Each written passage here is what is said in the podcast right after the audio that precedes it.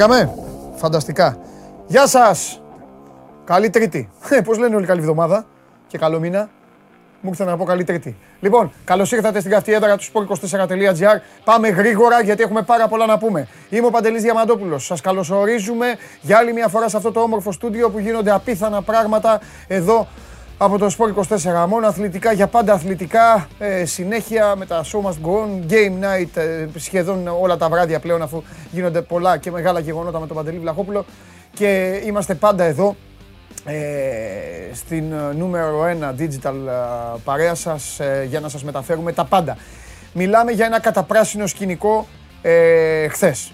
Ο Παναθηναϊκός θριάμβευσε στο μπάσκετ και λίγο πιο πριν κέρδισε. Εντάξει, δεν λέω θριάμβευσε. Θα, τώρα όσοι είστε Παναθηναϊκοί το καταλαβαίνετε κιόλας. Είναι και λίγο μειωτικό να πω ότι θριάμβευσε επί της Λαμίας. Όμως πέτυχε την πρώτη του εκτός έδρας νίκη. Ήταν πολύ σημαντικό αυτό για τον Ιβάν Γιοβάνοβιτ και τους ποδοσφαιριστές του. Με ανατροπή κιόλας και η συνέχεια η βραδιά έκλεισε πάρα πολύ όμορφα ε, για όλους στο τριφύλι με το διπλό με 76-81 παρακαλώ στο Ειρήνης και Φιλίας απέναντι στον Ολυμπιακό. Όπως καταλαβαίνετε αυτά τα δύο πράγματα είναι από τα κυρίως μενού της σημερινής εκπομπής. Όμως έχουμε κι άλλα πολλά. Έχουμε την είδηση πριν λίγο. Πάλι μπάσκετ. Με μπάσκετ θα ξεκινήσουμε. Δεν γίνεται διαφορετικά και με μπάσκετ θα τελειώσουμε. Αυτό το οποίο ένα που θα μας απασχολήσει στο τέλος, όταν έρθει στο στούντιο και ο Καβαλιεράτος, είναι η απόφαση και η ανακοίνωση της Ελληνικής Ομοσπονδίας Καλαθοσφαίρισης για άλλη μια φορά ε, στο διάστημα 18 με 20 Φεβρουαρίου το Final Four του Κυπέλου θα γίνει στα δύο ωράκια. Θα γίνει στο Ηράκλειο.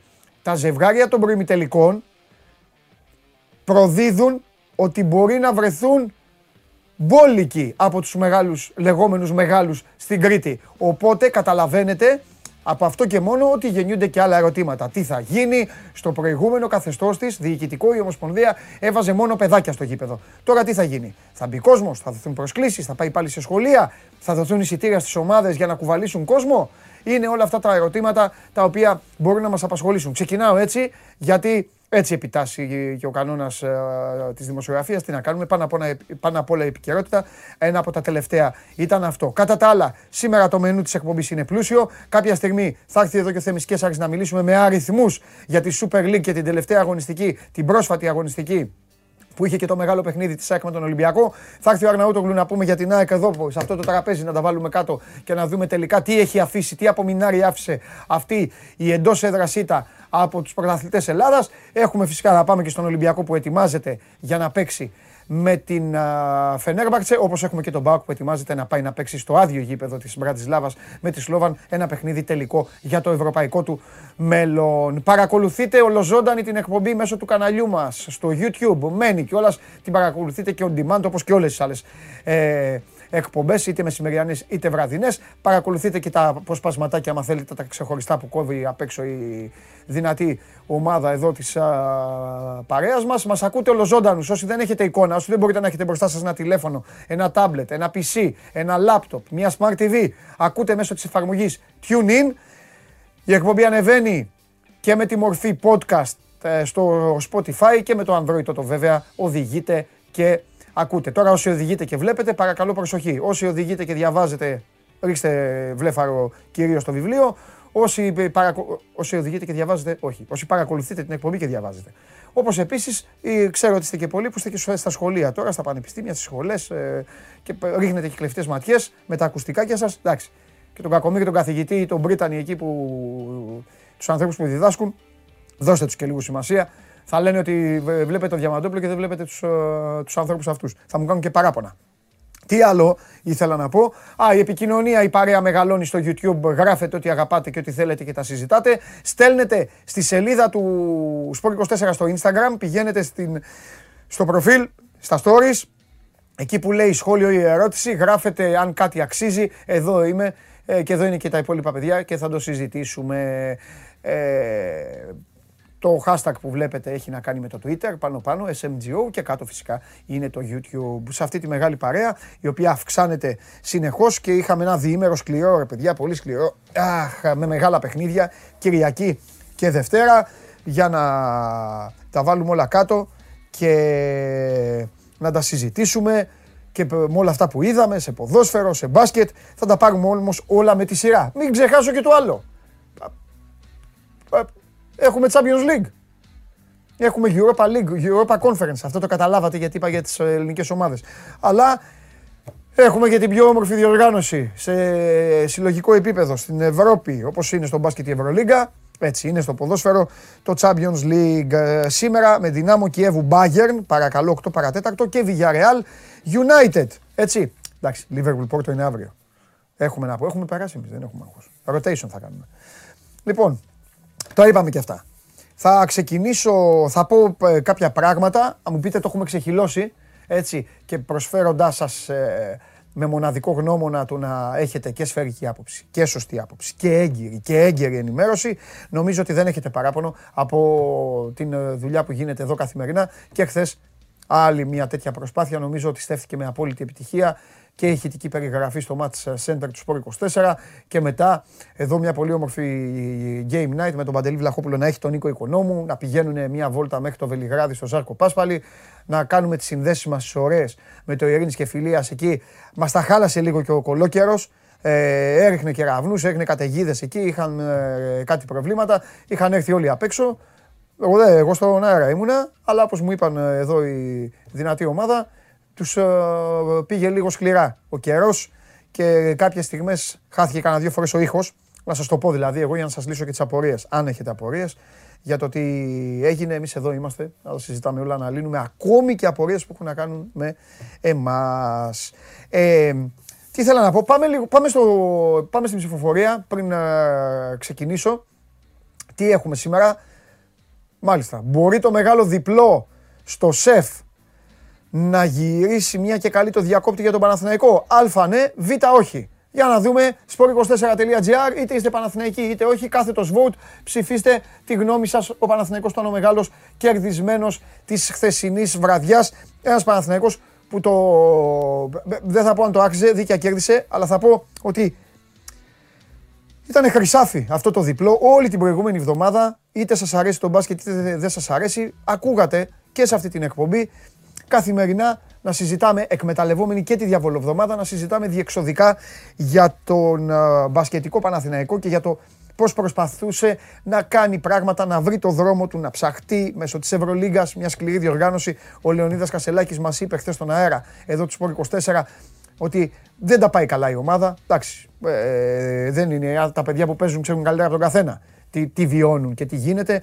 αλλά ο Παναθηναϊκός βρισκόταν σε ένα αδιάκοπο ψάξιμο ε, και σε μια διαρκή αναζήτηση του εαυτού του, των καλών πραγμάτων. Η χθεσινή νίκη ε, είναι μια μεγάλη νίκη πρώτα απ' όλα για τον Δημήτρη Πρίφτη. Όμως θα πω εγώ κάποια πράγματα ε, έχοντας καθίσει και η σκόνη, όπως λέω πάντα η επόμενη μέρα είναι η μέρα που πολλές φορές τα βλέπεις και λίγο πιο καθαρά. Τα βλέπεις λίγο πιο ήρεμα, τα βλέπεις και πιο σκληρά, τα βλέπεις πιο στιγνά, τα βλέπεις έτσι όπως πραγματικά είναι. Γιατί συζητάμε, γράφουμε με νοπές σκέψεις, λίγα λεπτά μετά το παιχνίδι, με, με την πίεση, με όσα έχουν δει τα μάτια μας ή τα δικά σας μάτια, όσα έχετε ακούσει, όσα έχουν υποθεί, είναι λίγο διαφορετικά. Η επόμενη μέρα πάντα σε βρίσκει πολύ πιο νορμάλ. Έτσι, και επειδή ε, ε, εμένα μου αρέσει και το, σας το λέω πάντα να βλέπουμε τα πράγματα με κινησμό, να τα λέμε όπως είναι, εντελώς όπως είναι. Αυτό θέλω να κάνω λίγο και να, ε, να φάω και να καταναλώσω λίγο από τον uh, πολύτιμο εδώ τηλεοπτικό μας uh, χρόνο. Στη συνέχεια θα πάμε παρέα, θα έρθει στην παρέα εδώ και ο Στέφανος Μακρής για να το δούμε το ματσάκι το χθεσινό και με αριθμούς. Πριν πάμε όμως σε αυτή την ωραία ανάλυση, σήμερα η εκπομπή της Τρίτης έχει και αριθμολογία. Θα έρθει ο Στέφανος να πούμε λίγο για το χθεσινό ντέρμπι. Μετά θα έρθει ο Θέμης να μιλήσουμε για τους αριθμούς του ποδοσφαίρου και πάει λέγοντας όπως ε, τα γνωρίζετε με μια παρένθεση, δεν γίνεται να μην το πω, θα χαλαρώσω λίγο το κλίμα τώρα για ελάχιστα δευτερόλεπτα. Περιμένω καταστροφέας σήμερα. Χθες ο καταστροφέας ξέφυγε. Γέλαγε, το είχε κάνει κύκλο το χαμόγελο. Σήμερα θέλω να δω πώς θα έρθει ο Μάνος Χωριανόπουλος σε αυτό το στούντιο. Λοιπόν, Πάμε λίγο παιδιά να τα συζητήσουμε και να τα βάλουμε κάτω σε, με νορμάλ συνθήκες και με νορμάλ συζητήσεις. Παίξαν δύο ομάδες χθες. Οι δύο μεγαλύτερες ελληνικές ομάδες, μπλα μπλα μπλα, τα βαριέμαι αυτά. Προχωράμε. Η μία ομάδα δεν είχε να επιδείξει κάτι, είχε μόνο να δείξει μια μεγάλη νίκη κόντρα στην Έφες. Έπαιζε το δυσκολότερο της παιχνίδι. Το δυσκολότερο παιχνίδι για τον Παναθηναϊκό μέσα στη σεζόν, το top δύσκολο παιχνίδι, είναι όταν πάει να παίξει το και Φιλίας. Δεν νομίζω ότι διαφωνεί κανείς, έτσι. Ό,τι ομάδα και να είστε. Παναθηναϊκή Ολυμπιακή, πέρα Ραχούλα, ε, ε, ξέρω εγώ, Δομοκός. Αυτό είναι το δυσκολότερο παιχνίδι. Όπως και το αντίθετο. Τι μπορούσε να κάνει ο Πρίφτης, πριν πω τι μπορούσε να κάνει ο Πρίφτης, να πω ότι ο Πρίφτης έβαλε 81 πόντους. Η άμυνα του Ολυμπιακού, το σκληρό σεφ, ε, ε, το πώς ε, έχει δείξει μέχρι τώρα η φιλοσοφία του Μπαρτζόκα, όλα, όλα, όλα, όλα. Η κατάληξη ήταν 81 πόντους ο Παναθηναϊκός. Έτσι, 76 Ολυμπιακός, 81 όμως ο Παναθηναϊκός. Αυτό μετράει γιατί ξεκινάω την κουβέντα πάντα, πάντα, πάντα, είμαι αυτής της άποψης, δεν θα την αλλάξω ποτέ, πάντα με τον κερδισμένο. Το ξέρετε αυτό. Σε όλα τα θύματα. Θα μιλήσουμε λοιπόν πρώτα λίγο, θα πω για τον Παναθηναϊκό και μετά φυσικά θα πω για τον Ολυμπιακό. Ό,τι μπορούσε να κάνει ο Δημήτρης Πρίφτης, το έκανε. Πραγματικά δηλαδή. Δεν μπορείς να τον αρπάξεις αυτόν τον άνθρωπο και να του πεις σήμερα, ας σου πω, γιατί δεν έκανες και εκείνο. Σε βάθος χρόνου ή μάλλον στο δικό του μυαλό και των συνεργατών του, σίγουρα υπάρχουν και άλλα 4-5 πράγματα τα οποία εμείς δεν τα γνωρίζουμε. Αυτό έλειπε. Αν τα γνωρίζαμε, κάναμε εμείς προπονητές. Τα οποία του έχουν μείνει ως παραπονάκι. Να πεις α ρε γαμώτο, θα μπορούσαμε να κάνουμε και αυτό. OK. Okay. Όμως με τη γενική εικόνα και αυτό που βλέπουμε εμείς που ασχολούμαστε και εσείς που δεν είστε υποχρεωμένοι να ασχολείστε, εγώ μια ζωή σας βγάζω λάδι, γιατί λέτε, έχετε τις παραξενίες σας, έχετε την κρίνια σας, τη μύρλα σας, αλλά για μένα πάντα είστε οι αθώοι της υπόθεσης. Κάνετε την κριτική σας γιατί έχετε δικαίωμα κριτικής, αλλά δεν είστε. Είστε άνθρωποι οι οποίοι κάνετε τη δουλειά σας, άλλοι σπουδάζετε, άλλοι κάνετε άλλα επαγγέλματα. Το μόνο που σας ενδιαφέρει είναι να βλέπετε την ομάδα σας. Να παίζει καλά και να κερδίζει. Όπου και αν παίζει, σε οποιοδήποτε άθλημα. Και και αυτό αρκεί. Και αυτό είναι και το σωστό. Οπότε λοιπόν, βλέπετε χθες λοιπόν, είτε τον υποστηρίζετε είτε όχι, ένα Παναθηναϊκό, ο οποίος μπαίνει στο ειρήνης και φιλίας και παλεύει να πάρει ό,τι περισσότερο μπορεί από αυτό που μπορεί. Διαφωνώ, διαφώνησα και στον αέρα χθες με τον Βασίλη και τον Σπύρο που μιλήσανε λίγο ε, περί, περί κλοπής του αγώνα, ε, κλοπής σε εισαγωγικά έτσι, μην πάει το μυαλό σας ε, πουθενά αλλού, ότι ο Παναθηναϊκός μπήκε να το κλέψει, το, το κλέψε. Δεν το κλέψε το μάτς, για μένα. Καθόλου. Ο Παναθηναϊκός μπήκε, δηλητηρίασε σε εισαγωγικά όλο το σεφ στο πρώτο ημίχρονο, κατάφερε να πάει το παιχνίδι εκεί που αυτός ήθελε, καθυστερήσεις, καθυστερήσεις. Επίθεση στα 24 δευτερόλεπτα, στα 24. Και αν ήταν 34 στα 34, στα 34. Η μπάλα στο σημαίακι, στο σημαίακι. Ε, συγκεκριμένα ε, χτυπήματα σε αδυναμίες ε, στην αδύνατη πλευρά του Ολυμπιακού ε, πάνω σε αφηρημάδα ή σε αμυντική ανισορροπία του Ολυμπιακού. Ναι, το έκανε. Ζώνη, ζώνη. Γιατί απαγορεύεται να παίζει ζώνη στο μπάσκετ; Το έχω βαρεθεί αυτό. Το έχω βαρεθεί να εμφανίζεται ως μια επιστημονική η άμυνα ζώνης, να, να λες ότι μια ομάδα έπαιξε ζώνη, σαν, σαν, όπως λέγανε παλιά εκείνα τα χρόνια, ξέρω εγώ, είναι λεπρός. Ε, τι, τι, τι είναι η ζώνη; Ε, ναι, έπαιξε ζώνη. Έπαιξε ζώνη και το είχε πει ότι θα παίξει ζώνη. Το είχε φωνάξει. Το έλεγε. Το είπε και στο Μόναχο ότι θα παίξει ζώνη. Αυτή έτσι είναι οι ομάδες. Έτσι κάνουν οι ομάδες. Όλες οι ομάδες. Το αν ο Παναθηναϊκός γεμίζει το μάτι τώρα το δικό σας ή το δικό μας, ή το δικό μου, είναι άλλη κουβέντα. Εγώ όμως είμαι υποχρεωμένος και σας το λέω συνέχεια γιατί τσακώνεστε και τζάμπα. Να εξετάζουμε πάντα το γεγονός που είδαμε. Εγώ τι θα γίνει αύριο δεν το γνωρίζω. Ξέρετε εσείς τι θα γίνει αύριο; Ξέρετε πόσα κρούσματα κορονοϊού θα έχουμε; Όχι. Θα έρθει μετά ο, ο, εδώ ο Μάνος και θα πει χθες 105 νεκροί. Δεν ξέρουμε πώς θα είναι αύριο. Μιλάμε λοιπόν για το τι έγινε. Τι έγινε σε αυτό το παιχνίδι. Παναθηναϊκός λοιπόν έβγαλε τη ζώνη του. Ήρεμος αποφάσισε να πάει σε ήρεμο τέμπο, να έχει δικό του το ρυθμό, να παίξει και με το χρόνο. Και το έκανε. Βγαίνει από τα αποδητήρια στο ημίχρονο ε, και ήταν δεδομένο ότι κάποια στιγμή ο Ολυμπιακός θα προσπαθούσε να βρει τον τρόπο, να βρει και τον τρόπο να βάλει στην εξίσωση και τον κόσμο και αυτό το έκανε και ο τρόπος λεγόταν Μουστάφα Φαλ, Και από εκεί και πέρα, κακά τα ψέματα, το παιχνίδι άρχισε να μυρίζει ότι δεν θα πήγαινε καλά για τους uh, πράσινους μέχρι το 35. Στο 35 δεν ήταν 13 πόντι. Γιώργο 13 πόντι στο 35 δεν ήταν. Ωραία. 13 πόντι στο 35. Το ότι υπήρχε εγκλωβισμός όλης της περιφέρειας του Ολυμπιακού, βέβαια, από την άμυνα του Παναθηναϊκού, αυτό δεν σταμάτησε. Το ότι τάισαν καλά το φαλ οι παίκτες του Ολυμπιακού είναι ένα γεγονός. Και τώρα πάμε στο τρίποντο. Έχω ακούσει διάφορα. Α, οι τυχεροί. Α, που, ε, που, που μπήκαν τα σούτα ουρανοκατέβατα. Τι τυχεροί και ουρανοκατέβατα. Ο Παναθηναϊκός παίζει με το τρίποντο. Ζει και πεθαίνει με το τρίποντο ο Παναθηναϊκός σε πολλά παιχνίδια. Πάμε πάλι. Θα πω πάλι το ίδιο που είπα και με τη ζώνη. Ε, απαγορεύεται να σουτάρεις. Και οι παίκτες του Ολυμπιακού σουτάραν. Και οι παίκτες του Παναθηναϊκού το, ε, στο φαλ, στον, ε, στο walk-up, το έδιναν το σουτ. Και σωστά το έδιναν. Και σωστά πάσαραν οι παίκτες του Ολυμπιακού στο walk-up. Και σωστά σούταρε ο walk-up. Μην πέφτετε, μην πέφτετε στην παγίδα του να πειράξεις το ένα στον άλλον, λέγοντας πράγματα που δεν στέκουν. Ότι α, Παναθηναϊκός κοιμήθηκε, τον άφησε το walk-up. Όχι, τον άφησε χωρίς να κοιμάται. Μην λέτε, α, τι του τη δίνουν του walk-up την μπάλα. Αυτή είναι η δουλειά τους, έτσι είναι το να τη δώσουν. Μην λέτε, α, γιατί σουτάρει αυτός. Γιατί είναι μόνος του. Δεν μπήκε. Αν μπαι, δύο άμα μπαίνανε, δύο αν μπαίνανε, είχε κερδίσει ο Ολυμπιακός. Μπορεί και ένα. Το θέμα είναι ότι ο Γόκαπ με 14% μένει στο παρκέ. Αυτό είναι άλλο ζήτημα. Αυτό είναι θέμα του Μπαρτζόκα. Σε λίγο φτάνω. Όμως για να ολοκληρώσω, θέλω να πω ότι ο Παναθηναϊκός, όπως σας είπα και πριν, ό,τι μπορούσε να κάνει το έκανε. Έβαλε τα μεγάλα σουτ. Ε, γιατί ο Νέντοβιτς δεν είναι παίκτη; Ο παιδιά, ο Νέντοβιτς αν δεν είχε τους τραυματισμούς του, δεν θα ήταν στην Ελλάδα. Το είπαμε και χθες το βράδυ αυτό. Μπήκαν μεγάλα σουτ. Ο Κασελάκης, γιατί ο Λεωνίδας δηλαδή να μην έχει δικαίωμα; Δικαίωμα και αυτός στο, στο να χαρεί. Δικαίωμα στο να παίξει. Από τους μεγάλους πρωταγωνιστές χθες του παιχνιδιού. Το λέω αυτό και για όσους μειώνουν τους παίκτες των ομάδων τους και για όσους αρέσει, αρέσει να κοροϊδεύουν, ρε παιδί μου, τους, α, τους αντιπάλους. Ο Παναθηναϊκός επαναλαμβάνω και καταλήγω γιατί δεν θέλω να σας κουράσω και δεν θέλω, δεν θέλω να λέμε τα ίδια. Σας λέω διαφορετικά πράγματα από αυτά που, που είπαμε χθες, όσο γίνεται πιο διαφορετικά. Ο Παναθηναϊκός στόχευσε.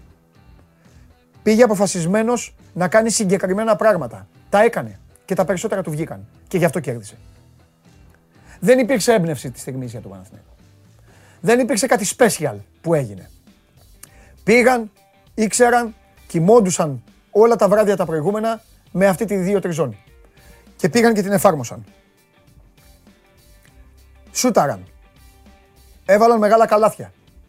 Δεν το αποφάσισαν χθες. Και αυτά μπήκαν. Και έτσι κέρδισε. Μπορεί να γίνει το αντίθετο. Μπορεί 23 Δεκέμβρη που θα ξαναπέξουν για την Ευρωλίγκα στο ΆΚΑ να τα κάνει ο Ολυμπιακός αυτά. Να βάλει ο Ολυμπιακός τα μεγάλα σουτ. Τι να κάνουμε. Έτσι είναι ο αθλητισμός. Έτσι είναι το μπάσκετ. Δεν αλλάζουν οι εικόνες από τη μία ημέρα στην άλλη των ομάδων.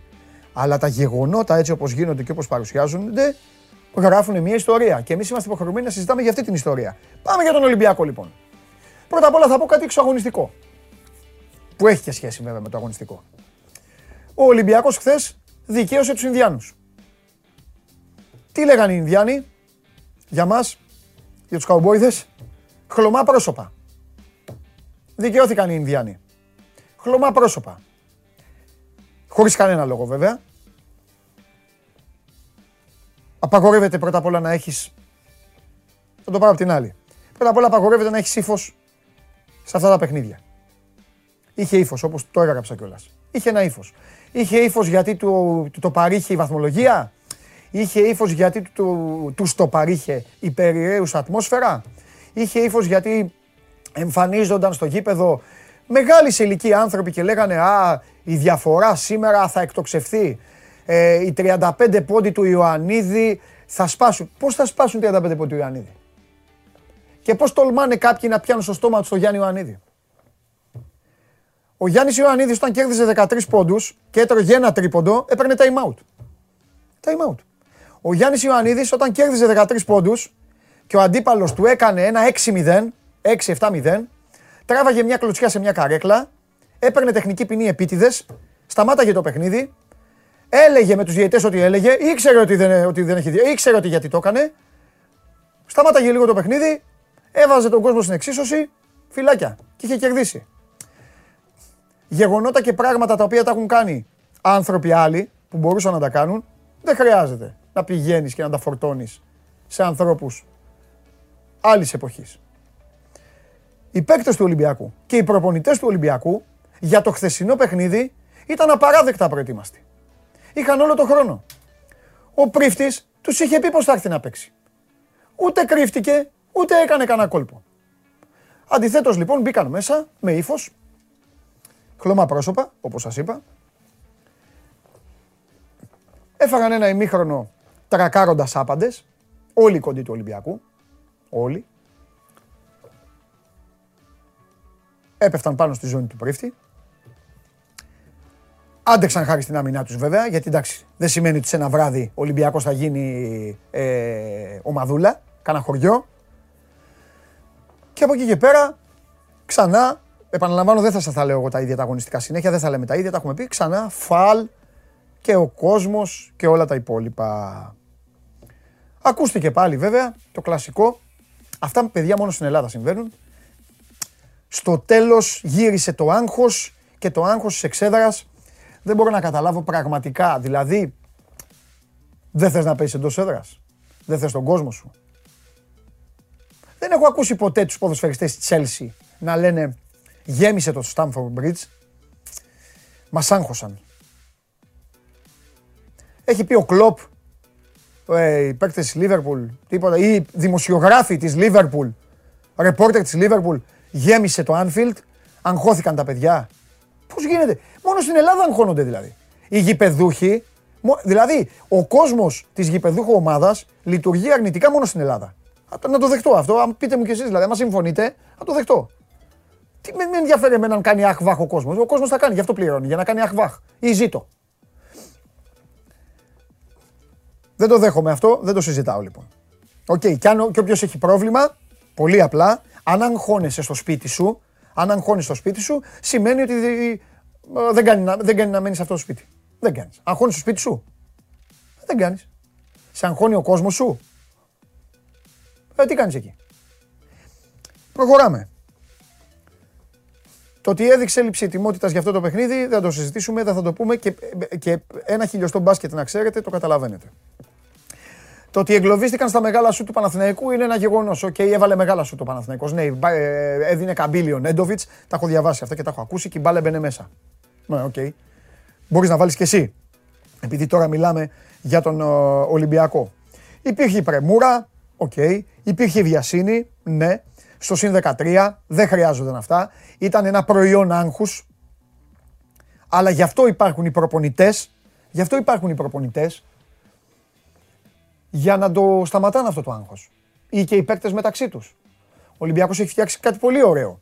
Στον Ολυμπιακό εμφανίζουν κάποια ωραία βιντεάκια που ουρλιάζουν στα αποδυτήρια πριν βγουν να παίξουν. Δηλαδή, πριν παίξουν με τον Παναθηναϊκό, χθες ουρλιάζανε και μετά μπήκαν στο γήπεδο και γίνανε όλοι χλωμά πρόσωπα.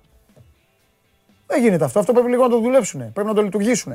Καταλαβαίνω ότι το, το καλύτερο φάρμακο για κάθε ομάδα, να το πω και αυτό, είναι τα εκτός έδρας παιχνίδια. Θα σας πω και κάτι. Ο Ολυμπιακός φεύγει τώρα. Φεύγει. Είναι ρόου. Τρία μάτς έξω. Αυτό είναι πάρα πολύ καλό για μια ομάδα η οποία έχει υποστεί τέτοια ήττα. Τώρα φεύγουν, θα ξεχαστούν, θα μείνουν μόνοι τους. Να μην σας κάνει λοιπόν εντύπωση ότι φτάνει η ώρα και για το, φτάνει η ώρα και για το διπλό ή τα διπλά του Ολυμπιακού στην Ευρώπη. Ο Ολυμπιακός δεν γίνεται απότομα ομαδούλα, το ξαναλέω. Αναφέρομαι όμως αποκλειστικά και μόνο στο χθεσινό παιχνίδι. Και για να μην σας παιδεύω άλλο, Συνεχίζω. Ο καινούριος Ολυμπιακός, όπως τον έχει στήσει ο Γιώργος Μπαρτζόκας, είναι μια απολαυστική ομάδα. Είναι μια ομάδα η οποία μπαίνει στο γήπεδο, τρέχει όταν μπορεί να τρέξει και σε γαζώνει. Το απολαμβάνεις. Έλα τώρα. Ο πιο φανατικός αντιολυμπιακός αυτή τη στιγμή που βλέπει αυτή την εκπομπή, με αυτό που είπα δεν μπορεί να διαφωνήσει. Όταν ο Ολυμπιακός απλώνεται στο γήπεδο και ο άλλος τον παίζει στα ίσια, βλέπουμε μπασκετάρα. Βλέπουμε θέαμα, βλέπουμε passing game, η μπάλα να γυρνάει, το γήπεδο στο πόδι, σούτ από εδώ, δεν θα μπει η μπάλα, θα μπει, δεν έχει σημασία.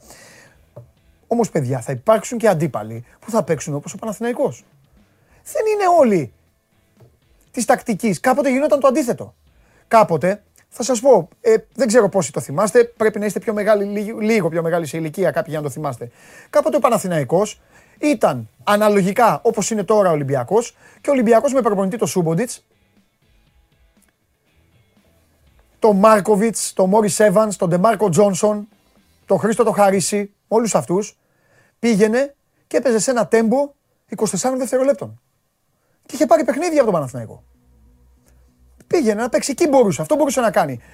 Οι ομάδες δεν είναι απαραίτητο στο μπάσκετ που θα πρέπει να παίζουν το ίδιο. Όπως και στο ποδόσφαιρο. Το θέμα είναι λοιπόν όταν είσαι αυτός που τρέχει, όταν είσαι αυτός ο οποίος καλπάζει, όταν ξέρεις, γιατί ξέρεις ο άλλος τι θα έρθει να σου κάνει, να έχεις βρει τη λύση. Και όχι να αναγκάζεσαι όλο το βράδυ, όλο το βράδυ να ταΐζεις μόνο έναν μοναδικό παίκτη για να σου βγάλει το φίδι από την, από την τρύπα. Τέλος πάντων, ό,τι και να λέγεται για την περίπτωση του χθεσινού Ολυμπιακού, τρία πράγματα, τρία πράγματα είναι τα άσχημα, τρία πράγματα είναι τα απαράδεκτα. Το ένα είναι να γίνονται άσπροι όλοι τους μόλις ζορίζει το πράγμα. Όταν λέω όλοι, όλοι. Μέσα σε αυτό θέλω να πω και κάτι που κάνει εντύπωση. Θα πρέπει λίγο, γιατί τα λέμε όλα, και ο Μπαρτζόκας με τους συνεργάτες του λίγο να έχουν ένα ταρακούνημα. Και όχι μόνο ο Μπαρτζόκας. Λίγο και όλοι αυτοί που είναι πίσω από τον Μπαρτζόκα. Κάποτε υπήρχε ένας Τόμιτς. Ο Τόμιτς σηκωνότανε. Φώναζε τον προπονητή, φώναζε στους παίκτες. Έκανε. Θα πρέπει να υπάρχει κάποιος να ταρακουνάει λίγο τα νερά. Κάποιος θα έπρεπε. Ο Παναθηναϊκός, αυτός ο Παναθηναϊκός που είναι. Έτσι όπως είναι, τι να κάνουμε. Είχε εκεί στην άκρη τον Καλαϊτζή, τον Αλβέρτη και τον Διαμαντίδη. Αυτός είναι και μου αρέσει που καθόμαστε τώρα και λέμε Ναι, ο Παναθηναϊκός αυτός που είναι και κερδίζει κιόλας. Και έχει πετύχει τη μεγαλύτερη νίκη αυτή τη στιγμή, αυτή τη στιγμή, να είμαστε δίκαιοι. Μπορεί να μην ξανακάνει άλλη, δεν ενδιαφέρει, αλλά από τους δύο, αυτή τη στιγμή τη μεγαλύτερη νίκη στη σεζόν μέχρι τώρα την έχει κάνει ο Παναθηναϊκός. Κέρδισε στο και φιλίας. Έτσι δεν είναι. Ο Ολυμπιακός η μεγάλη του νίκη είναι πια με τη Ρεάλ μέσα. Ωραία. Και η νίκη του η άλλη του Παναθηναϊκού ποια είναι; Με την Έφες μέσα. Άρα η πιο μεγάλη είναι το χθεσινό αποτέλεσμα. Πρέπει λοιπόν στον Ολυμπιακό κάτι να γίνει σε αυτό το θέμα. Μπορεί να, μπορεί να το έχουν συζητήσει κιόλας. Μπορεί να έχουν βρει, δεν ξέρω. Εγώ λέω ό,τι βλέπω. OK. Okay. Ο Ολυμπιακός έχει, το, έχει τη μαγιά, έχει τους παίκτες. Δεν θα γίνουν ξαφνικά μέσα σε ένα βράδυ παικτάκια. Δεν γίνεται. Δεν γίνεται να λέμε να έχουμε γράψει τόσα, να έχουμε πει τόσα και ξαφνικά γίνει όλο αυτό και έλα να τους, να τους τελειώσουμε. Όμως θα το ξαναπώ. Όταν δεν είσαι έτοιμος την ώρα που σου φωνάζει ο αντίπαλος είναι ένα πρόβλημα. Ένα ήταν αυτό. Το δεύτερο που πρέπει να κοιτάξουν είναι ότι δεν γίνεται να είσαι μέσα στο σπίτι σου να κερδίζεις με 13 πόντους και να χάνεις. Δεν πάει τόσο στο Παναθηναϊκό αυτό. Αυτό είναι γενικό. Αυτό ισχύει, αυτό ισχύει για όλους. Και το άλλο είναι αυτό που σας είπα. Είναι απαράδεκτο και αυτό πηγαίνει πιο πολύ στο Γιώργο, πιο πολύ πηγαίνει στον Μπαρτζόκα, να μην μπορείς να κόψεις το ρυθμό του αντιπάλου. Όταν σου λέει, έλα, εσύ ρίχνεις τούβλα τώρα, εγώ βάζω και ό,τι δεν μπαίνει. Τα βάζω όλα. Εκεί κάτι κάνεις. Κάτι κάνεις. Παίρνεις time out. Κάνεις κάτι άλλο. Παιδιά σκακέρα είναι το μπάσκετ. Οι αποφάσεις πρέπει να λαμβάνονται μέσα σε δευτερόλεπτα. Δεν είναι ποδόσφαιρο. Κυλάει αντίστροφα ο χρόνος. Το μπάσκετ είναι αμήλικτο ορισμένες φορές. Οι Αμερικάνοι το λατρεύουν γιατί κερδίζει ο καλύτερος. 99% φορές. Κερδίζει ο καλύτερος. Ε, και χθες ο Παναθηναϊκός κέρδισε δίκαια, το ξαναλέω, δεν έκλεψε. Δεν το κλέψε το μάτς, μάλλον το λέω έτσι και συνέχεια δεν μ' άρεσε έτσι όπως το λέω γιατί μπορεί κάποιος να το, να το παρεξηγήσει. Σε εισαγωγικά το έκλεψε. Δεν το κλέψε το παιχνίδι. Το πήρε το παιχνίδι. Καθίστε να το δείτε 100 φορές. Σε 100 φορές θα συμφωνείτε όλο και περισσότερο μαζί μου. Έχουν λοιπόν πράγματα να φτιάξουν και οι δύο. Και οι δύο έχουν να φτιάξουν πράγματα. Εγώ καταλαβαίνω αυτή τη στιγμή για να τελειώσω και να, να σας αφήσω λίγο να απολαύσετε την εκπομπή έτσι όπως την έχετε συνηθίσει. Καταλαβαίνω τώρα θα γίνω, θα γίνω αυτός που, που, που, που με βλέπετε πολλές φορές εδώ και, και σας πιάνει λίγο και το γέλιο και αυτά. Ε, καταλαβαίνω τον κόσμο του Παναθηναϊκού που είναι ξετρελαμένος. Φυσικά τους καταλαβαίνετε. Ήταν πολύ μεγάλο το αποτέλεσμα αυτό. Ε, ε, η ομάδα αυτή είχε ανάγκη από κάπου να πιαστεί. Θέλω όμως αυτό το σημείο να πω ότι αυτό έκανε. έχει πάρα πολλά πράγματα να φτιάξει ο Παναθηναϊκός. Δεν αλλάζουν οι ομάδες από τη μία ημέρα στην άλλη. Δηλαδή όσα προβλήματα ας πούμε έχουν εμφανιστεί, δεν ξέρω αν λύθηκαν όλα διά μαγείας χθες. Επειδή ο Ολυμπιακός δεν μπορούσε να παίξει. Οκ. Και από την άλλη, θέλω να πω και για όσους, ε, για όσους είστε Ολυμπιακοί, ότι ήταν ένα πολύ καλό μάθημα. Ένα πάρα πολύ καλό μάθημα. Σε όσους δεν ασχολούνται τόσο πολύ και χθες περίμεναν ίσως και με την κεκτημένη ταχύτητα της ευτυχίας του ποδοσφαίρου και ξαφνικά εκεί εμφανίστηκε και ο Ελαραμπή, ο Εμβιλά με τα γυαλιά, τα μαύρα και όλα αυτά και, και έγινε ένα, ένα παραλήρημα, μια γιορτή. Ε, καταλαβαίνω την, την όποια στενοχώρια, δεδομένη, χάνεις ένα τέτοιο παιχνίδι. Αλλά δεν πιστεύω ότι ο Ολυμπιακός, ο, ο, ο φετινός Ολυμπιακός, δεν πιστεύω ότι είναι ο χθεσινός. Πιστεύω ότι ο Ολυμπιακός θα παίξει ακόμη καλύτερα, όχι από χθες. θα παίξει ακόμη καλύτερα από αυτό που έχει παίξει. Αλλά πραγματικά, πραγματικά ήταν ένα πολύ όμορφο μάθημα για όλους τον Ολυμπιακό. Μα για όλους. Ενώ και προπονητές και παίκτες. Το ότι θα πρέπει να λαμβάνεις όλα τα μηνύματα και να μην γράφεις κανένα μήνυμα στα παλιά σου τα παπούτσια και να έχεις έπαρση και υφάκι. Δεν έλαβαν το μήνυμα των Αγγελόπουλων που πήγαν την παραμονή στην προπόνηση για να τους δείξουν ότι να εμείς δεν ερχόμαστε κάθε μέρα εδώ. Αύριο υπάρχει η επιστροφή της ομάδας στην Α1 απέναντι στο Παναθηναϊκό. Αμφιβάλλω αν το κατάλαβαν. Οκ. Και το δεύτερο που θα πρέπει να καταλάβουν είναι ότι κανείς δεν θα τους χαριστεί. Και γιατί, από πού κι ως πού ο Παναθηναϊκός να τους χαριστεί δηλαδή; Ο Παναθηναϊκός είχε την τακτική του, είχε τον τρόπο του, αυτόν τον τρόπο. Αυτό μπορούσε να κάνει ο Παναθηναϊκός. Αυτό έκανε και έτσι κατάφερε να κερδίσει. Τα μαθήματα λοιπόν είναι για να λαμβάνονται. Από εκεί και πέρα διαφωνώ με όλους, Κλασικά βέβαια, αυτό έλειπε να συμφωνούσα. Διαφωνώ και με όλους. Ούτε με τους μεν, να η ομαδάρα, τώρα η ομαδάρα θα τα διαλύσει όλα και θα κάνει. Ψυχραιμία, θα το δούμε αυτό. Ενώ αν ο Παναθηναϊκός ποια μπορεί να είναι η συνέχεια του. Και από την άλλη, διαφωνώ βέβαια και με την άλλη πλευρά. Πάλι ξενέρωμα και πάλι τα κατάφεραν και πάλι αυτό και πάλι εκείνο και να που δεν βλέπονται και δεν κάνουν. Εντάξει. Και βλέπονται και κάνουν. Αλλά ο καθένας είναι σε κάθε παιχνίδι ισχύει για τον καθένα σε αυτή τη ζωή και στον αθλητισμό ισχύει το ουκ αν λάβεις παρά του μη έχοντος. Ο Ολυμπιακός χθες λοιπόν δεν δικαιούται παιδιά να λάβει κάτι. Οκ. Δεν ήθελε να λάβει κάτι. Ήθελε να εμφανιστεί όπως εμφανίστηκε και στο τέλος δικαίωσε και τους φίλους μας τους Ινδιάνους. Αυτά. Αυτά από εμένα. Σας ε, ζάλισα λίγο. Α, εντάξει. Είπα και μια φορά και εγώ είπα να, να πω πάρα πολλά. Πάμε όμως τώρα, συνεχίζουμε. Συνεχίζουμε σε ρυθμούς ε, του χθεσινού αγώνα. Να πάμε λίγο και, στην, και στη γλώσσα των αριθμών. Δώστε μου λίγο και το Στέφανο εδώ το φίλο μου. Δεν θα του πω τίποτα για τους Lakers. Που Στέφανε λίγο πιο κάτω εκεί. Είσαι σούπερ, φανταστικός. Δεν θα, του πω, δεν θα τους πω κάτι για τους Lakers. Κανονικά ε, να χαλαρώσω λίγο εδώ και την παρέα, να χαλαρώσω λίγο και το Στέφανο πριν ξεκινήσουμε. Κανονικά μετά από την... από, από, από αυτή την άθλια εικόνα και την αλητία που έγινε στο γήπεδο του Detroit, ε, απέναντι σε αγνούς, σε αγνούς μπασκετμπολίστες, gentlemen και μάλιστα ανθρώπους κάποιας ηλικίας, γιατί τους μεγάλους ανθρώπους πρέπει να τους σεβόμαστε, επειδή λοιπόν οι Pinstons και γενικά από ό,τι κατάλαβα το NBA, γιατί δεν είδα και ποινές, δεν σέβονται τους ε, Lakers, θα έπρεπε κατά τη γνώμη μου ή να διακοπεί το πρωτάθλημα και να το δώσουν στο, να το δώσουν στο Los Angeles, γιατί ως θύματα, επιτέλους πρέπει να επιβραβεύεται το, το θύμα κάποια στιγμή σε αυτόν τον πλανήτη δεν φταίγαμε σε τίποτα. Μας επιτέθηκαν, μας έφτισαν, μας έβρισαν μόνο και μόνο επειδή κατά λάθος κατά λάθος το χέρι του Λεμπρόν βρήκε στο πρόσωπο ενός παίκτη. Αυτό ήθελα να πω εγώ.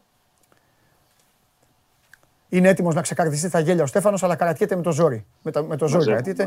Γι' αυτό, Στέφανε, σε ευχαριστώ πολύ που κρατιέσαι με το ζόρι. Ε, θες να ξεκινήσω από του Lakers ή να ξεκινήσω από.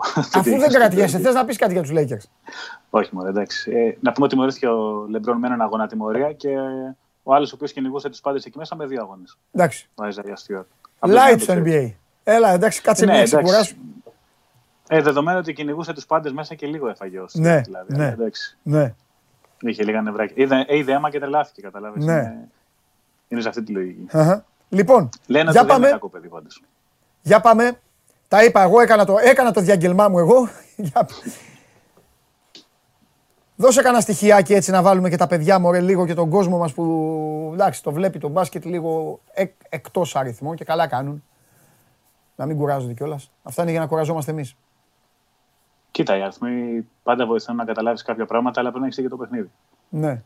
Δηλαδή, όποιος έχει δει, ξέρει για τη ζώνη του Παναθηναϊκού ότι έκανε τόσο μεγάλη ζημιά στον Ολυμπιακό. Το θέμα είναι γιατί έκανε αυτή τη ζημιά. Βεβαίως, ναι. Και ποια ήταν η ιδιαιτερότητα αυτής της ζώνης, αν θέλεις. Δηλαδή, όλοι βλέπανε ένα, άκουγαν ένα 3-2-2-3 που λεγόταν και στη μετάδοση από τα παιδιά δηλαδή. Το θέμα ήταν ότι το κλειδί σε αυτή τη ζώνη ήταν ο Παπαγιάννης. Ναι. Ο coach Πρίφτης, επειδή έχει κοντά guard και το ξέρει και είχε μεγάλο πρόβλημα σε αυτό το παρελθόν, γι' αυτό ανέβασε τον Παπαγιάννη τόσο ψηλά. Δηλαδή, παίξει σε πρώτα ζώνη για να μην έχει πρόβλημα με το μέγεθος του Ολυμπιακού και ανέβασε τον Παπαγιάννη ψηλά ακριβώς για να έχει μέγεθος. Δηλαδή, όταν βλέπεις έναν τύπο 2-20 να ανεβαίνει πάνω. Μεγαλώστε το ρε παιδιά. Τότε- Στα τηλέφωνα τα παιδιά δεν θα βλέπουν τίποτα.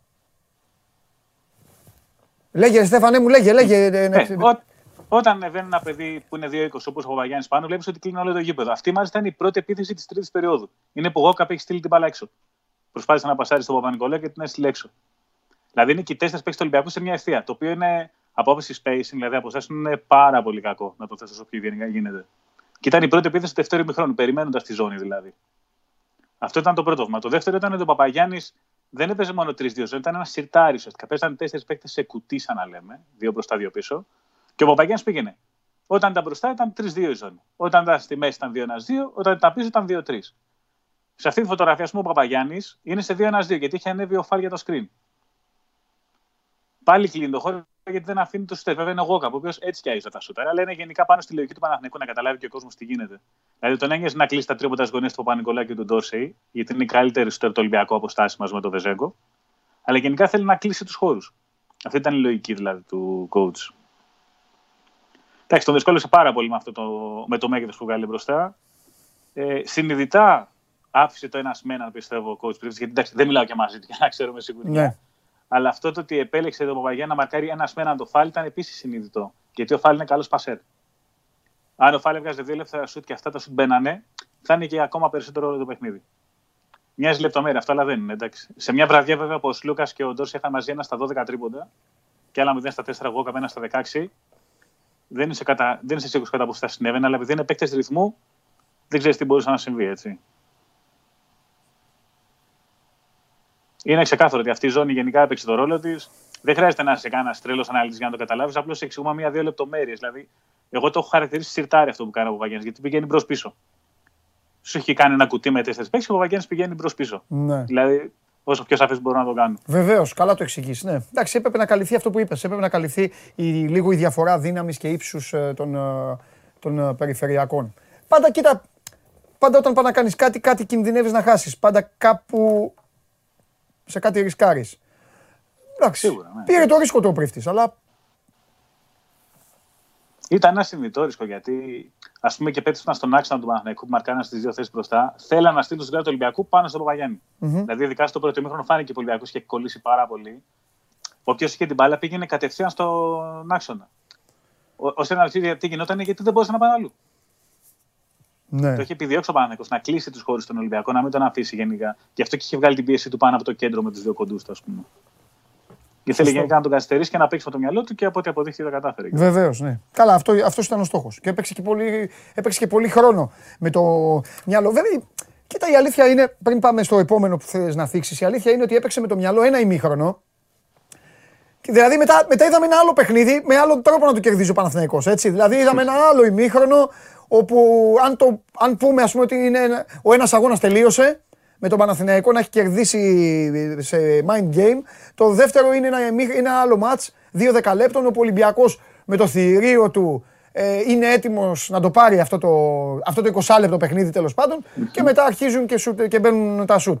Και Νέντοβιτς και τα υπόλοιπα. Σίγουρα κάτι θα έχεις για Νέντοβιτς, είμαι σίγουρος. Σίγουρα, σίγουρα. Και το Ολυμπιακός το γύρισε από την άμυνα. Δηλαδή Ναι. άφησε τη λογική που παίζει πάντα με το φαλ, Μμμ. mm-hmm. με το φλάτ, τον αφήνει πίσω δηλαδή. Πήγε στις αλλαγές και επειδή ο Παναθηναϊκός δεν είχε καλές αποστάσεις με τον Οκάρο White μέσα, γιατί ο Οκάρο δεν είναι καλά γενικά όσον αφορά το σουτ αυτή τη στιγμή. Γι' αυτό και μπορεί να δίνει βοήθεια και να κλέβει πάρα πολλές μπάλες. Αυτό του έδωσε ευκαιρία να τρέξει το γήπεδο και να βγάλει πιο γρήγορα σε επιθέσεις. Όχι Ναι. να βγάλει αιφνιδιασμού απαραίτητα. Αλλά είναι άλλο να πετυχαίνεις στη ζώνη εκεί πέρα να σε περιμένει. Και άλλο να την έχεις πετύχει σε ένα σημείο που να έχει μια αδυναμία για να χτυπήσει πιο εύκολα. Μα... Δηλαδή τη ζώνη γι' αυτό την χτυπάς στην ευθυνία. Μα αυτό είναι το χειρότερο τέτοιο της ζώνης. Το χειρότερο μειονέκτημα της ζώνης. Η ζώνη, η ζώνη είναι τέλεια, Στέφανε, όταν προλάβει να στηθεί. Αν η ζώνη δεν προλάβει να στηθεί, άστο. Γιατί μετά χάνεις, ξέρεις, χάνει η μάνα το Τους παιδί και το ρόλους παιδί και τη μάνα. σπάει Ψάχνεται που- ο ένας ναι, ναι. να βρει το διπλανό του. Και γι' αυτό έγινε αυτό που έγινε στο δεύτερο ημίχρονο. Τέλος πάντων. Για πες. Ναι. Ε, Ο Καστελάκης έχει δώσει τεράστια βοήθεια γιατί έχει μπει αντί το Κόρο White και έχει δώσει απειλή. Γιατί ο Ολυμπιακός το σου του Καστελάκη το σεβάστηκε.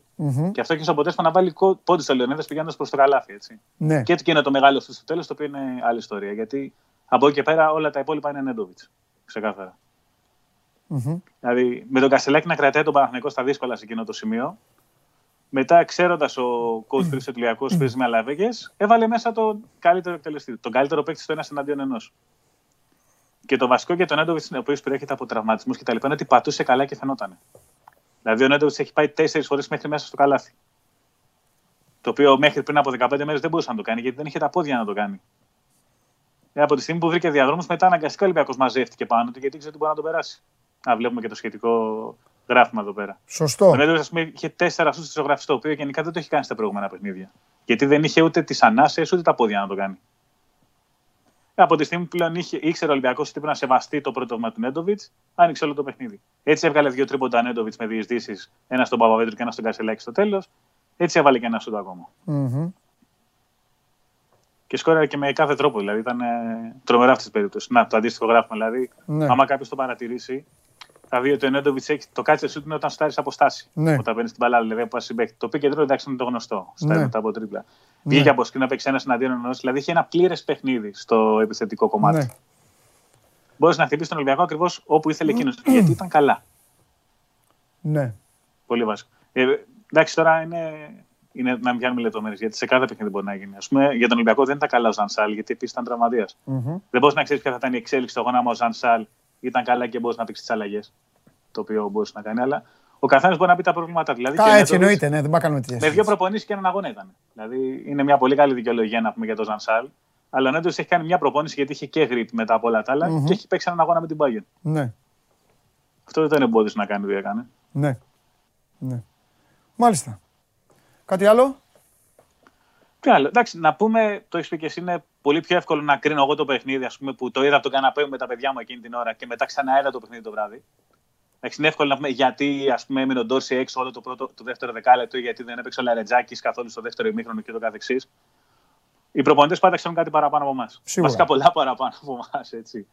Εντάξει. Ε, ο κότ Βαζόκα έχει μια συγκεκριμένη λογική. Στα τελευταία παιχνίδια το έχει εφαρμόσει πάρα πολύ να παίζει σχεδόν όλο το 20 λεπτό Ντόρση, ας πούμε, το δεύτερο Ναι. και να κάθεται στο δεύτερο δεκάλεπτο. Πολύ συχνά ο Λαριτζάκης παίζει μόνο στο δεύτερο δεκάλεπτο. Και με το Βεζέγκοφ το έχει κάνει πολλές φορές αυτό. Ναι, αντίστοιχα. Ναι. Δηλαδή, ο Σμοπρίντε πάλι δεν έπαιξε στο δεύτερο ημίχρονο. Ενώ έπαιξε με το Βεζέγκο στο 3 πάλι, που το έχει κάνει μόνο στο τελευταίο παιχνίδι. Ναι. Ε, φάνηκε ξανά ότι ο Ολυμπιακός δεν μπορεί να κερδίσει όταν ο Σλούκας και ο Ντόση είναι ταυτόχρονα σε άσχημη μέρα. Μμμ. Αλλά δεν υπάρχουν πολλές ομάδες στην Ευρώπη που να μπορούν να κερδίσουν με τους δύο καλύτερους ε, δημιουργούς σε κακή μέρα. Δηλαδή, η ΕΦΕΣ έχει τρίτο τον Μπουμπουά, γι' αυτό μπορεί να κερδίσει όταν Ναι. ο Μίσης και ο Λάρκιν δεν είναι καλά. Εντάξει, δεν έχουν όλες οι ομάδες το budget ούτε τη ΕΦΕΣ ούτε τη Μπαρσέλο να βγάζουν ας πούμε, το, Λαπροβί, το Λαπροβί, το Λατρί, το Γκάρτ. Να Και ξεκινάει, και ξεκινάει ο Μπουμπουά. Δηλαδή ε, ουσιαστικά για. Ξέρεις τώρα, για αυτούς που το βλέπουν χαλαρά χωρίς τα δικά μας τέτοια. Ε, ο τρίτος είναι ο Λάκιν. Εκεί δηλαδή εκτοξεύεται. Ναι, ας πούμε. ακριβώς. Η πρόκληση εκτοξεύεται. Ε, ομάδες με τον budget του Ολυμπιακού και του Παναθηναϊκού δεν έχουν την πολυτέλεια να έχουν τους βασικούς εκτελεστές τους σε κακή μέρα. Ναι. Δηλαδή, ο Παναθηναϊκός έχει το Μέικον σε κακή μέρα, έχει τον Έντοβιτς σε καλή μέρα. Μμμ, μμμ. Δηλαδή, πάει λίγο μία ή άλλη. Μάλιστα. Στεφανέ μου, σε ευχαριστώ πάρα πολύ. Yo. Θα τα πούμε, φιλιά. Αυτός ήταν ο Στέφανος Μακρύς. Ρε παιδιά, τώρα που βλέπα εδώ τα μηνύματα, αυτός ο φίλος ο Ρου- ο Ρους, Ρους λες, έτσι λες, ε, Ρους, ε, από το Ρούσος, από τι είναι. Μεγάλες έφαγε ο Πανάγος, αλλά θέλω να σου πω κάτι. Έχεις γράψει το πιο, το πιο στο σχολείο, ρε φίλε. Λες και ήξερες τι κάνουμε. Χαίρομαι γιατί καταλαβαίνεις. Τουλάχιστον. Α, δεν ξέρω γιατί σε έφαγε ο Πανάγος, μάλλον δεν θα κάνεις like εσύ για να πει ανέκδοτο. Πώς είναι να στα πω like, ε, σήμερα δεν πιστεύω. Θα κερδίσω σήμερα. Α! Όχι, όχι, εντάξει. Όχι, όχι, την πάτησα. Ε, δεν είχα δει το χρόνο. Επειδή έχω κάνει το διάγγελμα, νόμιζα ότι ξεκινήσαμε τώρα. Έχω μείνει λίγο πίσω. Πω, πω, περνάει η ώρα. Περνάει η ώρα. Και εμείς συνεχίζουμε με Παναθηναϊκό. Πριν κάνει το μεγάλο διπλό ο Παναθηναϊκός στο ρε Πανάγο, ο άνθρωπος είπε την αλήθεια αυτός. Γιατί τον έστειλε. Έχεις αφήσει άλλους που κάνουν τέτοιο και ε, ε, έστειλε στον ανθρωπάκο που είπε, που είπε την αλήθεια. Τέλος πάντων. Λοιπόν, ε, ο Παναθηναϊκός πριν κάνει το μεγάλο διπλό στο Ειρήνης και Φιλίας, έπαιξε ποδόσφαιρο. Ήταν το μάτς το οποίο αποτελούσε την εκκρεμότητα της αγωνιστικής. Πήγε στη Λαμία. Ακούγοντας το 1-0, σκέφτηκα τον Κώστα το Γουλή. Μετά, όμως, το δεύτερο ημίχρονο, γύρισε το σκηνικό. Ο Παναθηναϊκός κέρδισε 3-1. Μεγάλη νίκη. Μάλλον, το ξαναλέω, είναι υποτιμητικό. Σημαντική νίκη. Αυτό, μέχρι εκεί δέχομαι να το χαρακτηρισμό εγώ για να πω για τον Παναθηναϊκό. Σημαντική η νίκη, πολύτιμη, το πρώτο φετινό διπλό. Για όλα τα υπόλοιπα έρχεται.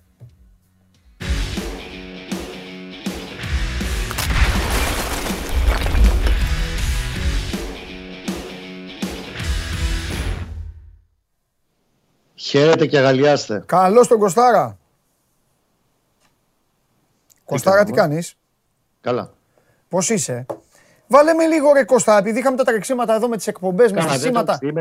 Ναι, εντάξει, είναι λογικό να μην το έχεις δει. Δεν έχω δει τίποτα και έχω στενοχωρηθεί. Ας πω γιατί. Δύο πράγματα, δύο πράγματα έχω στενοχωρηθεί που δεν έχω δει. Το ένα είναι το πρώτο ημίχρονο, για να μπορέσω ναι. λίγο να μιλήσουμε εδώ, να κάνουμε λίγο κουβέντα. Γιατί φαντάζομαι ότι μάλλον η ομάδα δεν θα ήταν καλά. Λέω τώρα. Τους άμα η ομάδα ήταν φανταστική και έτυχε να χάνει. Και το άλλο το φοβερό, Κώστα, άκου να δεις. είχα, ανοιχτό, είχα ανοιχτό ένα live. Δεν έχω δει το στιγμιότυπα. Είχα ανοιχτό ένα live. Βλέπω ένα-ένα. Βλέπω πέναλτι για τον Παναθηναϊκό. Πρόσεξε. Πέναλτι για τον Παναθηναϊκό. Βλέπω ένα-δύο. Ένα-δύο. Ανοίγω, ανοίγω δίπλα μια σελίδα, τη σελίδα με τα στατιστικά του μπάσκετ, λίγο να ετοιμαστώ. Και ξαναπάω μετά πολύ λίγο. Και βλέπω ένα-τρία. Τι μπήκαν καπάκι. Ναι, βέβαια. Α. Με το που έγινε σέντρα, έκλεψε μπάλα Παναθυναϊκό και έγινε το. το Α, μιλάμε για τόσο. Πολύ ωραία. Κατευθείαν, κατευθείαν. Χαίρομαι όταν δεν έχω διαβάσει καθόλου ορισμένες φορές έτσι και το, το ζω πολύ αυθόρμητα. Γιατί θα μπορούσε να πει κάποιος καλά, δεν έχεις διαβάσει καν τα λεπτά τον κόλλο. Όχι, δεν με πειράζει. Εγώ έτσι μου αρέσει να, να πιάνω. Είχατε έτσι. δουλειά τώρα. Δεν το συζητάμε. Χθες είχατε πολλή δουλειά πάνω ναι. στα του μπάσκετ. Κοίταξε. Για πες. Ε, έχει ευνηδιάσει πολύ κόσμο και για μένα πολύ σωστά το έχει σκεφτεί ο Γιωβάνοβιτς το χθεσινό. Ξεκινώντας την 11 παίζει διαφορετικά. Δεν αλλάζει πολύ το σύστημα. Το σύστημα επί της ουσίας πάλι 4-2-3-1 είναι. Ε, αλλά έχει κλασικό φόρ μπροστά τον Καρλίτος και όχι σε αυτό το δεκαροειδές που τον βάζει πίσω τον επιθετικό. Και ξεκινάει για πρώτη φορά μετά τη δεύτερη αγωνιστική βασικό το Λούντβιστ. Υπενθυμίζω ότι ο Σουηδός είχε παίξει τελευταία φορά ως αλλαγή στο ντέρμπι στο Φάληρο στην πέμπτη αγωνιστική. Μετά είχε κάποια θεματάκια. Ε, και τέλος πάντων δεν είχε παίξει για εδώ και πέντε παιχνίδια. Και έχει το Βηγιαφάνιες οχτάρι δίπλα στο Ρούμπεν. Είναι εκτός Αλεξανδρόπουλου που είναι δεκάδα. Βλέποντας αυτό και μιλώντας αντίστοιχα το βράδυ, ε, προσπαθώντας να καταλάβουμε την ε, λογική του Γιωβάνοβιτς, είχε ένα και μόνο σκοπό. Δεν νομίζω ότι είχε βέβαια και πολύ μεγάλο ρίσκο, αλλά θα το αναλύσουμε εν το χρόνο. Ε, Γνωρίζοντας ότι είχε απέναντί του μια ομάδα η οποία παίζει με καθαρή πεντάδα πίσω, όχι τριάδα, πεντάδα. Και τρία κεντρικά παύλα αμυντικά χαφ που παίζουν και οι 8 πίσω από τη μεσαία γραμμή. Ήθελε να έχει μέσα δύο ποδοσφαιριστές, καλύτερους χειριστές της μπάλας, οι οποίοι μπορεί, ειδικά ο Βηγιαφάνη, να μην του βγάζουν την ίδια ένταση και τα ίδια τρεξίματα που βγάζει ο Αλεξανδρόπουλος, mm. αλλά μπορούν να το χτίσουν καλύτερα σκαλοπάτια στην κυκλοφορία της μπάλας για να προσεγγίσει την περιοχή. Το σχέδιο για μένα αυτό είχε λογική και ήταν σωστή βάση, γιατί και ο Βηγιαφάνιες κυρίως και ο Λούντβιστ ήταν σε καλή μέρα. Αυτοί που δεν ήταν καλά ήταν οι ακραίοι του. Και η Μπακ και η Χαφ Παναθηναϊκού. Με ξέρεις το Χουάνκα. Ούτε ο Χατζιωβάνη ήταν καλά, ούτε ο Βιτάλη ήταν καλά, ούτε ο Κότσιρα κυρίως αμυντικά ήταν καλά. Και αυτό του μέχρι να βρουν λίγο την ισορροπία τους όλοι μέσα στο παιχνίδι. Είχε ναι. την κατοχή του Πάλας Παναθηναϊκός, αλλά mm-hmm. και πάλι δεν μπορούσε να χτίσει συνεργασίες και πήγαινε διαρκώς από τον άξονα που μπορούσε να τον αναχαιτήσει πιο εύκολα η Λαμία. Και κλασική αφέλεια Παναθηναϊκού στη μοναδική καλή φάση, τέλος πάντων υποψία που βγάζει η Λαμία από τα αριστερά με τον Μανούσο δεν πάει επιθετικά στο μαρκάρισμα ο Κότσιρας. Και αυτό είναι μία από τις αδυναμίες που πρέπει κάποια στιγμή να διορθώσει ο Κότσιρας. Γιατί έχει δεχτεί αρκετά γκολ ο έτσι. ανενόχλητο μέσα στην περιοχή πηδάει ο Αραμπούλη γιατί δεν ζυγίζουν καλά την πορεία της μπάλας ούτε ο Βέλεθ ούτε ο Σάλια. Κεφαλιά πηδάει με το Χουάνκα, να φανταστείς, σαν να πηδάει με μένα στο, στον αέρα. Κάνει το 1-0 η Λαμία και του κάνει πάλι δύσκολη τη ζωή του Παναθηναϊκού από το πουθενά και χωρίς να το δικαιολογεί εικόνα του αγώνα. Λαμία βγήκε να παίξει, να πάει να πάρει το χ, να το μαζέψει πίσω και ό,τι βγάλει μπροστά. Το έβγαλε. Στο έδωσε πολύ εύκολο Παναθηναϊκός το, το γκολ. Για μένα είναι ακόμα ένα φθηνό γκολ και αυτό κάποια στιγμή πρέπει να, το, να βρει έναν τρόπο να το περιορισει Να το εξαλείψει, το θεωρώ δύσκολο. Εκτός αν φέρει τον Νέστα. Αλλά να το εξαλείψει, να το περιορίσει, συγγνώμη, ε, μπορεί να το πετύχει σιγά σιγά Παναθηναϊκός. Τώρα, ε, από εκεί πέρα, τι αλλάζει το δεύτερο ημίχρονο; Τρία πράγματα. Ένα, αρχίζει ο Βηγιαφάνιας και μπαίνει πιο πολύ στο πετσί του ρόλου σαν οχτάρι, γνωρίζοντας ότι απέναντι του και οι τρεις χάφ που έχει τη Λαμία. Γι' αυτό λέω για χαμηλό και λεχόμενο ρίσκο του Γιωβάνοβιτς. Αν μου λέει ότι ήταν τα χάφ του όφη απέναντι, θα σου λέγω ότι ήταν πιο μεγάλο το ρίσκο. Επειδή τα χάφ της Λαμίας είναι παίχτε που είναι κουμπωμένοι μέχρι τη μεσαία γραμμή και ακόμα και την μπάλα να ανακτήσουν, δεν θα σου βγάλει μαζικά ένα επιθετικό τραζίσιο που θα, θα, θα τρίβει στα μάτια και λες πω τι θα πάθω τώρα. Ήταν λογικό λοιπόν να αφήσει το Βηγιαφάνιες εκεί για να ψάξει περισσότερα σκαλοπάτια στην επίθεση και στη δημιουργία. Ανεβαίνει ο Βηγιαφάνιες και τραβάει μαζί του όλη την ομάδα προς τα πάνω. Είναι η πρώτη κανονική επιτέλους εμφάνιση του Βηγιαφάνιες μετά από ένα χρόνο και κάτι. Και ξέρεις ότι δεν έχω πρόβλημα και όπως έχουμε ρίξει καραμούζα κατά καιρού στον, ε, στον Αργεντινό, τώρα το πιστώνεται ότι όντως έχει κάνει την πρώτη του κανονική Εντάξει, έτσι είναι το σωστό μου. Λοιπόν, ε, έχει αρχίσει και απλώνει λίγο και το παιχνίδι παραπάνω και ο Λούτβις συνεργάζονται, έρχεται νωρίς το 1-1. Εκεί αλλάζει όλη η ψυχολογία. Ναι. Υπενθυμίζω ότι ο Παναθηναϊκός μαζί τα λέγαμε μετά την Τρίπολη, μετά το Βικελίδης, μετά το Ζωσιμάδες. Τα τελευταία πέντε χρόνια ή τέσσερα-πέντε χρόνια Μάλιστα. είχε μόνο τρεις ανατροπές ναι. σε αγώνες της Super League. Τρία προς τα 55 είχε. Ένα με την ΑΕΚ πριν από δύο χρόνια που ήταν η τελευταία του ανατροπή από το 0-2. Ένα με τον Μπας Γιάννενα στην πρώτη χρονιά Δόνη. Και ένα ακόμα πιο πίσω στο 2-3 της Τούμπας. Πριν 4,5 χρόνια. Λοιπόν, μετά το 1-1, η εικόνα του αγώνα και γενικά το feeling που σου βγάζει το match είναι ότι ο Παναθηναϊκός αυτή τη φορά θα το γυρίσει. Και αργεί γιατί του κάθονται οι αναποδιές, χτυπάει ο Λούμφι πάνω που του είχε ανέβει, παθαίνει το διάστρεμα, γκίνια με το Σουηδό. Γιατί δεν ξέρω, εγώ πιστεύω ότι για την Κυριακή δεν θα είναι έτοιμος. Γιατί περιμένουμε να δούμε τα αποτελέσματα εξετάσεων. Πρέπει να είναι αρκετά βαρύ. Το διάστρεμα είναι και στο πόδι που είχε θέματα παλιότερα. Θα δούμε. Κάπου εκεί του ανακατεύει λίγο το πράγμα, αλλά μπαίνει ο παίκτης που για μένα είναι σημαντικό και σημαντική πολυτέλεια για τον Παναθηναϊκό, ο Μαουρίσιο, να έρχεται από τον πάγκο ως game changer. Mm-hmm. Ξαναλέω, η ποιότητα του ποδοσφαιριστή Μαουρίσιο δεν αμφισβητείται από κανέναν. Ο άνθρωπος ξέρει, όση μπάλα ξέρει όλο το ρόστο του Παναθηναϊκού. Είναι όμως πλέον στα 34. Έχει καταπονημένο οργανισμό, κορμί κτλ. εγχειρήσει στα γόνατα. Δεν είναι για χόρταση, αλλά για να υπηρετήσει αυτό το ρόλο, να έρχεται από τον πάγκο για τα 30-35 λεπτά και να αλλάζει τις καταστάσεις μέσα στο γήπεδο είναι τα μαμ. Το θέμα είναι βεβαίως ένας ποδοσφαιριστής που έχει μάθει σε όλη την καριέρα να είναι πρωταγωνιστής, πόσο μπορεί να το αποδεχτεί εύκολα αυτό. Μέχρι στιγμής πάντως το διαχειρίζεται καλά μέσα το Μαουρίσιο και το ίδιο έκανε και χθες. Γιατί από την ώρα που μπήκε ο Παναθηναϊκός αρχίζει και πατάει, εγκαθίσταται στην, περιοχή της ε, Λαμίας, παίρνει καθαρό πέναλτι. Και μην τρελαθούμε τώρα, γιατί έχω διαβάσει διάφορα από χθες ένα ριπλεάκι απλό να δούμε τι γονατιά τη ρίχνει ο Τζανετόπουλος. Άθελα το παιδί. Γιατί έγινε, δεν, δεν έχω δει. Θα δω, άμα, ε, άμα δω θα σου πω. Διάφορα τραβηγμένα από τα μαλλιά. Από τα μαλλιά του γουλή αποκλείεται. Γενικότερα από τα μαλλιά δεν υπάρχει. Του Τζιομπάνογλου ακόμα περισσότερο. Ε, ε, λοιπόν, ε, την ρίχνει το παιδί τη γονατιά. Άθελα του την έριξε τώρα. Τι να κάνουμε. Και στα καπάκια ο Παναγό κάνει και το 1-3 και σε, τελειώνει τη σεμνή τελετή στο Πανθεσσαλικό και παίρνει μια νίκη ανακούφισης. Δεν είναι για να πανηγυρίζει κανείς. Είναι όμως μια νίκη που έτσι όπως ήρθε για μένα του φτιάχνει ακόμα περισσότερο την, ε, όχι μόνο την ψυχολογία και την αυτοπεποίθηση. Το έχει ανάγκη μετά από τρία μάτς που του είχαν στραβώσει όλα στη Τρίπολη με τον Νόφι, με τον Μπάοκ. Είναι πολύ σημαντικό ότι πήρε αυτό το διπλό, τουλάχιστον γιατί έρχεται μπροστά του ένα σερή αγώνων πάρα πολύ σημαντικών και ακόμα περισσότερη ζώρικη δουλειά για τον Ιωβάνοβιτ, γιατί πλέον θα αρχίσει να ζει και με τις απουσίες. Έχει που έχει θεματάκια το ρόστερ του Παναθηναϊκού που τα έχουμε αναλύσει πολλές φορές σε τι κενά υπάρχουν σε συγκεκριμένες θέσεις. Πλέον θα πρέπει να ανοίξει πολύ το rotation. Ο Σάρλια πήρε τέταρτη κάρτα χθες. Ναι. Ο Λούντβι δεν τον βλέπω να παίζει με τον Πανετολικό. Ο Καρλίτος θα το παλέψει ο Έρμος. Εντάξει, δεν θα είναι πάντως το βασικό. Δηλαδή και να, και να γυρίσει το παιδί θα είναι στον πάγκο. Θα, θα πρέπει να αρχίσει να ζει και με τα προβλήματα σιγά σιγά Παναθυνακό και τις απουσίες. Αλλά ήταν πάρα πολύ σημαντικό όλο το πακέτο για την αυτοπεποίθησή του. Κυρίως. Μάλιστα. Ωραία. Εντάξει, κρατάμε τα καλά και αύριο, όπως κάνουμε άλλους ε, σήμερα Τρίτη, αύριο θα μιλήσουμε διεξοδικά λίγο για και, και θεματάκια. Λέει, και αυτό σου λέω το θέμα που το πόσο εύκολα δίνει γκολ ο Παναγιώ. Αν τα βάλεις κάτω και τα 10 που έχει δεχτεί φέτος στο πρωτάθλημα, τα 8 είναι φθηνά γκολ. Φθηνά και είναι copy-paste.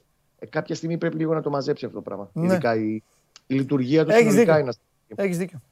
Και αυτά τα πέναλτι που με τις κλωτσιές στον αντίπαλο, ε, όταν τσιμπάνε την μπάλα και όλα αυτά.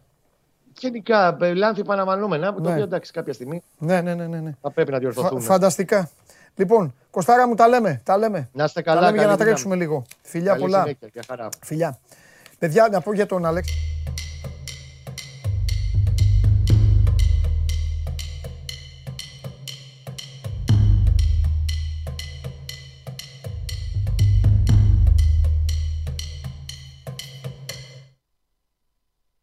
Ε, για τον α, Αλέξανδρο που ρωτάτε, έχει επαγγελματική υποχρέωση. Έτσι. Γι' αυτό τώρα κάνα δύο μέρες θα τον στερηθούμε. Θα το καταλάβετε. Οπότε παίζουμε μπάλα υπόλοιπη. Να καλύψουμε το δυσαναπλήρωτο κενό του Αλέξανδρου. Και προχωράμε. Τι ήθελα να πω τώρα; Ε, πού βρισκόμαστε; Α, θα έρθει ο Θέμης. Άντε να έρθει ο Θέμης να μιλήσουμε λίγο, να δούμε τι μου έχει τίποτα για μπαλίτσα. Πω, τι έρθει, μία. Έλα, γόρι μου. Ευχαριστώ πολύ. Τι έγινε; Ήθελα να πούμε ψέματα. Έλα να πούμε κανένα ψέμα να περάσει η ώρα. Γιατί βλέπω στο Sport 24 και λέει live, λέει. Η UEFA όρισε. Ναι. Live, λέει. Show must go για το θρίαμβο του Παναθηναϊκού σου έφυγε την επόμενη μέρα στο Ολυμπιακό. Ε, εντάξει, και είπαμε, μία, μία πήγε. Μπαίνει, πατά ο κόσμος, βλέπει το γουλί. Ε, τώρα γι' αυτό. Και εμένα. Και αυτό έβαλα πολύ στα μπασκετική να σε. Τώρα γι' αυτός. Τώρα γι' αυτό. Έβαλα πάει την Κάνεις πόλεμο στο μαγαζί σου τώρα. Καθόλου. Καθόλου, καθόλου, καθόλου, καθόλου, καθόλου, Λοιπόν, να πούμε πριν αρχίσουμε λίγο με το θέμα τα δικά μας, ε, να πούμε ότι ο Ισπανός Αντώνιο Μιγγέλ Ματέου Λαόθ, ο, ο Λαόθ τέλος πάντων είναι γνωστός ο άνθρωπος, θα είναι ο διαιτητής του Ολυμπιακού Φενέρ. Oh, man. Ναι, πέρυσι ε, σφύριξε με την Ομόνια. Έχει σφυρίξει ο Ολυμπιακός Δυνάμο το 2015. Διαιτητάρα με σύνδρομο Βασάρα. Ναι, είναι λίγο. Έχει σύνδρομο Βασάρα. Θέλει να, δει, να ναι. δώσει κάτι ναι. και να πείσει όλο τον κόσμο ότι αυτός έχει δει κάτι που δεν έχει δει κανένας. Γιατί αυτός ξέρει. Διαιτητάρα. Ναι. Δεν φτάνεις να διαιτητεύσεις ναι, ναι. τόσα Real Barcelona ναι. στην Ισπανία είσαι κανένας ε, φλούφλη. Ναι, ναι, ναι. Διαιτητάρα. Αλλά το παράκανε μετά και έγινε. Θα σας κάνω εγώ τώρα να τρελαθείτε όλοι. Δεν θα το πιστεύετε αυτό που θα σας πω. Ε, είναι και καρτάκια, αν θυμάμαι καλά. Απ' όλα είναι. Θέλει, έλα εδώ. Αλλά. αλλά... Θες κι άλλη, κι άλλη. Αλλά είναι. Εντάξει, είναι και το μάτς δυο. Λογικό είναι ο ΕΦΑ να βάλει ένα καλό διαιτητή. Ε, ουσιαστικά είναι και, μπορεί να είναι και σαν τελικός δεύτερης θέσης. Και είναι και οι χώρες των δύο ομάδων. Είναι, είναι διάφορα. Mm. Ε, Αυτός ξέφυγε και πήγε στο άλλο επίπεδο. Ναι. Δηλαδή και εκεί που πάτησε στην Elite έγινε ναι. περίεργος που θα σας κάνω εγώ.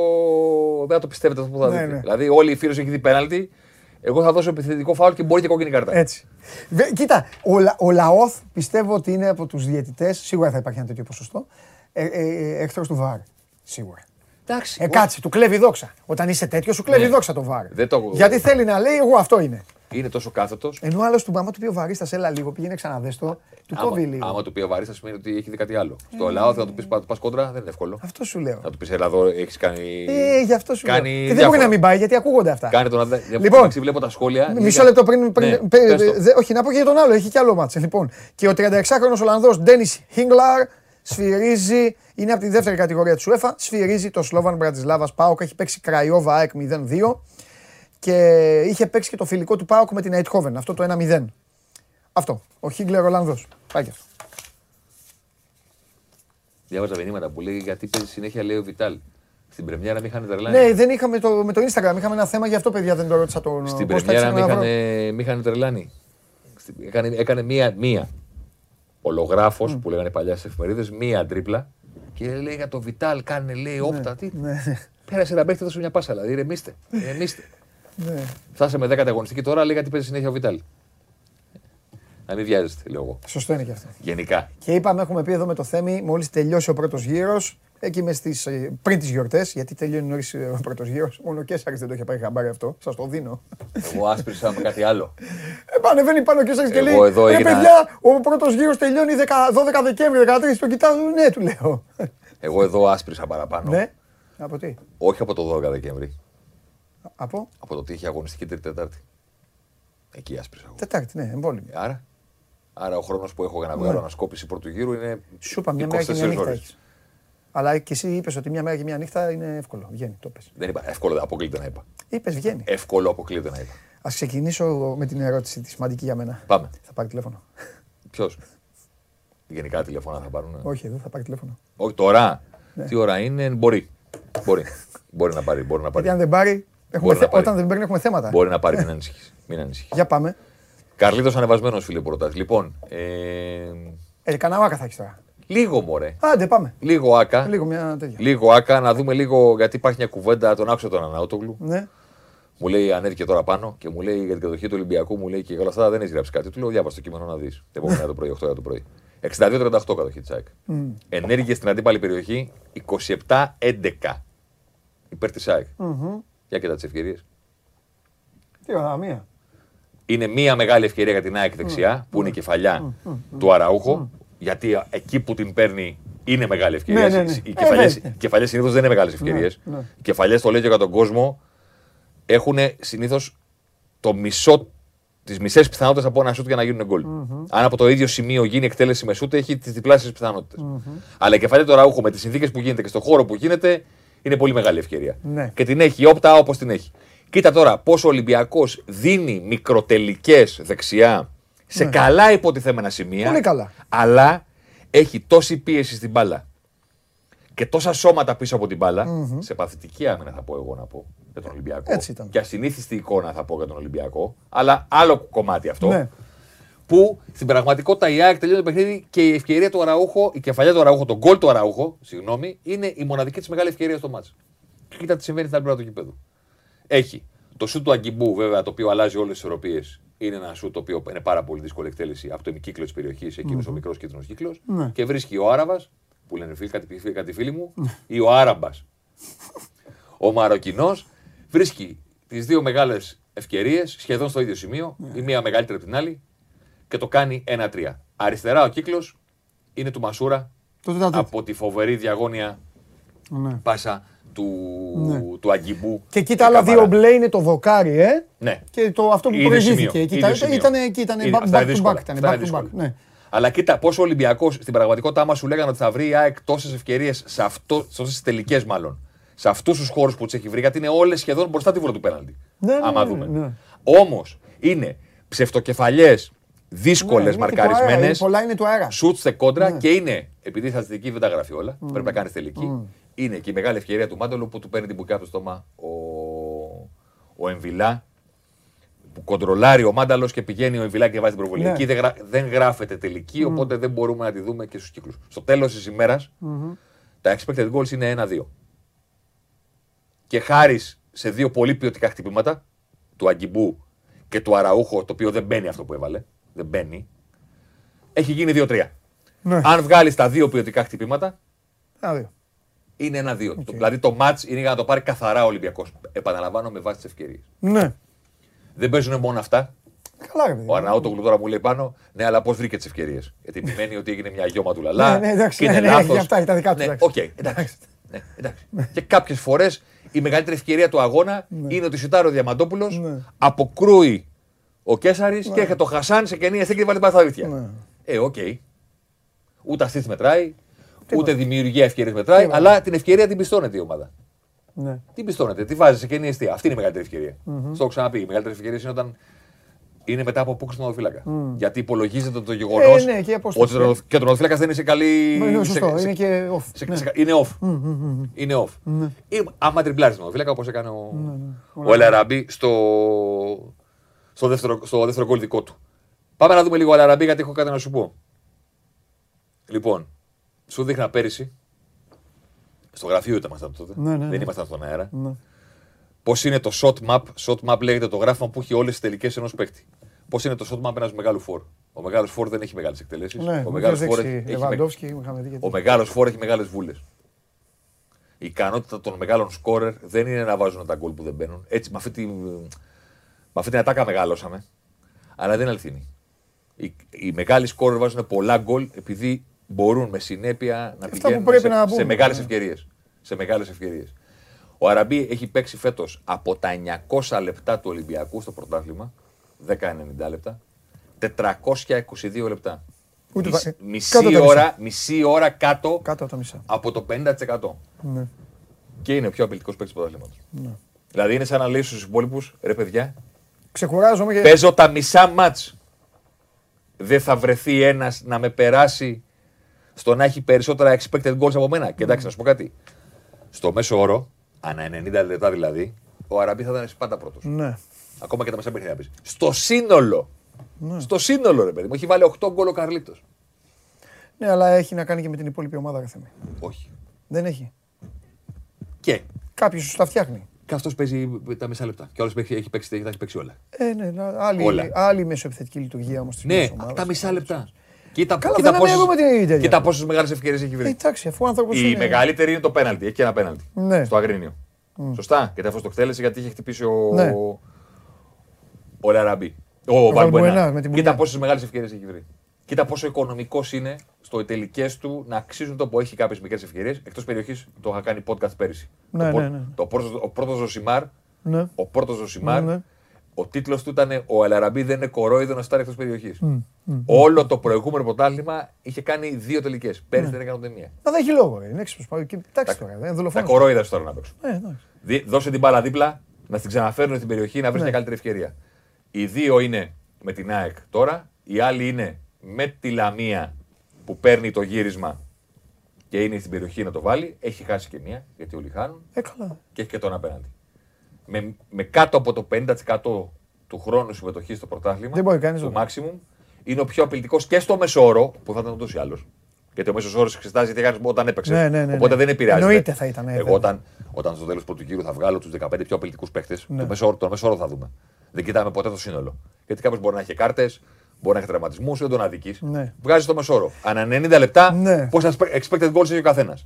Αλλά το τσέκαρα Κυριακή βράδυ και να κάνω το θέμα Δευτέρα πρωί στους Πόρκο. και λέω κοίτα να δεις, είναι και στο σύνολο πρώτος. Στο μέσο Είναι όρο και στο κινδυνεύει να αδικηθεί αυτό όταν θα το βγάλεις, κινδυνεύει να αδικηθεί κάποιος ποδοσφαιριστής που έχει παίξει μισό χρόνο. Α τον Όχι. Λαραμπή. Όχι. Όχι, έτσι. Όχι. Γιατί πάει αναλογικά. Πέρυσι Στην αναλογία του πάει, ε. Ναι, πέρυσι, ακριβώς αυτό το κάνουμε το μέσο όρο. Πέρυσι ο Άρντα π.χ. Ναι. Ήταν ψηλά με τους μέσους όρους που κουβαλούσε Μου είχε αυτό. από το βόλο. Ναι, αυτό λέω. Μπορεί κάποιον να τον έχει βάλει τώρα ο προπονητής τέσσερα ματσάκια μόνο. Όπως κατάλαβες. επίσης όπως επίσης, ο Ιωαννίδης του Παναθηναϊκού, όταν κάποια εποχή να έχει ένα καλό φεγγάρι, μπορεί να έπαιζε λίγο, αλλά η μέση ώρα ήταν ψηλά. Ο Καμπετσής, την προηγούμενη σεζόν που η Όπτα κάλυπτε, αλλά εμείς δεν είχαμε ξεκινήσει την εργασία με Ναι. την Όπτα, ήταν ένας παίκτης που αν τον έβλεπε στον Παναθηναϊκό θα έλεγες: Ωραία, πάρτε ένα φορ, τον Καρλίτος, πουλήστε το Μακέντα, γιατί ο Μάκο μπορεί να φέρει λεφτά, και κάτι τον Καμπετσί δεύτερο γιατί τα νούμερα του είναι. Είναι τέτοιο. Για να συνεχίσετε να τον έχετε εκεί. Βέβαια, στον Παναθηναϊκό αποφάσισαν να κάνουν Ε, κάτι άλλο. εντάξει τώρα. Αλλά ε, μιας και το πες, το, Λες την ιστορία. ναι. το αναφέρω. Ποιοι είναι οι τέσσερις ή πέντε πιο επικίνδυνοι παίκτε στην Premier League αυτή τη στιγμή; Ο Σαλάχ, ο Ντεμπρόινε. Ο- ε, Απειλή μπροστά, όχι στις assist. Α, στο κουτί. Expected goals. Όχι expected assist. Που είναι τον πρώην, πιο δημιουργικός, πιο απειλητικός. Σε μέσο, σε μέσο όρο ή Μέσος σε... όρος. Ο Σαλάχ, ο Τόνι, ε, Ε, αν με κουράζει, να ο σου πω. Κιν τους όχι, πέντε, Να σου γιατί πω. δεν έχει παίξει. Να μου σου πω πεις, τους ναι, γιατί, τέσσερις. γιατί πε- πε- ψάχνουν και τις μικρές ομάδες εκεί, γιατί η Premier League είναι... Σωστό. Ψάχνω να βρω για Ανά τον... 90 λεπτά. Ναι, γι' αυτό σου είπα τον Τόνι. Σαλάχ, Φιρμίνο, Ζώτα, Μανέ. Όλοι. Τώρα κανονικά είναι η στιγμή που, Όλοι. είναι η στιγμή που φεύγουμε. Και- τώρα και- είναι η στιγμή που φεύγουμε. και- Τι λες τώρα, Και ρε. Κριστιανό Ρονάλντο. Έλα, εντάξει. 0-50. Είχε Κριστιανό. Μαγε... Αλήθεια τώρα λες. 0-50. Και κάθομαι να και συζητάμε. Τέλος πάντων. Πάμε παρακάτω. Ένα, να δείξουμε Μου ένα άρεσε τελευταίο. αυτό, Μου άρεσε αυτό. Να δείξουμε ένα τελευταίο. Αν το είχα. Αλλά Άκου- κάθε μέρα πρέπει να τον φέρνεις τον άνθρωπο, ρε Πεπερίδη. Άκουρε. Τι πόλεμο είναι Ας αυτός τον που Περπερίδη, κάνεις. ας τον Περπερίδη. Άκουρε πω τελευταίο. Τα τρώω και τρεις δεν πειράζει. Έλα. Το, το λέγαμε από χθες στο γραφείο, οπότε σου χα- έχω, έχω χαλάσει το quiz. Και Αλλά έλεγα άμα- Τόνι, εγώ έψαχνα να βρω, τον Ζαχά έψαχνα να βρω, παιδιά, εγώ έψαχνα. Έξι τζι μπροστά, ρε. Έψαχνα να βρω, ναι, για πες. ε, αν ρωτούσαμε τον κόσμο στον αέρα, ποιος παίχτη έχει τις περισσότερες τελικές στη Super League, δεν μπορεί να τον έβρισκε κανένας. Κανένας. Λέω εγώ ότι θα τον έβρισκε κανένας. Μπορεί κάποιος να τον έβρισκε. Περισσότερες τελικές Super League φέτος. Αυτό πάμε πάνω, ρε. Ε, αυτό σου λέω, σε Κάτι σένα- κατά τύχη, δεν σου είπα. σε σένα το έχω Κάπως χαλάσει. το είπαμε, κάτι. Σε σένα το έχω Τώρα το χαλάσει. θυμάμαι εδώ. Το, το έχω χαλάσει το quiz. Όχι, νομίζω κάτι είπαμε για αυτόν και γυρίζεις και μου λες είναι ο πρώτος σε τελική, κάπως έτσι. Ο πρώτος σε στον τελικές κόσμο τώρα, του εικόνες πρωταθλήματο ήταν και είναι ακόμα Ναι. πρώτος σε σουτ παίχτης ο ευθύνη Κουλούρης. Ο Κουλούρης. Δηλαδή, Ναι, μου το πες, ναι. στη χειρότερη ομάδα του πρωταθλήματο παίζει ο ποδοσφαιριστής που έχει κάνει τις περισσότερες τελικές. Πέρθρο από Κάρλιτο, Αράμπι, Σβιντέρσκι, Ακπομ, του Βόλου, τον Ολλανδό, Ναι, ναι, όλους, ε, όλους. το Βέργο, το Μανούσο. Όλους, όλους. Από όλους. Ταυτόχρονα ήταν ο παίκτης ο οποίος δεν είχε Τίποτα. ούτε ένα γκολ. Τίποτα. Δεν είναι. Και έρχεται ο Πάουκ και του λέει ευθύμη. Μου το είπες που σου είπα ο 0 κάτι που σου λέω ρε εκεί 0,25 κάτι. Και... Και του λέει ευθύμη, Βάλε. παλιέ μας φίλε, είναι κρίμα να έχεις 25 μήνες που δεν έχεις βάλει γκολ. Είναι κρίμα να είσαι ο πρώτος παίκτης του πρωταθλήματος σε τελικές χωρίς να έχεις σκοράρει. Και του έδωσε τα δύο γκολ. Πώ έσπασε το ρόδι. Δηλαδή ο ευθύμης μισό λεπτό τώρα. Θέμη, έχει σουτάρει και από εκεί, λέει, ε, ε, ας- ανάμεσα από κέντρο και μεγάλη Ναι, ναι, ναι, περιοχή. ναι, έχει σουτάρει και από εκεί. Έχει σουτάρει από εκεί. Άμα είσαι στην απελπισία σου, Αυτό πήγα να σου πω. για να τα λέμε όλα. Θα έχει για να πουθενά τα λέμε ο όλα, Κακομοίρης χωρίς- δεν θα βλέπεις- είχε στήριγμα εκεί μόνο, θα βλέπεις- σούταρε. Βλέπεις ότι ο άνθρωπος παλεύει να βγάλει τελικές. Ναι. Ευκαιρία δεν έχει. Ναι, ναι. ναι. Δηλαδή έχει μία στη μικρή περιοχή που είναι καλή, Μια που είναι μεγάλος γεματούτσικη, κύκλος, ναι, και ναι. μία δίπλα στο πέναλτι που έπρεπε να τη βάλει. Οι υπόλοιπε. Όχι, μία στη μικρή, μέσα. Αυτό λέω. Μία Αυτή στη μικρή, είπες, ναι, και η άλλη είναι και στο μία πέναλτι δίπλα πιο στο με- πέναλτι. Και είναι και πιο μεγάλη. Εκεί μπορεί να ήταν δηλαδή και μόνος Ναι. στο τετατέτ. μπορεί Γιατί να του ήταν. δώσαν την μπάλα δίπλα και ήταν σε τετατέτ. Εντάξει. Το χάσε. Α, Μπάλα είναι. Οκ. Αλλά θέλω να πω ότι ματώνει δεν, έχει, δεν είναι ότι ρε εσύ είσαι χασογκόλ, δεν γίνεται αυτό που χάνει. Ναι. Απλά είναι πολύ μικρές ευκαιρίες. Ναι, ναι, το παλεύει. Είχε 0 στα 25, έκανε 2 στα 2. Μακάρι το παιδί, γιατί εντάξει έχουμε και ανάγκη ρε φίλε και η εθνική ομάδα να έχει κάποιον να μπορεί να βάλει. Μακάρι το παιδί να πάρει μπροστά. Δεν ξέρω, ξέρω εγώ. Εντάξει. Είμαι λίγο, Πάντως, είμαι είναι- λίγο ευαίσθητος με τους επιθετικούς Είναι κα... Έλληνες. είναι- Ναι, το καταλαβαίνω. Ε, ψάχνω. είναι κατόρθωμά του Ψάχνω. να παίζεις στην τελευταία ομάδα του πρωταθλήματος που δεν έχει νίκη και να είναι ο πρώτος σε τελικές πρωταθλήματος. Δεν, είχε, δεν είχε νίκη. Δεν είχε νίκη, είναι σωστό. Ήταν πριν και- και πριν. Ναι, ναι, ναι, ήταν, ήταν. ήταν. Από την 7η αγωνιστική είναι πρώτος. 7η αγωνιστική πρώτος ο Κουλούρης. 8η αγωνιστική πρώτος ο Κουλούρης. 9η αγωνιστική πρώτος ο Κουλούρης. Η ομάδα χωρίς νίκη. Εγώ σουτάρω πιο πολύ από όλους. Δηλαδή του λες, ρε φίλε, το παλεύεις. Γιατί Ναι. στου τελευταίους παίζεις. Πόσο καλοί μπορεί να είναι τελευταίοι; Σίγουρα Τώρα- δεν είναι για τελευταίοι πάντως. Έχουν Αυτή- βάλει το χεράκι τους να είναι, αλλά δεν Αυτή είναι. τη στιγμή πάντως. Αυτή τη στιγμή πάντως έχουν τους χειρότερους δείκτες του πρωταθλήματος. Ε, πώς να μην σου Γι' αυτό και ήταν τελευταίοι. Ήταν. Είναι ακόμα. Δεν ανέβηκε. Αυτή τη στιγμή πάντως έχουν τους χειρότερους δείκτες. Βέβαια τους έχουν γιατί κέρδισαν τον Μπάουκ σε ένα μάτι το οποίο ο Μπάουκ έχει, κάνει- έχει χάσει ένα τόνο ευκαιρίες. Οπότε χάλασαν πολύ οι δικοί τους δείκτες. Καμιά φορά συμβαίνει στο ποδόσφαιρο αυτό. Δηλαδή πετυχαίνεις τη νίκη σε μάτς που δεν σε, δεν σε βοηθάει στα metrics που μετράει ο Κέσσαρης ναι. να, να εμφανίσει καλύτερος. Πρέπει να πήρε μια νίκη. Τρεις Ναι, πόντι. ναι, τρεις ναι, ναι, πόντι. ναι, ναι, ναι. Εντάξει, θα έπρεπε να έχει πάρει κάποιους βαθμούς ε, σε άλλα παιχνίδια. Αυτή τη στιγμή έχουν τους χειρότερους δείκτες του πρωταθλήματος. Ακόμα και ο Απόλογα θα έπρεπε να είναι πιο ψηλά. Έχει καλύτερη εικόνα στο γήπεδο. Ναι. Απλώς ο Ατρόμητος είναι μπαρτοκαπνισμένο, ξέρεις. Τον έχουμε στο μυαλό μας σε μια ομάδα που θα τη βγάλει, Ναι, θα τη ναι, βρει την ναι, άκρη ναι, κάποια ναι. στιγμή. Αυτή τη στιγμή έχει, έχει τους χειρότερους δείκτες. Αλλά δεν είναι ότι είναι πολύ μακριά. η Μέσα άλλη. στις ε, μέσα στις γιορτές, Δεν προλαβαίνω. όχι ρε. Στο λέω από τώρα. Περπερίδη Κάτσε, που είσαι, δεν Στο προλαβαίνω. Περπερίδη. ρε. Ναι. Μέσα στις γιορτές, Κάτσε Θα- γιατί γυρίζει ο Αρναούτος θα- στον Καρχαρία. μέσα στη... Εντάξει, τελειώσαμε. Μέσα στις γιορτές που θα είμαστε άνετοι. Όχι, εγώ δεν θέλω το, το, το πιεστικό το πάνω. Ναι. Πα- Παίξε μπάλα πάνω. Ναι. Μετά όμως θα είμαστε άνετοι. 24, 22 του μήνα, ρε παιδί. Ναι. 28 του μήνα. Φέρε ένα τέτοιο για όλες τις ομάδες λίγο, ό,τι γουστάρεις, να δούμε. Για Μ' όλε τις αρέσουν ομάδες. αυτά. Για όλες τις Κάτι για ομάδες, όλες τις ομάδες, κάτι. Ο στόχος είναι να βγει μετά την ανασκόπηση του ποτηγιού. Αυτό για λέω. όλες. Μα γι' αυτό Μετά- σου είπα. Αυτό θα γίνει σε- ο Θα γύρω τα στις φτιάξουμε. 12. Εγώ σου δίνω και 15 Θα, μέρες τα, ακόμα. θα, έλα. θα έχουν παίξει κι άλλο. Δεν με Θα νοιάζει. έχουν παίξει κι άλλο. Μετά θα τα φτιάξουμε σε μεγάλα μεγέθη εδώ και πολύ ωραία γραφήματα. Ε, λίγο έτσι να δούμε Για λίγο. να τα βάλουμε στη μεγάλη οθόνη, Ναι. να σου δείξω ό,τι θέλεις. Αυτό. Να σου κάνω και ένα quiz τελευταίο. Κάνω. Ποια ομάδα; Δεν πήρε τηλέφωνο. Ποια Καθυστερώ όπως ομάδα, καταλαβαίνεις. ποια Τηλέφωνο ομάδα δεν- Δεν πήρε φέτος; τηλέφωνο. θα πάρει. Ε, Ποια τι ομα- να πάρει ρε φίλε, δεν θα πήρε ρε πάρει. φίλε και παίζουμε θα Ποια χάσουμε. ομάδα Όχι στη- την πόρτα, την τέτοια μη χάσουμε. Ποια ομάδα σήμερα που μιλάμε στη Super League Ναι. έχει βάλει τα Με περισσότερα. τρελαίνουν τα quiz αυτά. Γιατί Ποια οι ομάδα- απαντήσεις είναι δύσκολες. Ποια ομάδα φέτος στη Super League, τώρα που μιλάμε, Πάμε, τώρα, πάμε. έχει βάλει τα περισσότερα γκολ παραπάνω από αυτά που άξιζε στο πρωτάθλημα. Όπως δηλαδή πέρυσι ήταν ο Άρης. Ψάχνουμε να βρούμε το φετινό Άρη. Ο Άρης δεν, ήταν, δεν είχε, Έτσι ήταν ο Άρης. Δεν είχε στην επίθεση. Στην άμυνα είχε ε, over performance. Είχε φάει λιγότερα από Στην αυτά που θα επίθεση, ρε. έπρεπε. Δεν λέγαμε Στην ότι, επίθεση, στην ότι επίθεση. βα- έβαζε. Στην επίθεση επίθεση- δεν λέγαμε ότι έβαζε Στην παραπάνω από επίθεση στον αυτά. πρώτο γύρο τελείωσε ίσα βάρκα ίσα πανιά. Σε Οκ, πληροφορώ. Ωραία. Το κοίταγα χθες. Ωραία. Τώρα, σήμερα που μιλάμε, ποια ομάδα έχει τα περισσότερα 6 γκολ παραπάνω από αυτά που θα άξιζε στο πρωτάθλημα. 6. Έξι. Ναι. Ο Βόλος. Ο Βόλος. Είσαι μεγάλος. Ο Βόλος. Ο Βόλος ρε, ξέρεις γιατί. Είναι παγίδα ομάδα ο Βόλος. Εντελώς. Εντελώς. Είναι παγίδα. Αλλά είναι διασκεδαστική για αυτό το Αυτό, όχι, ναι, ναι, ναι, ναι, ναι, μας αρέσει ο Βόλος. Μας αρέσει. Φιλιά, Θέμη. Φιλιά. Πού πάμε στο Βαγγέλη, έφερτε τον μέσα κατευθείαν. Θέμης Κέσσαρη, μου αρέσουν αυτά τα quiz. Βρίσκω και κανένα. Ρε, έχω όλους, ρε, έχουμε όλους τους παίκτες, ρε. Όλους τους παίκτες έχουμε εμείς, τους καλύτερους παίκτες.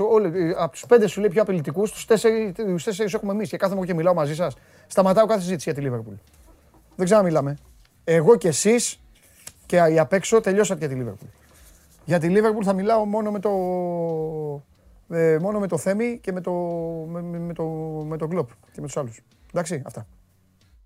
Ο Δεκέμβριος ξεκινάει στην Κοσμοτέ TV με σούπερ ποδοσφαιρικό θέαμα. Ρώμα Ίντερ, ΑΕΚ Παναθηναϊκός, Ρεάλ Μαδρίτης Ίντερ, Μίλαν Λίβερπουλ, Bayern, Μπαρτσελώνα, Adverb, Ολυμπιακός, ΠΑΟΚ, Λίνκολν. Ασταμάτητη ποδοσφαιρική δράση και το Δεκέμβριο μόνο στην Κοσμοτέ TV. Στρέψαμε. Τι ώρα έχει πάει, ωραία. Πάμε τι λίγο να το τρέξουμε. Λοιπόν, ΑΕΚ. ΑΕΚ και είναι εδώ ο Βαγγέλης. Εδώ, εδώ, εδώ. εδώ. Φέρει το Βαγγέλη μέσα. Πάμε. Ρίξτε.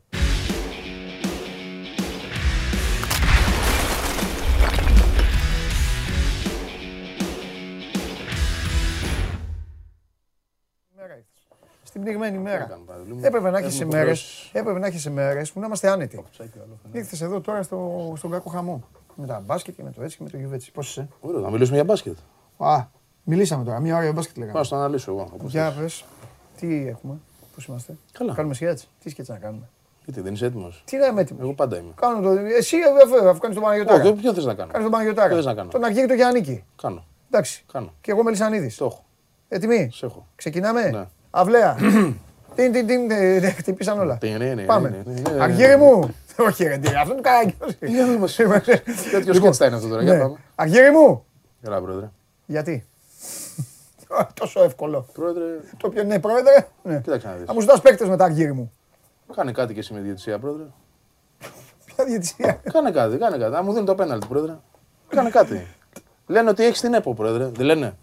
Την έχεις την ΕΠΟ; Ένα από τα κακά. Α, μην το ένα από τα- γυρίζεις, είσαι όχι, ο πρόεδρος. Ένα από τα κακά. σε- Τώρα γίνομαι παντελής για λίγο. Ένα από οκ. τα κακά σε μια ομάδα Ναι. είναι, ελπίζω δηλαδή στην ΑΕΚ μέσα τώρα αυτή τη στιγμή να μην το κάνουν αυτό, είναι να κολλάνε πάντα σε μια φάση ρε φίλε και να λένε, να Όχι, λένε, δεν- να δεν λένε, κολλάνε, να δεν λένε, να κολλάνε. λένε, να λένε. Δεν κολλάνε.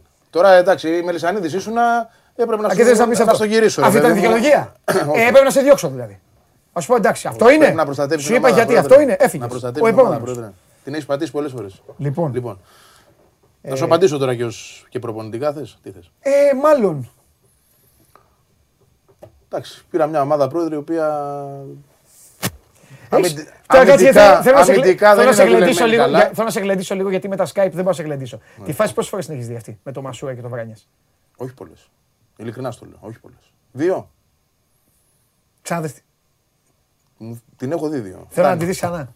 Εγώ δεν θα πω κάτι. Εγώ ξέρω ότι σε αυτά είμαι Δεν πολύ χρειάζεται. άνθρωπος. Γιατί; Γιατί είναι ξεκάθαρο. Για μένα. Ναι, ρε, δες την όμως. Όχι, δεν χρειάζεται. Δες την γιατί είναι και για τους διαιτητέ ξεκάθαρο. Εγώ Τι είμαι είναι- πάντα με. Εγώ Τι είναι ξεκάθαρο; Δες το γιατί είναι Ω, ξεκάθαρο. δεν- Να το βλέπω, το έχω δει. Τι να δω. Να δω κάτι να μου αλλάξει τη γνώμη, δεν θα δω.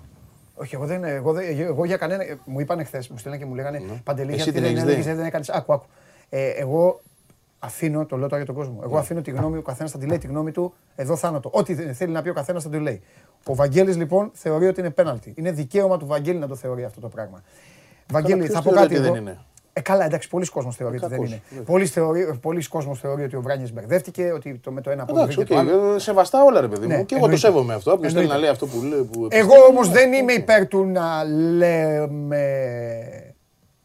ό,τι ισχύει δηλαδή για τους προπονητές. Που λέω, μη λέμε μόνο γιατί, μ- μη λέμε τι έκανε, να λέμε και γιατί το έκανε. Το ίδιο ισχύει για τους διαιτητές. Εγώ πιστεύω πολύ απλά, Βαγγέλη μου λοιπόν, ότι ο Βαρίστας, γιατί το βάρ διευθύνει, μην κοροϊδευόμαστε. Ναι, ναι, ναι. Αν το βάρ του έλεγε, έλα εδώ, ή αν του έλεγε πήγαινε δέστο, και μόνο αν του έλεγε πήγαινε δέστο. Όφιλε να του πει. θα- Όχι ρε, του το λέει πήγαινε δέστο. Όταν μόνο πιστεύει άμα ότι είναι αυτός. Ναι, ναι, μην λέμε τώρα πάλι που- Μα που εκεί βάζει παίζεται τέτοια. το- με εκεί παίζεται το κόλπο όμως. Λοιπόν, Σε αυτόν τον βαρίστα. Επίσης, επειδή Ξέρεις το ποιος βαρίστας είπες, ήταν αυτός; επειδή το είπες, θα πάτε... ε, όχι ρε φίλε, πού να Να μην ξέρω. το πιάσουμε τώρα, γι' αυτό θα πάμε την εκπομπή σε δύο Όχι, περίμενε, ας κάνουμε μια τέτοια εκπομπή, δεν πειράζει. Όχι, όχι. Ε, ανατρέξτε λίγο στα Show Must Go On, τα podcast, τα παλιά, τα παλιά είχα φιλοξενήσει τον άνθρωπο που έφερε το βάρ στην Ελλάδα μόνο και μόνο για να καταλάβετε λίγο τους νόμους του βάρ. Πότε καλή, πότε δεν καλή. Πηγαίνετε Ναι, να αυτό είναι ακούσετε. άλλο για- ναι, για- όχι, ναι, αυτό. Για να σας λυθούν και οι Ο απορίε. ίδιος Βαρίστας έχει δώσει, Πες μου όμως, έχει με τον δώσει Βαρίστα τι ίδιο έχεις. πέναλτι στην ΑΕΚ ο ίδιος Βαρίστας. Ο ίδιος. ίδιο τέτοιο, τέτοια φάση. Σε ένα σπρώξιμο τους Βάρνα. ίδιο καρμπόν. Χειρότερο. Μπράβο. Το πιασε. Χειρότερο από την άποψη ότι δεν δίνεται. Προς το δεν δίνεται χειρότερο εννοώ. Ναι. Δεν δίνεται Μπράβο. καν. Ναι. Εγώ λοιπόν θεωρώ σε αυτές τις φάσεις, σε αυτές τις φάσεις που και εγώ πολλές φορές έχω εξοργιστεί και με Άγγλους διαιτέ σε αυτό, οι οποίοι οι Άγγλοι αυτά δεν τα κοιτάνε καν, το ξέρεις εσύ, είναι λίγο στην κοσμάρα τους. Όχι στην κοσμάρα τους, στην Και όμως αντίληψή οι τους. Άγγλοι έχουν γυρίσει τέτοια φάση Ναι. από γκολ Πε- πίσω σε πέναλτι. Μα εγώ σου το είπα ότι αν το έδινε, γιατί εσύ παραξενεύτηκες, στην Ιταλία έχει γίνει τρεις φορές αυτό. Ναι, όχι. Γιατί Και στη στα μετάδοση μου λες και τι, θα το ακυρώσουν και θα δώσουν. Γι- Γίνεται αυτό. Το είπα για να το καταλάβει ο Όχι, κόσμος. Εγώ γίνεται το ξέρω αυτό. τι έχει γίνει. ναι. Θέλω να πω λοιπόν ότι ε, στο θέμα σπροξήματος η κρίση τους είναι υποκειμενική. Πώς μπορεί Τον να γίνεται διαιτητών. αυτό; Γιατί, σου, γιατί δεν ξέρει, Ευαγγέλη, αν εγώ σε σπρο, πώς σε σπρώχνω ή μετά εσύ πώς... Καταλαβες. Αυτή είναι η αντίληψή Τότε τους. πρέπει Αν να μιλήσει με κατα- διαιτητές, Πρέπει να καταργηθεί θα στο γενικώς πούν, θα στο αυτό, πούν. αυτό, να μην υπάρχει πέναλτις σπρώξιμο στην περιοχή. Όταν είσαι από πίσω και κάνεις αυτό. Ε, η κίνηση. Εγώ δεν ξέρω αν μα έβαλε αν το δύναμη ή έχεις όχι. Δεν θα προσέξεις. πω ότι έβαλε Μπράβο. τη φοβερή. Εκεί, ναι, αλλά αυτό όμως έκρινε ο τι είναι; Βαρίστας, για να ξέρεις. Ο διαιτητής, Πώς το, εντάξει, πώς το διαιτητής με κρίνει, πάμε. ρε Παντελή; Πώς το κρίνει; Όταν κάνει κίνηση ο άλλος και σπρώχνει, Με δεν δική του υπάρχει τέτοια, κριτήριο εκεί. Ευαγγελάκη Είναι μου, σπρώξιμο. Με δική του τέτοια. Ή δεν μπορεί είναι να ένα είδε και σπρώξιμο. αυτός- Κοίτα, αυτό ή στον μπορεί να αέρα- είδε και αυτός στο Βράνιες, αυτό που λένε. Μπορεί να είδε και αυτός στο Βράνιες. Να σου Αυτό λέει που λένε τι; παραπάτησε, Δεν παραπάτησε, τον έχει Ότι βρει στο βρήκε πόδι το πριν. πόδι του, ναι. Τον έχει βρει στο πόδι πριν. τον έχει βρει ο Μασούρα στο πόδι. Ναι. Δηλαδή- Δες τι είπε ο Ντέμις. Τον έχει σπρώξει, τον έχει κλωτσήσει; Και τα δύο. Πρώτα τον βρίσκει και μετά τον σπρώχνει. Δηλαδή έχει κάνει έτσι; Όχι. πώς; Πρώτα τον βρίσκει χαμηλά στη γάμπα. Ναι. Με τη γάμπα του μάλλον. Ναι. Χαμηλά στο πόδι. Ναι. Και μετά σε δεύτερο χρόνο τον σπρώχνει. Μάλιστα. Και ο Οκ. Ντέμις, μάλιστα, επειδή έκανε τη δική του κριτική, το Τέλος απλά πάντων. το αναφέρω και το διάβασα έτσι. Βρε, καλά κάνει. Είπε το πρώτο. Τέλος Πρόσεξε. πάντων, Είπε εντάξει. το πρώτο. Είπε αυτό που λες εσύ. Είπε ότι δεν είναι το σπρώξιμο δυνατό, αλλά τον έχει βρει πριν στο πόδι. Δεν έχω δει καθόλου πόδι, έχω σταθεί στο σπρώξιμο και γι' αυτό είμαι υπέρ των διαιτών. Εγώ τέλος πάντων. Εγώ πιο πολύ εγώ στεκόμαι δεν θα στο- το δίνα. στο Να πω και την σπρώξιμο, αλήθεια. να σου πω, γιατί Ναι. με- με ενοχλεί αυτό Ναι. το έτσι. Αλλά οκ, εντάξει τώρα. Πάμε Εντάξει. τώρα να παίξουμε και λίγο. Τέλος πάντων. Εγώ πάντως σας το λέω από τώρα και για το μέλλον, γιατί είστε διαφόρων εδώ παδί ομάδων και αυτά. Εγώ αυτά δεν θα τα δίνα κανένα. Είμαι με, με Άγγλους σε αυτά. Άσχετα άμα έχω φωνάξει 100 φορές Δηλαδή, στο αντιστοίχως, μανέ. αν το έκανε ο, ο Βράνιες στο Μασούρα, ξέρεις τι, τι άλλος θα είχε γίνει. Κοίτας, η ΑΕΚ, τι, βρε, η το ΑΕΚ- ίδιο θα είναι, σου ρε, πω, θα σου Βαγγελάρα, πω το και ίδιο γιατί είναι. είναι, είναι και ο οργανισμός. Γιατί να γινόταν σε άλλος; Η ΑΕΚ το κρατάει πάρα πολύ χαμηλά. Ναι. Το έχεις δει ότι δεν έχει βγει ούτε με Εντάξει. φωνές, έκανε κάτι εκεί στο Twitter Ε, εντάξει. και άλλο ένα στο Facebook και αυτό ήταν όλο. Ε, τι, να σου Πιστεύεις πω, ότι μα αν έτσι είχε δεν κάνουν γίνει. όλες οι ομάδες, αν γιατί είχε γίνει- πέρασε, Εσύ, πέρασε. ναι, απ' Δεν την πείρα- γυρνάει πίσω η ζωή. απ' την πείρα σου. Αν είχε γίνει Έφυγε. το, το ανάποδο. Το ανάποδο αν είχε γίνει. Ναι. Αν είχε κάνει αυτό το πράγμα ο Βράνιες στο Μασούρα, τι θα είχαμε σήμερα; Δεν θα είχαμε ξεσηκώμο, πιστεύεις; Σήμερα δεν ξέρω αν θα είχαμε Χθες, ξεσηκωμό. χθες. Θεωρώ όμω. Ξεσηκωμό θα είχαμε. Θεωρώ όμως ότι οι ομάδες οι οποίες. Πόσο θα το έχεις σηκώσει ο Ολυμπιακός το θέμα αυτό; Πιστεύω ότι την και ο ίδια Ολυμπιακός και ο Πάοκ, βαθμολογικά το πάω, δηλαδή όσο πιο πολύ αισθάνεσαι ότι μπορείς να πάρεις το πρωτάθλημα, τόσο πιο πολύ φωνάζεις. Έτσι το βλέπω εγώ. Άρα λοιπόν. Είναι και θέμα οργανισμού αυτό. Δεν το λέω για να θίξω την ΑΕΚ. Καταλαβαίνεις τι εννοώ. Εγώ να σου το πω και Όσο πιο- ανάποδα, αν έβλεπα το Βράνιε να το κάνει στο Μασούρα, Ναι, ξέρεις τι θα έλεγα; Ειλικρινά μιλώντας, τι θα έλεγα; πέναλτι. Γιατί το βλέπεις Ναι, έτσι. ναι, γιατί θα Ε, σου εγώ πω δεν γιατί. θα το Όχι, έλεγα γιατί είναι όμως. Δεν τα ανόητο βλέπω είναι πέναλτι εγώ. ανόητος να βάλει τα χέρια του εκεί. Γιατί Άλλο τα αυτό. βάζεις; Άλλο αυτό. Άρα καλά να πάθεις. Άλλη κουβέντα, άλλη κουβέντα είναι Όπως αυτή. και να σου πω κάτι, Εγώ όταν ο πάντως Λιβάη αυτά- Γκαρσία αποβλήθηκε Ναι. στην Κρήτη, Ναι. που όλος ο κόσμος έλεγε ότι ρε παιδί μου κακός αποβλήθηκε, εγώ είπα δεν αποβλήθηκε κακός. Καλός αποβλήθηκε γιατί αντιδρά. Ναι. Και σπρώχνει και μετά τον παίχτη Ναι, κάτω. ναι, ναι. Κακός. Ναι. Δεν έπρεπε να το κάνεις. Φίλο, όσο και να σε έχουν προκαλέσει, Ναι. σωστά την πήρε την κόκκινη μετά. Τι να κάνουμε. Ναι. Τέλος πάντων. Τέλος πάντων. Παρασύρθηκε ο Εγώ πάντως θα το πω άλλη μια φορά εδώ για τον κόσμο μας. Σταματήστε λίγο να. Ε, σταματήστε λίγο να κολλάτε με τα σπροξήματα. Δεν θα, ε, με τα, ναι, με τα σπροξήματα. Δεν θα, δεν θα βγάλετε άκρη με τα σπροξήματα. Αν, αν μιλάγαμε για κλάδεμα τώρα, εγώ θα. Με τα σπροξήματα δεν, εγώ δεν, δεν, δεν μπορώ να. Εντάξει. Εκτός αν δεν το συζητάμε, να του δώσεις μία του άλλου, δηλαδή να, να φύγει Εμένα και έτσι μου να πέσει φάνηκε. και σε άλλον. Ότι ήταν ρε Ότι παιδί του μου. έδωσε ότι- και χοντρή. Γιατί ξέρεις τι δεν Τι είναι να ότι πω, πηδάνε Ευαγγέλη. στη φάση Ήμασταν μαζί. και στο Άκαρ Ευαγγέλη που είναι στα 20 Δεν το καταλάβα. Το κατάλαβες εσύ, εγώ δεν το είδα. Αυτό σου λέω. Όχι, Δεν στο βοηθάει live το όχι, γήπεδο. δεν φάνηκε τίποτα. Πάμε Πάμε. τώρα. Πάμε. Τι κάνουμε τώρα; Τι, Εσύ θα πεις τι κάνουμε. Σκέτς. Τι σκέτσα, ε, σκέτς, ε, τι, τι σκέτς. Διότι πάλι Ολυμπιακός Αργύρι. Συνεχίζω εγώ Μελισανίδη Είστε πάλι. Εγώ έχετε κάνει πρόεδρες εσείς η ομάδα σας προϊστορία. Δεν την έχτισα εγώ. Εγώ ήρθα τα βρήκα. Βαγγέλη όταν δεν κερδίζει. Βαγγέλη λέω. Τρεις ναι. μήνες είμαι στην ομάδα, ούτε δύο μήνες. Αργύρο Βαγγέλη μου όταν δεν κερδίζει η ομάδα τα ίδια αρχίζει και μου λες όμως. Ότι φταίει. Λοιπόν, θα σου πω. Θα σου πω. Ο- Όχι ο Αργύρης, ο Βαγγέλης. Ναι, άντε μπράβο. Εντάξει. Επίσης θα πω και κάτι άλλο ως τελευταίο κι εγώ ως Δημήτρης Μελισανίδης. Ναι. Τον Άμραμπα δεν τον άφησα εγώ έξι Αργύρι μου, έξω. Μαζί σου. Εκεί είναι το λάθος. Έξω. Πά. Εκεί είναι λάθος. Εκ των υστέρων βέβαια το λέμε. Πώς αλλά- είναι το καραφλό βέλος, ο φίλος μου. Ηρεμήσαμε καθόλου ή ακόμα μας στέει, Ε, ελ- μας ελ- στέει και ο αέρας. Ελπίζω ότι θα είναι βασικός στο επόμενο μάτς. Ελπίζει γιατί ποτέ δεν ξέρεις. Νομίζω ότι θα είναι βασικός. Τον Μπας Γιάννη τώρα. Ναι. Κοίταξε να δεις. Το είπες πολύ σωστά και στη μετάδοση ότι έφερε τα νεύρα του στο μάτς. Βέβαια παρόλα αυτά κατάφερε στο όσο έπαιξε να δείξει Αυτό σου κάτι πες τα. παραπάνω. Του Τα βάλες και μαζί του. Τα έβαλες. Εντάξει, εκείνη την ώρα τα έβαλα γιατί με- με ενοχλούσε που- Όχι, τι Αλλά εγώ χοντράδες. είδες, σε έχω εγώ. λέω, Για εντάξει, πες Μάγκη. κοντράδες. Ε, είπες αλλού και αλλού, έχει μπει, τα έχει κάνει χειρότερα, είπες χειρότερος. Ήταν τουλάχιστον άλλος ήταν ακίνητος. Έχεις πει τέτοια πράγματα. Ναι, Άστο. εντάξει, καλά. Έχεις δει και δύο γκολ του Ολυμπιακού. Ένα πέντε έχει το έχει πάει το μάτσο. Πάγνε το γραφτά, δεν σας τα Ένα πάω. είδα, όχι το άλλο δεν ήταν. Να το ένα τέσσερα. Ήταν πάνω στη φάση. Πάμε. Εσύ δεν, δεν είδες γκολ εκεί; Όχι, ρε Βαγγέλη, εγώ περιμένω πάντα να μπει ένα γκολ. Έτσι. Θα μας Εγώ να το τρελάνεις, δείχνω ρε που φίλε. γίνεται και είπα- Και είπα ένα τέσσερα. Α, είχα- το εξωτερικό. είχα πει, ναι, το εξωτερικό. Και στο Το είχα πει δοκάρι πριν το- από τη μετάδοση γιατί μου λες. στο δοκάρι Κοίταξε, το- μου λες να φωνάζει τα γκολ. Σου λέω, κοίταξε, δεν είναι το πρόβλημά σου αυτό. Το πρόβλημά σου είναι να φωνάξω για, Η αλήθεια για είναι. δύο-τρία ακόμα που δεν Είπες θα και άλλα μπουν. δύο, είναι, ναι. Λοιπόν, Πάμε. Το έχω αυτό, ναι. Και θυμάμαι ένα με τον Λόπες τώρα που το λες. Το είχα κάνει τέτοιο στο, στο ραδιόφωνο, ρε. Το είχα κάνει σποτάκι. Κατάδικη ήταν αυτό. Αφού έλεγες γκολ και αυτά και Το μισό μέτρο και και, γελάγαμε. και Εγώ- επέμενα εντωμεταξύ. Ναι, ότι ναι, είχε- ναι, ναι, ναι, καπάταμε στο γέλιο. Λοιπόν. Ε, εντάξει. Τι θες να σου πω τώρα για την επόμενη μέρα Θα πάμε. μας πεις, ρε φίλε, ναι, αφού ήρθες εδώ τώρα, εντάξει, δύσκολο ματς, κακή ήττα. Οκ. Δεν ήταν κακή ομάδα όμως. Εγώ επιμένω σε αυτό. Δεν ήταν κακή ομάδα. Δεν, δεν είναι ότι μας τρέλανε με την απόδοσή της.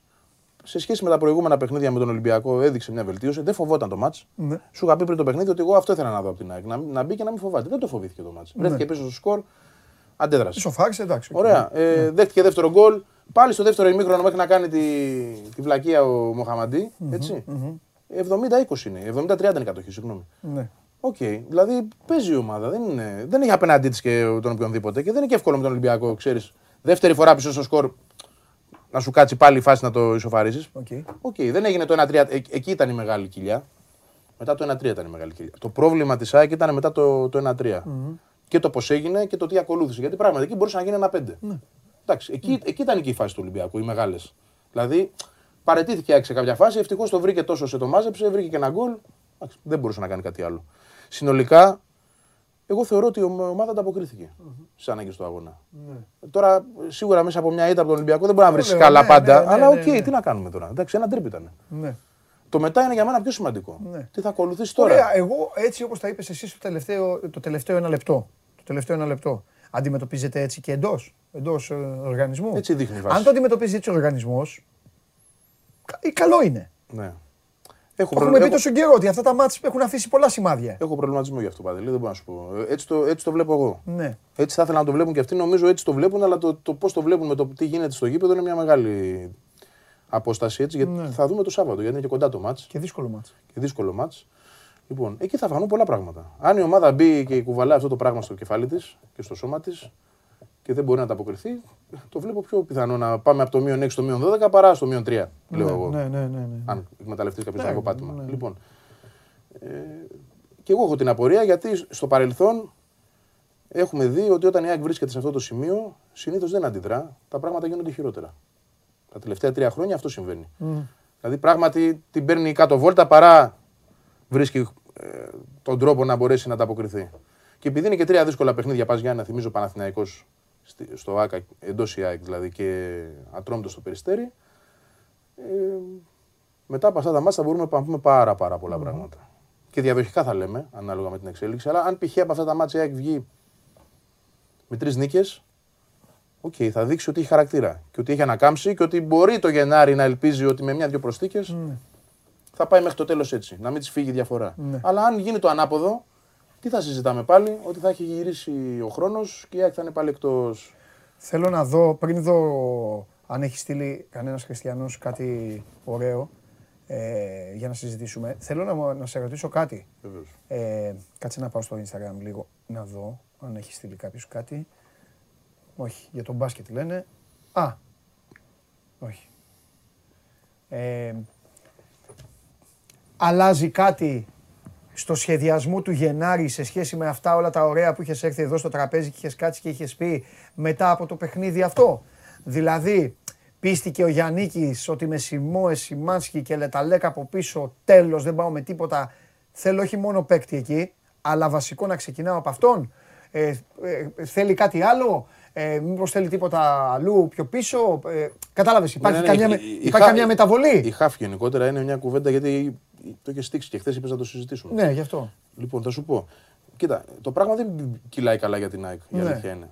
Ε, Δηλαδή, πώς ξεκίνησε η σεζόν με το να είναι βασική ο Λεταλέ και ο Γαλανόπουλος. Όχι ο Σιμό και ο Σιμάνσκι. Σωστό. Σωστό. Λοιπόν, Παίζει ο- τώρα με τους δύο παίκτες που Μπράβο, ήταν, που ήταν από πίσω. Ναι, γιατί ναι, ο ναι. Σιμό ήταν και δραματία. Δεν, υπολόγι- δεν ήξερε κανείς πότε θα γυρίσει. Σωστό. Άρα, Άρα, το λοιπόν, έλεγε στο μέλλον του δεν ήξερε. ναι. Άρα λοιπόν τι γίνεται. Η μεταγραφή δεν βγήκε. Ναι. Έτσι, ο Λεταλέκ. Και ο Γαλανόπουλος είναι στα πίτς με τραυματισμό και θα γυρίσει μετά το Μάρτιο. Άρα εδώ έχουμε αποτυχία και ατυχία μαζί. Μία αποτυχία, μία ατυχία. Και έχει έρθει μέσα το δίδυμο, το οποίο έπαιζε πέρσι και λίγο πριν τραυματιστεί ο Σιμών τέλος πάντων, Σιμών Σιμάνης, και το οποίο μας είχε δείξει, είχαμε την εικόνα ότι είναι ανεπαρκές. Άρα είναι τεράστιο το έλλειμμα. Ναι. Δεν το συζητάμε. Οπότε Όσο μη- καλός και αν είναι ο Σιμών και να προσπαθεί, αυτός είναι. Οπότε, Βαγγέλη, μιλάμε αυτή τη στιγμή λοιπόν για βασικό παίκτη. Σίγουρα. Έτσι; Εννοείται. Ψάχνει να βρει η ΑΕΚ, το λέω, το λέω και για, το, για τους ανθρώπους μας εδώ. Ότι, δεν, ότι είναι δύσκολο τώρα, είναι δύσκολη η αναζήτηση να βρεις βασικό κεντρικό χαφ. Γιατί αυτός κάπου, κάπου θα παίζει. Ναι. Εκτός αν σου κάτσει κανένα καλό δώρο, Μπράβο. να είναι κανένας παραγωνισμένος στην ομάδα του. Τύπου Αραούχο τότε, Βράνιες τότε. Ναι, ναι, είναι κανένας παραγωνισμένος και να. Έτσι είχε βρει αυτούς τους δύο. Και να έρθει να Γενάρης παίξει, ήταν ναι. και τους βρήκε έτσι. Δεν παίζαν στις ομάδες τους. Ε, εδώ λοιπόν έρχεται. Ή, το... ή πα και τα ακουμπάς γερά το Γενάρη, δηλαδή Κατανοητό. που δεν είναι εύκολο γιατί και η ομάδα, θα, η ομάδα που έχει τον παίκτη βασικό θα σου ζητήσει πολλά. Εννοείται. Έτσι, λοιπόν. Γιατί θα τον πάρεις, θα σου ζητήσει περισσότερο από το καλοκαίρι γιατί δεν έχει χρόνο να τον αντικατα... Μα αντικαταστήσει. πρέπει και αυτή να κάνει έτσι, κάτι. Ακριβώς. Πε, πες μου κάτι, γεννάται ένα ερώτημα. Έχουν ήδη ξεκινήσει; Παπαδημητρίου, έχουν Κονέ, ξεκινήσει. ξέρω εγώ, Γιάννη. Ή- Ήταν και μια περίπτωση προχωρημένη. Δεν την, όνομα; ξέρω, δεν την ξέρω, όχι, δεν την ξέρω. Ωραία. Αλλά ήταν και κόπηκε από ό,τι έμαθα γιατί Κόπηκε το άλλαξαν προπονητή; από τον προπονητή. Ήταν μια προεργασία που είχε γίνει επί Μιλόγεβιτς με άλλο σκεπτικό. Δεν ξέρω. Του Άρης όμως. του Γιάννη. Ή κόπηκε Όχι, το κόπηκε, Γιάννη. κόπηκε, Α, κόπηκε. Πάμε για άλλη, για άλλη περίπτωση. Πάει για άλλη περίπτωση. Δεν την ξέρω την περίπτωση και αν είναι μία ή δύο ή πέντε. Κοιτάζουν παίκτες, αλλά ε, πήγαιναν μάλλον για αμυντικό χαφ. α- Αν το έχω σωστά το ρεπορτάζ. Εντάξει, αφήνω εδώ μια. Ε, Και θέλουν ένα οκτάρι; ερωτηματικό γιατί δεν είμαι βέβαιος. Και θέλουν οκτάρι; Και θέλ, ναι, σίγουρα θέλουν οχτάρι τώρα. Δεδομένο είναι αυτό. Γιατί δεν τους βγαίνει και ο Σάκχοφ ή δεν τον θέλει ο προπονητής ο Σάκχοφ. Τότε υπολόγιζαν ότι υπάρχει και ο Σάκοφ, ότι μπορεί να έρθει και ο Μάνταλος στο 8 ή μπορεί και ο Γεύτιτ να παίξει εκεί. Ναι. Στην πορεία όλα αυτά ακυρώθηκαν. Ο Γεύτιτ δεν μπορεί να παίξει εκεί γιατί είναι αργός και, και με την μπάλα γενικότερα στα πόδια δεν έχει το κουβάλιμα. Ο Μάνταλος πλέον είναι εκεί, πιο μπροστά και ο Σάκοφ δεν παίζει. Άρα ε, εκεί είναι η μεγάλη ανάγκη που παρατηρείται αυτή τη στιγμή. Πιο πολύ δημιουργικά. Ο Σιμάνσκι δεν δίνει στην ομάδα πράγματα. Πέραν των τρεξιμάτων δηλαδή, τον βλέπεις ότι το παιδί έχει ένα ταβάνι πολύ συγκεκριμένο και δεν μπορεί να ανταποκριθεί σε άλλα πράγματα που του ζητούνται. Ε, σίγουρα παίξει. Εγώ θα έλεγα ότι θέλει και δύο παίχτε. Για να είμαστε τώρα. Το είπες και την άλλη φορά, ναι. Αλλά ε, ας βρεις τον ένα το Γενάρη, να είναι και καλός και να μπει και να παίξει. Ε, να περιμένεις το, Γαλα- το Γαλανόπουλο το Μάρτιο, να δεις πώς θα είναι μέχρι το τέλος της σεζόν και το ξανακοιτάζεις. Τώρα για άλλες θέσεις είναι ένα θέμα του δεξιού μπακ. Άσχετα αν δεν ανοίγει, και μάλιστα το έκλεισε, θυμάσαι, το είχαμε πει την περασμένη εβδομάδα ότι μόνη της, επειδή υπήρχαν δημοσιεύματα, είπε ότι δεν υπάρχει περίπτωση. Γκαντέμι ο Μισελέν πάντως την Κυριακή. Ξέρεις τι κοιτούσα όμως, Δε Παντελή. Ανέβαινε καλά. Είχε Ναι. μια παρουσία. Το είπα εγώ κάποια στιγμή, σου το είπα. Σου λέω, κοίτα, καλά πατάει. Καλά Καλά, ανεβαίνει. ανεβαίνει. Ε, ήταν πολύ μεγάλη η συμβολή του. Ορισμένοι ποδοσφαιριστές, ο κόσμος ξέρεις, δεν το πολύ βλέπει αυτό. Η συμβολή του στο 1-1 είναι μεγάλη του Μισελέν. Βρήκε το διάδρομο. Όπως. Ο Λαλά, Ναι, ναι, βέβαια, αυτό τον το το βλέπεις βρήκε στο σε όλο το γήπεδο, ναι, παιχνίδι, έχεις ναι. δίκιο. Βρήκε το διάδρομο, πάτησε καλά, ανέβηκε. Είδε ότι δεν την έχει τη σέντρα. Είχε καλύψει ο Ρέαπτσουκ. Όμορφα. Είδε εκεί που έβλεπε δίπλα. Είδε το μάνταλο. Έκανε πράγματα. Αλλά θεωρώ ότι μέσα του λιποθύμησε μόλις κράτησε τον Ελαραμπή. Στο... Ο Μισελέν δεν τον κράτησε ή ο Βράνιες. ο Βράνιες; Τον Ο Βράνιες τον κράτησε κράτησε. Ο Βράνιες τον κράτησε τελικά. Και έχω πει Μισελέν δύο φορές. Δεν ζητώ- πειράζει, δεν ζητώ πειράζει. συγγνώμη, Στη μετάδοση τα ή τον χάνουμε συμπαθώ, αυτά. ναι. Αλλά Όχι, πρέπει να το είπα και χθες. Τον κράτησε ο Βράνιες και ξέρει γιατί τον κράτησε ο Τον Βράνιες. κράτησε ο Γιατί Βράνιες. γυρνάει. Και γιατί νόμιζα Εν τον- εξάλλου, ο ήταν Βράνιες δεν κοιτάει. Ναι. Εκείνη την ώρα δεν έχει το μυαλό του στη φάση. Εδώ είναι μεγάλο πρόβλημα αυτό. Είναι νοοτροπίας πρόβλημα. Δηλαδή, δεν οκ, δεν σου δόθηκε το πενάλτι, γυρνάς πίσω όμως. Ναι. Όχι, ρε, παίζεις. Τι, Δεν πρέπει να έχεις το μυαλό σου, δηλαδή δεν πρέπει να δει. Γάμα τοπικό είναι. Αυτό ναι. το κρατάει μέσα. Ε, δεν το συζητάμε. Κοίταξε να Τέλος δεις. πάντων, Για θέλω τον να πω ότι ο Μισελέν Ναι. δεν είναι, δεν είναι ο άμπαλος, ο δεν κάνω. Ούτε έχει του ρότα τον παρορμητισμό, ξέρεις να Όχι, πει. είναι πιο τακτοποιημένος παίκτης. Ναι, είναι τακτοποιημένος. Αλλά, αλλά από την άλλη κοιτούσα. Έτυχε να δω κάτι στο facebook, ρε παιδί μου, και μου τράβηξε την προσοχή γιατί ένας έγραφε βασικός πέρσι στη Λάνη, πώς είναι δυνατόν να. Και αν μου πεις γιατί δεν δεν ήταν στο καλοκαίρι. Το είχα δει και το καλοκαίρι, απλά δεν κάναμε κουβέντα. Μπήκα Ναι. όμως και το κοίταξα πολύ. Λοιπόν, ο, ο Μισελέν έπαιζε πέρσι σε μια ομάδα η οποία έπαιζε μόνο 3-4-3 Οκ. και δεν ήταν ποτέ back. Και έπαιζε την πλευρά, ε. Όχι πλευρά. 3-4-3 δεν παίζει πλευρά. Ναι, οι τέσσερις μπροστά δεν είναι πλευρά ακριβώς. Είναι πιο μέσα. Ναι, ρε παιδί μου, έπαιζε Ένα όμως πάνω. 3-5-2. Ενώ έπαιζε πάνω. Έπαιζε πάνω. Έπαιζε πάνω, γι' αυτό λέω την πλευρά. Και Έπαιζε κάποια, πάνω. μα- μα- μόνο 11 ματς βασικός. Ήταν αλλαγή κάποιου άλλου. Οκ. Ενός Τζόναθαν κάτι δεν θυμάμαι, ο οποίος είναι και παιχτάρα, έχει 10 εκατομμύρια βάλιου. Ναι. Λοιπόν, και κάποια μάτς έπαιζε αριστερά και σε 2-3 στόπερ. Ναι. Λοιπόν, δεν έχει παίξει back-back. ναι, εγώ με αφορμή αυτό θα πω κάτι επειδή έχω δει εκτεταμένα στιγμιότυπα. Έχω δει αρκετή ΑΕΚ Β, έτσι γιατί μου κα- προσπαθώ να τις βλέπω τις Εγώ θα Β' πει για ομάδες. τον Μπακάκι τώρα. Ναι, θέλω να πω κάτι για τον Μιχάλη. Αν βλέπει την εκπομπή, αν τη βλέπει κανένας φίλος ή γνωστός του. Μιχάλη, κάτσε εκεί που είσαι. Θα έρθει η ώρα, ε. Όχι, θα έρθει η ώρα.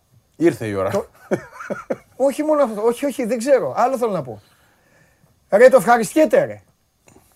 Ε, τι, να βλέπει την ομάδα να χάνει; Όχι, ρε, εκεί που παίζει. Ρε. Α, δεν τον βάλανε στο τελευταίο μάτς, να ξέρεις. Εκεί δεν έπαιξε τώρα στο Δεν τελευταίο. έπαιξε, δεν Εγώ έπαιξε. είδα το προηγούμενο. Είδαμε Παναθηναϊκό, δύο assist. Εκεί έμεινε. Ναι. Δύο assist. Τρέχουν όλοι, τον αγκαλιάζουν, τον Ναι, αγαπάνε. ναι, ναι, το βρει, το έχει βρει, το έχει βρει. Περνάει καταπληκτικά και χάρηκα γιατί σου έχω ξαναπεί. Έπρεπε να φύγει από την ΑΕΚ. Δεν θέλω να μένει Εντάξει, παίκτης εκεί να είναι. το Το έχω πει και Γενάρη. για άλλους. Ναι, να φύγει να πάει κάπου αλλού να παίξει. Κάτσε μήπως μέχρι το Γενάρη παίξει. Με αυτά που βλέπει Οκ. ο Γιάννης, δεν ξέρω. Δηλαδή, Εντάξει. κοίτα, για να είμαστε ειλικρινείς. Η ΑΕΚ έπρεπε να δώσει χώρο στους δύο. Πήρε δύο παίκτες. Ναι. Εντάξει, αφού έχει αποφασίσει ότι ο Μπακάκης στα 30 προς 31 πλέον πρέπει να γυρίσει τη σελίδα, πρέπει να επιμείνει σε αυτούς τους δύο. Αυτό είναι το σωστό. Συμφωνώ. Να δώσει χρόνο Μαζί σου και είμαι. το καλοκαίρι να τους κρίνει. Λοιπόν. Αν όμως. Δεν πρέπει ο Γιάννης να βιαστεί τώρα να κάνει το δικό του. Τον καταλαβαίνω. Πρόσεξε, θα φάει το κεφάλι του. Άμα πάει έτσι απότομα να κάνει, ξέρεις, θέλω και άλλη αλλαγή, και άλλη αλλαγή, και άλλη να φέρει αλλαγή. το μπακάκι. Εδώ, Όχι το μπακάκι. Α, να πάρει Τον παίχτη. Αγναούτογλου. Ναι, δεν πρέπει να το κάνει αυτό. εδώ εξαρτάται. Μην χάσει τα αποδητήρια. Εξαρτάται τι υπάρχει. Εξαρτάται τι υπάρχει. Όχι, αν είναι το Γενάρη να σου εμφανιστεί ένας Ντατσέγκο, δεν, δεν θα πας ποτέ. Ε, εντάξει, πο- και πόσοι παίκτες θα πάρει το Γενάρη, τι να. Κοίταξε, να σου πω τον περασμένο Γενάρη όλα άλλα ήταν ο στόχο τη ΑΕΚ. Όλοι το ξέραν αυτό. Έτσι, Οκ, άσχετα ναι. αν πήγε στον Ολυμπιακό. Ναι. Ε, αν σου βρεθεί ένας τέτοιος και μπορείς, ναι. γιατί όχι. Ναι. Σε αυτή την περίπτωση όμως και μόνο, όχι να πας πάλι να ψαχτείς για να φέρεις άλλο ένα ρίσκο, άλλη μια αμφιβολία στην ομάδα. Ναι. Να... Εντάξει, και δεν είναι και το μείζον πρόβλημα αυτό. Έχει άλλα θέματα η ΑΕΚ. Σίγουρος ο Χαφ, Δεν έχει προβλήματα στα μέσα όσο, όπως, ε, όπως έχει ας πούμε ο Ολυμπιακός. Με, μόνο το καραφλοβέλος άμα κληθεί. ναι. Δεν έχει με κοπάδι Ναι, και γι' αυτό. ναι, ναι, ναι. Και ο, η αλήθεια είναι ότι ο, ο Γίγαντας γι' αυτό επέλεξε και ΑΕΚ. Ακριβώς. Για να μπορέσει, γι' αυτό και τσαντίζεται τώρα. Ε, βέβαια. Αυτό θέλω να το ξέρει και ο Γιάννης, το είχαμε πει τότε. Ε, μα γι' αυτό Γιατί τσαντίζεται. Ήμουν σε διακοπές και την, την είχα μάθει τη μεταγραφή. Αυτός ήρθε για να παίζει την είχα μάθει τώρα, πριν ναι. υπογράψει, ρε παιδί μου, και ήταν μεταξύ ΑΕΚ και ΠΑΟΚ. Και μου είπε ο άνθρωπος ο οποίος μου την είπε, και τότε μάλιστα λέω, δεν πήρα το Βαγγέλη να το πω, τέλος πάντων, μου είχε πει ότι προτιμάει την ΑΕΚ γιατί θεωρεί Θα παίξει. ότι θα παίξει. Μα, γιατί ο ακριβώς. στόχος του είναι να πάει στην εθνική. Και τώρα αυτός παιδιά όσο βλέπει ότι πλησιάζει το κοπά Αφρικα τώρα και όλα Μα αυτά. να σου πω κάτι, ρε Σπαντελή, ε, είχε ε, προτάσεις τρελαίνεται. με τριπλάσια χρήματα, διπλάσια και τριπλάσια χρήματα Ναι. από εκεί. Όχι, είναι Αραβίες επιλογή και του τα λοιπά. Ιάκ. Ναι. Βαγγέλη, να το ξέρεις Είχε αυτό. πρόταση από τον Ναι. Μπάουκ. Είχε πρόταση από τη Ράγιο Βαγεκάνο, Ναι. Βα- Βαγεκάνο, συγγνώμη, να παίξει Λι- Λα Λίγκα. Έτσι. Ναι. Πρώτη Ναι. κατηγορία. Ναι. Είπε σε όλα όχι. Ε, και είναι λογικό να τσαντίζει. Να μου πεις τι, τι θα πει αυτό, θα γίνεται ό,τι θέλει, όχι, αλλά στο μυαλό του είναι ότι ήρθε εδώ για να παίξει. Ναι, ναι, Και ναι. ειδικά σε αυτά τα μάτς. Ναι. Πώς θα δείξει αυτός, αυτό που λες στον προπονητής της Εθνικής Μαρόκου ότι είμαι έτοιμος αν δεν παίξει τον τέρμι με τον Ολυμπιακό; Ναι, ναι. Πώς θα ναι, τον δεν πείσει, συζητάμε. Γιατί αυτό είναι το μάτς που περιμένει. Δεν το συζητάμε. Άρα Μάλιστα. δικαιολογείται η... Ωραία, κάτι ο άλλο; εκνευρισμός του. Όχι αυτά. Τέλεια. Υπέροχη κουβέντα κάναμε. Να έχεις κάθε Όπως μέρα. πάντα. Εντάξει, ναι, Και δεν να γίνονται. έρχεσαι και μέρες πιο τέτοιο. Συνοήσουμε τον Γιώργο εδώ να, κάνουμε, να, κάνουμε, να κάθεσαι να μιλάμε. Δεν φταίει ο Γιώργος, είναι δικό μου το. Αρέσει και στον κόσμο. Έγινε. Ο κόσμος γουστάρει πιο πολύ όταν, ε, όταν είστε εδώ από το. από το παράθυρο. Εντάξει, Βαγγέλη μου. Εγώ επιμένω πάντως να σε ζητάω. Λοιπόν, αυτός είναι ο Βαγγέλης Αγναούτογλου και εδώ είμαστε, συνεχίζουμε. Show must go on live. Τώρα είναι ώρα να αρχίσουμε να σεργιανάμε. Θα πάμε πρώτα στον Πειραιά, εδώ κοντά είναι. Και μετά θα πάρω το αεροπλάνο. Θα πάω να δω το φίλο μου. Σας αρέσει να καρφώνετε ή να βάζετε γκολ με εκτέλεση φάουλ; Είστε από αυτούς που ο κρυφός τους καημός είναι να παίρνουν συνεντεύξεις ή απλά θέλετε να διασκεδάζετε με τις ομάδες και να πανηγυρίζετε μαζί τους από την εξέδρα; Σε όποια κατηγορία και να νίκετε, είστε οι άνθρωποι μας και είμαστε οι δικοί σας άνθρωποι. Βάλτε φαντασία, κέφι και λίγο χρόνο. Φτιάξτε ένα βίντεο και στείλτε το σε αυτή τη διεύθυνση. Θα το περιποιηθούμε. Θα το εκτιμήσουμε, θα το απολαύσουμε. Θα το εμφανίσουμε και ποιος ξέρει. Μπορεί στο τέλος να είναι το δικό σας βίντεο που θα πάρει ένα μεγάλο δώρο. Γιατί το show must go on ξέρει να εκτιμά αυτούς που παίζουν καλή μπάλα. Λοιπόν, δείξτε μου λίγο το poll, τι έχετε ψηφίσει για τον α, Παναθηναϊκό. Ξεκινήσαμε, σας έχω πάρει και εγώ από τα μούτρα τόσα πολλά. Λοιπόν, μπορεί το μεγάλο διπλό ε, στο ΣΕΦ να γυρίσει μια και καλή το διακόπτη για τον Παναθηναϊκό. Μέχρι τώρα το 55,3 λέει όχι, το 44,7 λέει ναι. Εγώ θέλω να πω κάτι πάντως, ότι το χθεσινό, το χθεσινό δημοψήφισμα που ήταν τι θα γίνει στο Ειρήνης και Φιλίας, ένας στους τρεις ψήφισε ότι ο Παναθηναϊκός μπορεί να κερδίσει. Ε, και όπως και έγινε. Δύο στους τρεις, το 66% ε, ψήφισαν ότι θα κέρδιζε ο Ολυμπιακός. Μέσα σε αυτό το ποσοστό, επειδή είπα πειραιά ότι θα πάω, ξέχασα τον, ε, ξέχασα τον, εδώ, τον φίλο και αδερφό. Αν πειράζει, το ίδιο είναι έτσι κι αλλιώς, ε. Το ίδιο δεν είναι. Φέρτε τον μέσα.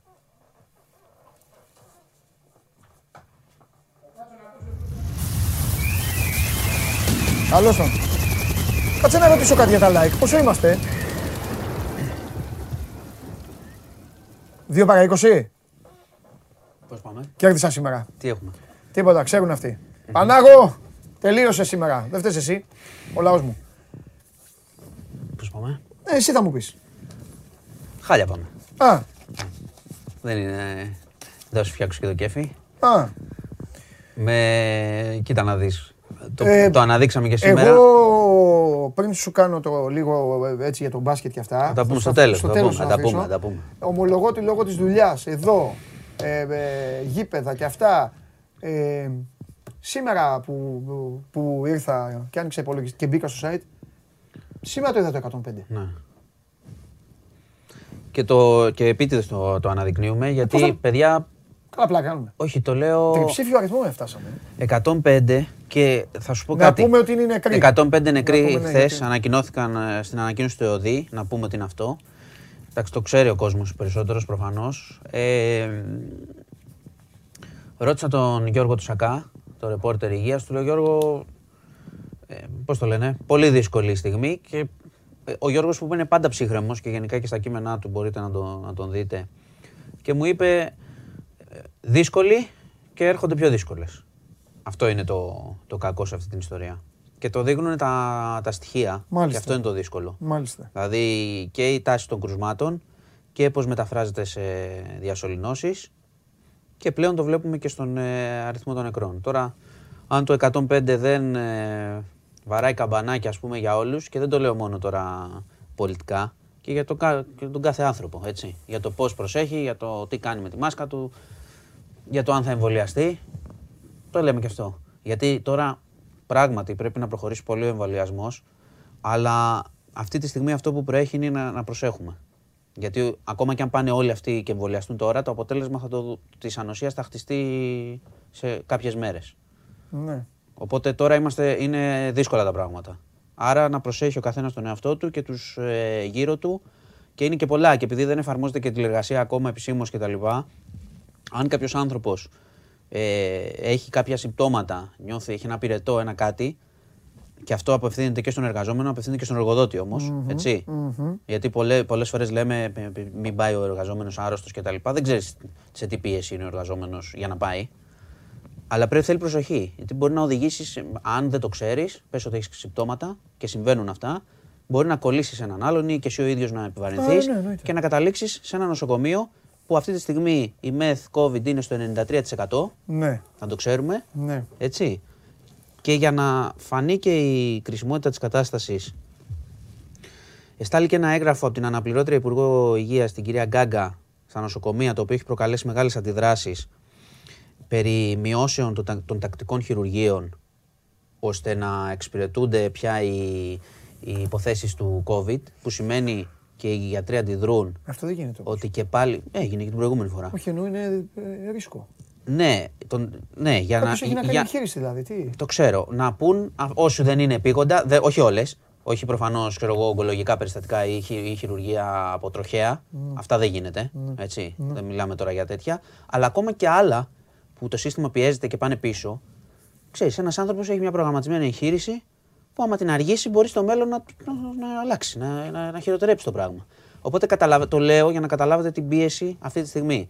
Δηλαδή, η πίεση από τις διασωληνώσεις οδηγεί και ανθρώπους με άλλα θέματα υγείας να πηγαίνουν πίσω οι υποθέσεις τους. Μάλιστα. Το οποίο είναι επικίνδυνο. Ναι. Τι να κάνουμε τώρα; Οι γιατροί αντιδρούν, ζητάνε ενίσχυση, ενίσχυσέ μας να μην το κάνουμε αυτό το πράγμα.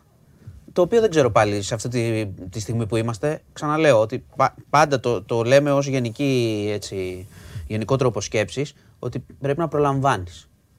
Δηλαδή να σχεδιάζεις πράγματα όταν τα πράγματα πάνε καλά. Θυμάσαι, το έχουμε πει στις φωτιές, ναι, το έχουμε πει στις ναι, πλημμύρες. Δηλαδή, ε, όταν πλημμυρίσεις, τι νόημα έχει εκείνη την ώρα να βγάλεις το σχέδιο; Το ίδιο ισχύει για όλα και για την υγεία. Τέλος πάντων, τα πράγματα είναι δύσκολα. Παρ' όλα αυτά, να αναφέρω ξανά και θα το λέω όσο το λένε, ότι από όλους τους κυβερνητικούς παράγοντες, το lockdown το γενικό λένε ότι δεν είναι στο τραπέζι. Ναι. Και παρά το, τον αριθμό των νεκρών, εφόσον το λένε, θα το μεταφέρω. Τώρα, αν το αλλάξουν. Έλα λίγο να σε ρωτήσω όπως ρωτάμε εδώ τα παιδιά που μιλάμε για τις ομάδες και αυτά. ε, ε, θα κάνεις; Το έχω γράψει κιόλας. Το έχω γράψει και. και ναι. Okay. Ενώ θα, θα έκανα όμως όχι, όχι lockdown, χαχαχούχα ή, ή, ή παραλογισμούς, να κλείσω τα περίπτερα. Θα έλεγα θα είναι τόσες μέρες, θα είναι σκληρό. Θα κάνεις σκληρό αυτό σου λέω. Ε. Ναι, θα είναι λίγες μέρες, θα είναι σκληρό για να δούμε.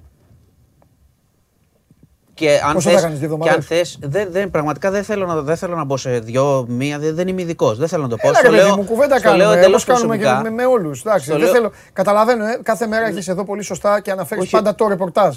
Ας μιλήσουμε όμως και λίγο με μια γνώμη. Μα σου λέω, η γνώμη μου, η, γνώμη μου είναι... Η γνώμη... Θα σου πω και εγώ δηλαδή τι θα έκανα. Όχι, όχι. Και εγώ θα έκανα, αλλά εγώ σου έχω πει, θα έκανα μερικό lockdown.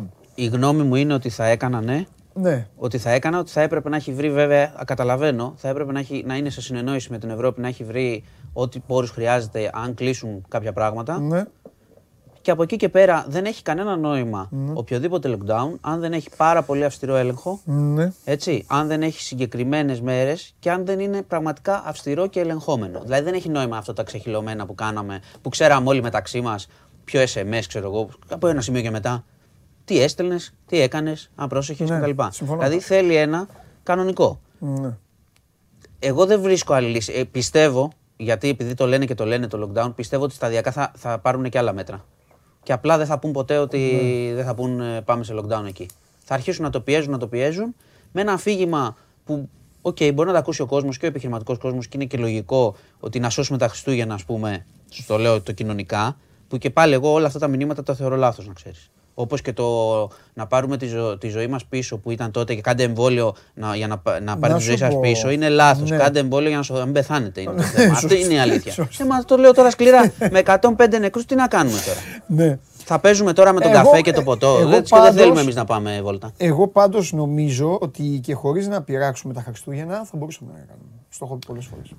Εγώ, σου, εγώ σου λέω αυτή τη στιγμή. Εγώ το είχα πει και την προηγούμενη εβδομάδα ότι τα νούμερα ήταν πιο μικρά. Με ανοιχτή την αγορά θα μπορούσαμε να κάνουμε λόγο. Ναι, μα υπάρχουν μέτρα που δεν έχουν πάρθει. Πολλά. Από τηλεκπαιδεύσεις μέχρι άλλα ωράρια, πολλά. Έχουν αρχίσει και εφαρμόζουν τώρα το κυλιόμενο στην εργασία που το είχα πει, το είχαν ανακοινώσει. Να σκεφτούν όμως. Να σκεφτούν και να εφαρμόσουν. Και αν χρειαστεί κάτι σκληρό, ας πούνε ότι είναι πέντε μέρες, παιδιά. Θα το κάνουμε σκληρό, μείνετε σπίτια, κάντε ό,τι κάνατε. Εδώ σου λέω, έχουμε, έχουμε την επιδείνωση και δεν υπάρχει έτσι ένα, ένα σχέδιο κανονικό. Λένε Άξι, μόνο δεν θα κλείσει, ανοιχτή κοινωνία, ανοιχτή οικονομία. Εντάξει, Απ' την άλλη, θα το, να το κάνει πέντε μέρες, θα το κάνει πέντε μέρες, θα πέσουν οι αριθμοί και μετά θα γίνει. Και να διατηρήσει κάποια πράγματα. Εγώ δεν κατάλαβα ποτέ τη χαλάρωση της μάσκας. Που... Ο, έλεγχο, ο έλεγχος είναι το Και ο έλεγχος ο έλεγχος είναι πάντα. Αν παίρνεις, αυτό είναι πρόβλημα της ελληνικής πολιτείας σε όλα. Mm. Ψηφίζουμε ένα νόμο και μετά, OK, okay, το φουσκώνουμε με νόμους. Το θέμα είναι εφαρμόζεται αυτό που λες. 100%. Και τώρα μιλάμε για υγειονομικό και το βλέπουν. Τώρα ο κόσμος θα αρχίσει να το βλέπει. Ναι. Ενώ θα αρχίσει να το βλέπει. Το βλέπουμε και στο περιβάλλον μας. Κολλάνε διάφοροι ναι. κτλ. Περιμένουμε τη... να ανοίξει και για, και για τους άλλους, ναι. όσο συμπληρώνει το εξάμεινο κτλ. Ναι. η τρίτη δόση. Υπάρ... Ε. Έχουν αρχίσει και υπάρχουν έρευνες που λένε ότι η τρίτη δόση δίνει καλό boost στα αντισώματα και αρκετά γρήγορα. Μάλιστα. OK, okay, απλά τη μεταφέρω. Είναι ναι. αμερικανική έρευνα, τη μεταφέρω. Ναι, Δεν ναι, το, ε, το ελπίζω να είναι πραγματικότητα και να γίνεται έτσι γρήγορα. Και όσοι η κίνηση του εμβολιασμού υπάρχει, αλλά το ξαναλέω εγώ γιατί λέω για τα μέτρα. Γιατί είναι αυτό που είπαμε πριν. Θα πάμε να εμβολιαστούμε. Τώρα βιώνουμε μια κατάσταση. Πάντα απεικονίζονται τα θύματα και οι διασωληνώσεις και τα κρούσματα σε αυτά που έχουμε κάνει τις τελευταίες εβδομάδες. Ναι. Κατάλαβες; Άρα θέλει χρόνο έτσι κι αλλιώς. Είμαστε σε κακή κατάσταση αυτή τη ναι. στιγμή. Είναι η αλήθεια. Δεν μπορούμε να πούμε κάτι. Το 105, το ξαναλέω, είναι, δεν είναι ένας αριθμός. Δηλαδή, φανταστείτε, κάθε άνθρωπος από αυτούς έχει μια οικογένεια που τον ε, κλαίει. Δηλαδή, αν το πας εκεί και αρχίσεις να το σκέφτεσαι, αρχίζει να καταλαβαίνεις ότι δεν είναι απλό. Δεν μπορεί να περνάει έτσι. 100 και 80 και 70 λες και μα. Άμα συνεχίσουμε έτσι, θα έχουμε πάρα πολλούς μέχρι το τέλος της χρονιάς. Θα έχουμε δηλαδή έτσι κι αλλιώς. Όχι άμα συνεχίσουμε έτσι, εκεί πάει. Λοιπόν, ε, τώρα θα φύγω πάλι σε κάτι πολύ δυσάρεστο. Σόπα. Ναι. Ε, είπα και για τα χειρουργεία. Είχαμε ένα δυστύχημα φοβερό στη Βουλγαρία. Ε, λεωφορείο που μετέφερε ε, ανθρώπους που έρχονταν από Κωνσταντινούπολη, τουρίστες, ε, πολίτες βόρειας, ε, της Βόρειας Μακεδονίας και Σέρβους. Τυλίχτηκε στις φλόγες. 46 νεκροί. Πούλμαν. Πούλμαν. 12. 50. Ναι, ναι. Δηλαδή, ε, παρα... Φύγανε μόνο 7, σπάσανε, κατάφεραν να σπάσουν τα, τα τζάμια και να βγουν. 53. Ναι, να βγουν. Παραπάνω. 7. Και στον Ισπάκτορα θα καθόντουσαν αυτοί. Ναι. 46 νεκροί, 12 παιδιά μεταξύ τους. Ε, τι να λέμε τώρα; Τίποτα. Επέστρεφαν ε, Βόρεια Μακεδονία. Και πώς έγινε ακριβώς, τι έπαθε; Ε, τη λήχθηκε, έπιασε φωτιά. Έπιασε φωτιά όπως πήγαινε. Έπιασε φωτιά και κάηκε. Και δεν άνοιξε άλλος την πόρτα, τίποτα. Ε, δεν, δεν, δεν, είχε, λένε οι μαρτυρίες για εκρήξεις. Για έκρηξη, λένε αρχικά. Οπότε έγινε κόλαση. Έχει διαρροή δηλαδή. Έγινε, βενζίνη. Έγινε κόλαση. 46 άτομα έτσι. Πήγε στη μηχανή. 46 άτομα έτσι. Ε, λοιπόν, και να σου πω και για μια υπόθεση που πρέπει να την είχαμε αναφέρει. Θα σου πω, θα θυμάμαι όλα εγώ. Ναι, για τον ψευτογιατρό. Σου έχω πει για τον ψευτογιατρό, αυτό το 48χρονο. Που τον είχαν όλα τα κανάλια από τότε. Dr. Θάνατο. Από τότε. Τον ναι. είχαν όλα τα κανάλια. Ναι, ναι, ναι. ναι. ναι που έλεγε μόνος του, έδινε ματζούνια. Που είχαν ναι, καρκίνο οι ε, άνθρωποι. Ναι, έδινε ματζούνια, σκότωσε. Ε, πέθαναν 12 άνθρωποι και 14 ε, απόπειρες ανθρωποκτονίας. Που είχαν καρκίνο οι άνθρωποι και τους ναι, έλεγε. Και του έπιθε πάρε. Δεν το φάρμακο, πια στήλιο. Ναι, καλά, τα έχουμε ξαναδεί αυτά και σε απευθείας μετάδοση. Φραπελιές, θυμάσαι παλιά. Τέλος πάντων, εγκλήματα. Ναι, λοιπόν, τέλος πάντων, αυτός κατηγορείται λοιπόν. Είχαν, έχουν χάσει 12 άνθρωποι τη ζωή τους και σήμερα η δίκη διακόπηκε διότι ε, λέει ότι έχει κορονοϊό. Γιατρός. Ναι, ότι νοσηλεύεται, δεν το ξέραν αυτό. Η υπεράσπιση. Ε, ζήτησε θα... το πιστοποιητικό. Θα πιει μια καραμέλα. Θα ζήτησε το πιστοποιητικό. από... Πρόσεξε ποιο είναι το σοβαρό. Έρχονται ναι. άνθρωποι από όλη τη χώρα, ξέρω εγώ, που κάνουν ταξίδι για τη δίκη και το να πετυχαίνει αναβολές, κατάλαβες τους κουράζεις. Ξέρουν όλοι όσοι έχουν μπλέξει με δικαστήρια κτλ. Γνωρίζουν πόσο ψυχο... και ψυχοφθόρο είναι και χρήματα θέλει για να κυνηγήσεις το δίκιο σου. Οπότε είναι μια υπόθεση, καταλαβαίνεις. Είναι ένα από τα μειονεκτήματα της ελληνικής δικαιοσύνης αυτό. Αν με βάλεις δηλαδή και μου πεις, Έλα, θέλω να γράψω ένα θέμα πάνω αυτό, νούμερο ένα θέμα. Η καθυστέρηση στην απονομή. Μεγάλο πρόβλημα. Πολύ, είναι, Πολύ είμαστε τραγική χώρα σε αυτό. Πολύ Συγγνώμη, δικαστής. Μα δεν φταίνε. Θα έπρεπε δηλαδή. Έγινε κάτι την επόμενη μέρα. Δεν έχουν τις δυνάμεις που χρειάζεται για να το κάνουν. Μέχρι ναι. και αίθουσες πολλές φορές. Δεν, έχω, δεν, έχεις ακού, δεν έχεις ακούσεις που λένε του έκανα μήνυση ε, σε δύο χρόνια. Ναι, καλά κρασί. Αν δεν είναι κάτι, ξέρεις, ναι. που τραβάει το δημόσιο Εντάξει. ενδιαφέρον, ναι. ναι, έτσι μπλέκεις. Τέλος πάντων, ε, και να, να πω ότι κατηγορούνται κι άλλοι, διότι αυτός ο κύριος, για να το θυμίσω, μπαινόβγαινε στα νοσοκομεία, είχε προσβάσεις, έβρισκε το, εντόπιζε το θύμα που είχε πρόβλημα. Και, και να σου δώσω ότι. Βέβαια, Λέγανε γι' αυτό, γι' αυτό κι άλλοι, κι άλλοι, κι άλλοι θα δικαστούν για αυτό. Τέλος πάντων, διακόπη θα την παρακολουθούμε τη δίκη, θα συνεχιστεί. Λοιπόν, αυτά mm. ήταν τα. Ωραία. Να σε ρωτήσω λίγο τώρα. Ναι, να με ρωτήσεις. Τι έγινε χθες, στο μπάσκετ τι έγινε; Τι έγινε; Ξέρω τι. Α, το, τι έγινε. Εντάξει, δεν έχω θέμα να σου πω γιατί εγώ ανοίχτηκα κιόλας χθες. Δεν ήρθε χθες και μας είπες τι έγινε στο ποδόσφαιρο, στο ΑΚΑ, δεν μας είπες; Ε, ε, πες μας και για τον μπάσκετ. Εξω αν δεν βλέπεις μπάσκετ. Βλέπω, πήγα κιόλα. Πήγες; Ε, Ήσου στο γήπεδο; Τι έγινε; Πήγα να το δω. Τι έγινε; Ε, oh, πες και εσύ. Θα σου πω, δεν έχω, θα σου πω. Λοιπόν. Έχει πέρασει ένα λεπτό. Ωραία, θα σου πω. Ε, έγινε ένα, νομίζω, από τα μεγαλύτερα αποτελέσματα που έχει κάνει ο Παναθηναϊκός στο ΣΕΦ, με όλη την, γνωρίζοντας όλη την ιστορία, για πάρα πολλούς λόγους. Ναι, αυτό είναι. Είναι μια πολύ μεγάλη νίκη του Παναθηναϊκού στο ΣΕΦ, δεδομένου ότι και εγώ και όλοι οι Ολυμπιακοί, και πάρα πολλοί Ολυμπιακοί. και θέλω να δω πώς θα το τελειώσει. Ναι. Θα το... λοιπόν, τέλος πάντων. Δεν ξέρετε εσείς. Και εγώ. Με τι, με τι έχετε μπλέξει; Και εγώ και πάρα πολλοί Ολυμπιακοί ναι. πηγαίναμε με την ιδέα ότι θα, εγώ, θα είναι θα σαρωτικό το, ε, το αποτέλεσμα. Τα, Δεν τα πάμε, ναι, μια χαρά. Γιατί αυτό είναι και δεν αλλάζει, είναι και η Ολυμπιακή νοοτροπία σε πάρα πολλά ναι. πράγματα. Την οποία πολλοί λένε ότι ξέρεις, είναι πρόβλημα και είναι άγχος κτλ, κτλ. Αλλά εγώ δεν αλλάζει, είναι πάρα πολλά χρόνια. Την ναι. έχουμε στο ποδόσφαιρο, την έχουμε στο μπάσκετ. Ναι και πολλές φορές ίσως πρέπει να προσαρμόζεται. Κάποιες φορές είναι για κακό, κάποιες φορές είναι και για καλό όμως. Ότι πρέπει να προσαρμόζεται κάποιες φορές η ναι. ομάδα η ίδια και οι παίκτες και όλοι σε αυτή την οτροπία. Και σε ένα ματ σαν αυτό, που εντάξει τώρα οι Παναθηναϊκοί λογικά πανηγυρίζουν πάρα πολύ λογικά, αλλά εγώ εξακολουθώ να πιστεύω ότι είναι μια πολύ κακή ομάδα αυτή τη στιγμή σε σχέση με το παρελθόν του. έτσι Ότι έκανε χθες πολύ καλό παιχνίδι, θα μου πεις δεν είναι το άγχος. Έπαιξε ό,τι μπορούσε να παίξει και σαν σύστημα και σαν παίχτες. Τους βγήκαν και τα σουτ, μια χαρά. Άντεξαν, αυτό ήταν πολύ βασικό. Έμειναν στο παιχνίδι. Δηλαδή όταν πήρε διαφορά Ολυμπιακός, λέω: Ωπ, εδώ τελειώσαμε τώρα, πάμε για πολλά. Και μετά γύρισε. Αυτά όλα πιστώνονται στους παίκτες του Παναθηναϊκού και ήταν OK, okay, μαγκιά τους που το κάνανε. Ναι. Αλλά σου ξαναλέω ότι ακόμα και έτσι ναι. πρέπει να κάνεις, άμα δεν σου βγαίνουν, γιατί πολλές φορές δεν σου βγαίνουν. Δεν έχεις καλή απόδοση, δεν σπάς το σύστημα του άλλου, δεν μπαίνουν τα σουτ κτλ. Πρέπει να κάνεις κάτι, θα το πω όπως βγαίνει, να κάνεις κάτι Ολυμπιακό εκεί πέρα. Mm. Να το γυρίσεις κάπως το μάτσα αλλιώς. Mm. Και όταν λέω αλλιώς, να δώσεις λίγο ένταση παραπάνω, να κάνεις οτιδήποτε, να κάνεις μια ένταση, να βρεθεί κάποιος παίκτης να το κάνει. Να το κάνει ο πάγκος, δεν ξέρω. Να κάνει μια αλλαγή. Ό,τι θέλεις. Αυτό είναι όταν είσαι κιόλας καλύτερος. Γιατί πολλές φορές ξέρεις, πολλές φορές λέμε. Δηλαδή, να πάει να κάνεις μαγιά να παίζει Ολυμπιακός Ρεάλ Μαντρίτη στο ποδόσφαιρο για να πεις θα πάω να κάνω κάτι, να κάνω ένταση και έχεις απέναντι ξέρω εγώ το Φίγκο και το Ρονάλντο. Λες καλά κρασιά, θα φάω και πέντε άμα βγω μπροστά. Αλλά όταν είσαι καλύτερος, γιατί είναι ό,τι και αν έγινε χθες, παραμένει μια καλύτερα χτισμένη ομάδα με καλύτερους παίκτες, έτσι θεωρώ εγώ, καλύτερο πάγκο κτλ. Και καλύτερες προοπτικές. Ωραία. Δεν κάνεις τίποτα. Βλέπεις τραβώνει το ματ και χάνεις. Αυτό ήταν το. Αυτό διάβασα εγώ. Τώρα για τη χρονιά. Ε, εντάξει, δεν τελείωσε η χρονιά. Δεν Έχει και άλλα μάτς και εγώ μιλάμε το πιστεύω. Για και, ό,τι βλέπουμε. και εγώ αυτό που σου είπα χθες ότι περίμενα πολλά με λίγα και στα επόμενα μάτια με τον Παναθηναϊκό φέτος πολλά με λίγα θα περιμένω. Μάλιστα. Λοιπόν. Μόλις ανεβάσει ο. Μπράβο στους Μόλις ανεβάσει ο Βλαχόπουλος.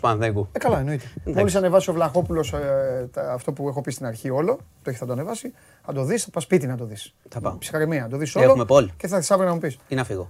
Ε, το πόλ απάντησες, όχι. Εντάξει. Απάντησες όχι. Απάντησε όχι χωρίς να το δω. Ναι. Θες να το δεις τώρα; Α το δω. Δείξτε το.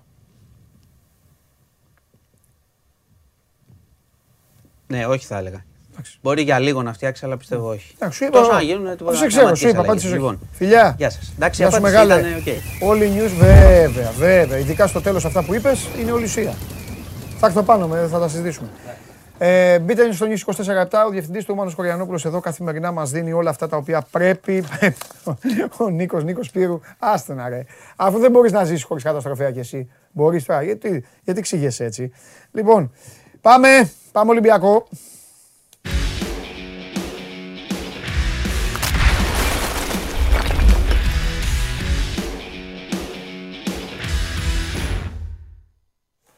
Δημήτρης Χριστοφιδέλης, έλα Δημήτρη. Καλό μεσημέρι, Παντελή. Επίσης, λοιπόν, ε, ό,τι είπα και στον Αρναούτογλου, έτσι θα ξεκινήσω και με σένα. Να δω μόνο γιατί με τον Αρναούτογλου παρασύρθηκα λίγο και ίσως μείναν παραπονεμένοι κάποιοι φίλοι της ΑΕΚ, ίσως, ίσως, από ερωτήσεις, αλλά όχι. Ε, όχι, όχι, όχι. Ε, όχι. Ανοίγω εδώ, τελευταίο, τελευταίο είναι του Δημήτρη. Θα δούμε πρόθεση παικτών από τον Ολυμπιακό Β στην πρώτη ομάδα κάποια στιγμή. Αυτό είναι το τελευταίο ερώτημα που έχει έρθει. Οπότε, άμα ξέρεις τίποτα... Να το, μετά, να το απαντήσουμε αυτό; Μετά ναι. το απαντά. Ε, και τώρα, άμα θες, το απαντάς. Επειδή είδα τον άνθρωπο που έστειλε. Απλά λίγο θα παρακαλέσω λίγο τον ήχο του Δημήτρη. Αν δεν ξέρω αν να φωνάξει αυτός ή εσείς μπορείτε να μου κάνετε κάτι. Να τον ακούω λίγο πιο δυνατά θέλω μόνο. Πάμε ρε Δημήτρη. Ωραία. Ε, να ξεκινήσουμε από το τελευταίο Παντελή. Ωραία τον ακούω τώρα. Ευχαριστώ πολύ. Πάμε. Ότι θα, θα εξαρτηθεί τον Ιανουάριο, όπως έχουμε πει, και από το Κόπα Αφρικα. Ναι. Και εννοώ κυρίως με την ε, προώθηση του Σουρλί, γιατί ε, παίζει το παιδί περισσότερο τώρα στη β' ομάδα. Ε, ε, του Ολυμπιακού, δηλαδή στο κέντρο εκεί που ο Ολυμπιακός θα έχει τις απουσίες του Κούντε, του Μαντί Καμαρά και του Αγκιμπού Καμαρά, ναι. λόγω του Αφρικα τον ε, Ιανουάριο. Ε, στην άμυνα επίσης, στο κέντρο της άμυνας, ε, αν θα φύγει ο Σισε, τι θα γίνει με το Σεμέδο, ο Μπα, αν θα αναχωρήσει και εκείνος. Αν θα προωθήσει. Μπράβο, γιατί ρωτάνε, ρωτάνε για στόπερ, όπου η ομάδα αποδεδειγμένα ναι, ναι, ναι. αυτή τη στιγμή δείχνει ότι έχει πρόβλημα. Ναι. Ε, ναι, το λέω με αφορμή τη δεύτερη ομάδα για αυτό που ρώτησες σωστά. Ναι, ναι. Και να πω ότι ο Καλογερόπουλος που είχε παίξει πέρυσι κάποια παιχνίδια λογικά θα προωθηθεί ή ενδεχομένως να προωθηθεί ανάλογα και την εικόνα που θα έχουν μέσα στον επόμενο μήνα ο Κινκουέ ή ο Μπαγκαλιάνης. Γιατί και ο Μπαγκαλιάνης έχει κάνει καλά ε, παιχνίδια τώρα, στα δύο παιχνίδια που έχει παίξει στα επίσημα. Οπότε θα πρέπει να περιμένουμε και εκεί και αν θα υπάρξει προστίκη μέσω των μεταγραφών πια για χαφ και ε, κεντρικό αμυντικό. Ναι. Αυτός σε ό,τι αφορά την απάντηση για το φίλο. Ωραία. Πώς είναι η ομάδα, το, ε, ε πώς είναι τώρα, ε, εντάξει, μια, μια ωραία νίκη στο ΆΚΑ. Είναι σε μια... Ναι. Φενέρ τώρα μπροστά. Ε, όπως τα είδες χθες, 4, 5, 6, πώς ήταν στο ΣΕΦ ε, παίκτες ε, του Ολυμπιακού. Ήταν πιο χαλαρά η χθεσινή ημέρα. Κάναν την αποθεραπεία τους στο Ρέντι, ε, είχαν τα, την επόμενη μέρα από το, τη νίκη με την ΑΕΚ. Από σήμερα ανεβήκαν ε, οι στροφές ε, στο Ρέντι. Κυρίως τώρα ο Μαρτίνς περιμένει να δει την κατάσταση του Κούντε αν θα είναι διαθέσιμος μαζί με τον Καρμπόβνικ για να μπουν στην αποστολή, όχι για την 11 φυσικά, για να μπουν στην αποστολή εν ώψη της, ε, του αγώνα με τη Φενέρμπαξε. Και εκεί κινούνται. Είναι σε ρυθμούς ε, Ευρώπης, είναι όλοι, θα έλεγα, τσιτωμένοι, έτσι να το πούμε, ε, λαϊκά για αυτό το παιχνίδι, γιατί ξέρουν και ότι είναι ε, τελικός και ουσιαστικά παίζεται η δεύτερη θέση και η πρόκριση στη συνέχεια του Europa League και φυσικά ε, πρέπει να βάλουμε και στην εξίσωση τις δηλώσεις από πλευράς Φενέρμπαξε που θέλουν τη ρεβάνση για την ήττα. Ε, έχει βγει και ο Ζιλ και λέει ε, διάφορα, ε, ότι πρέπει να απαντήσουμε στον Ολυμπιακό και να πάμε εκεί να κερδίσουμε. Οπότε καταλαβαίνεις ότι όλα περιστρέφονται γύρω από αυτό το παιχνίδι πια στον Ολυμπιακό και είμαστε και πολύ κοντά σε, στον ε, αγώνα.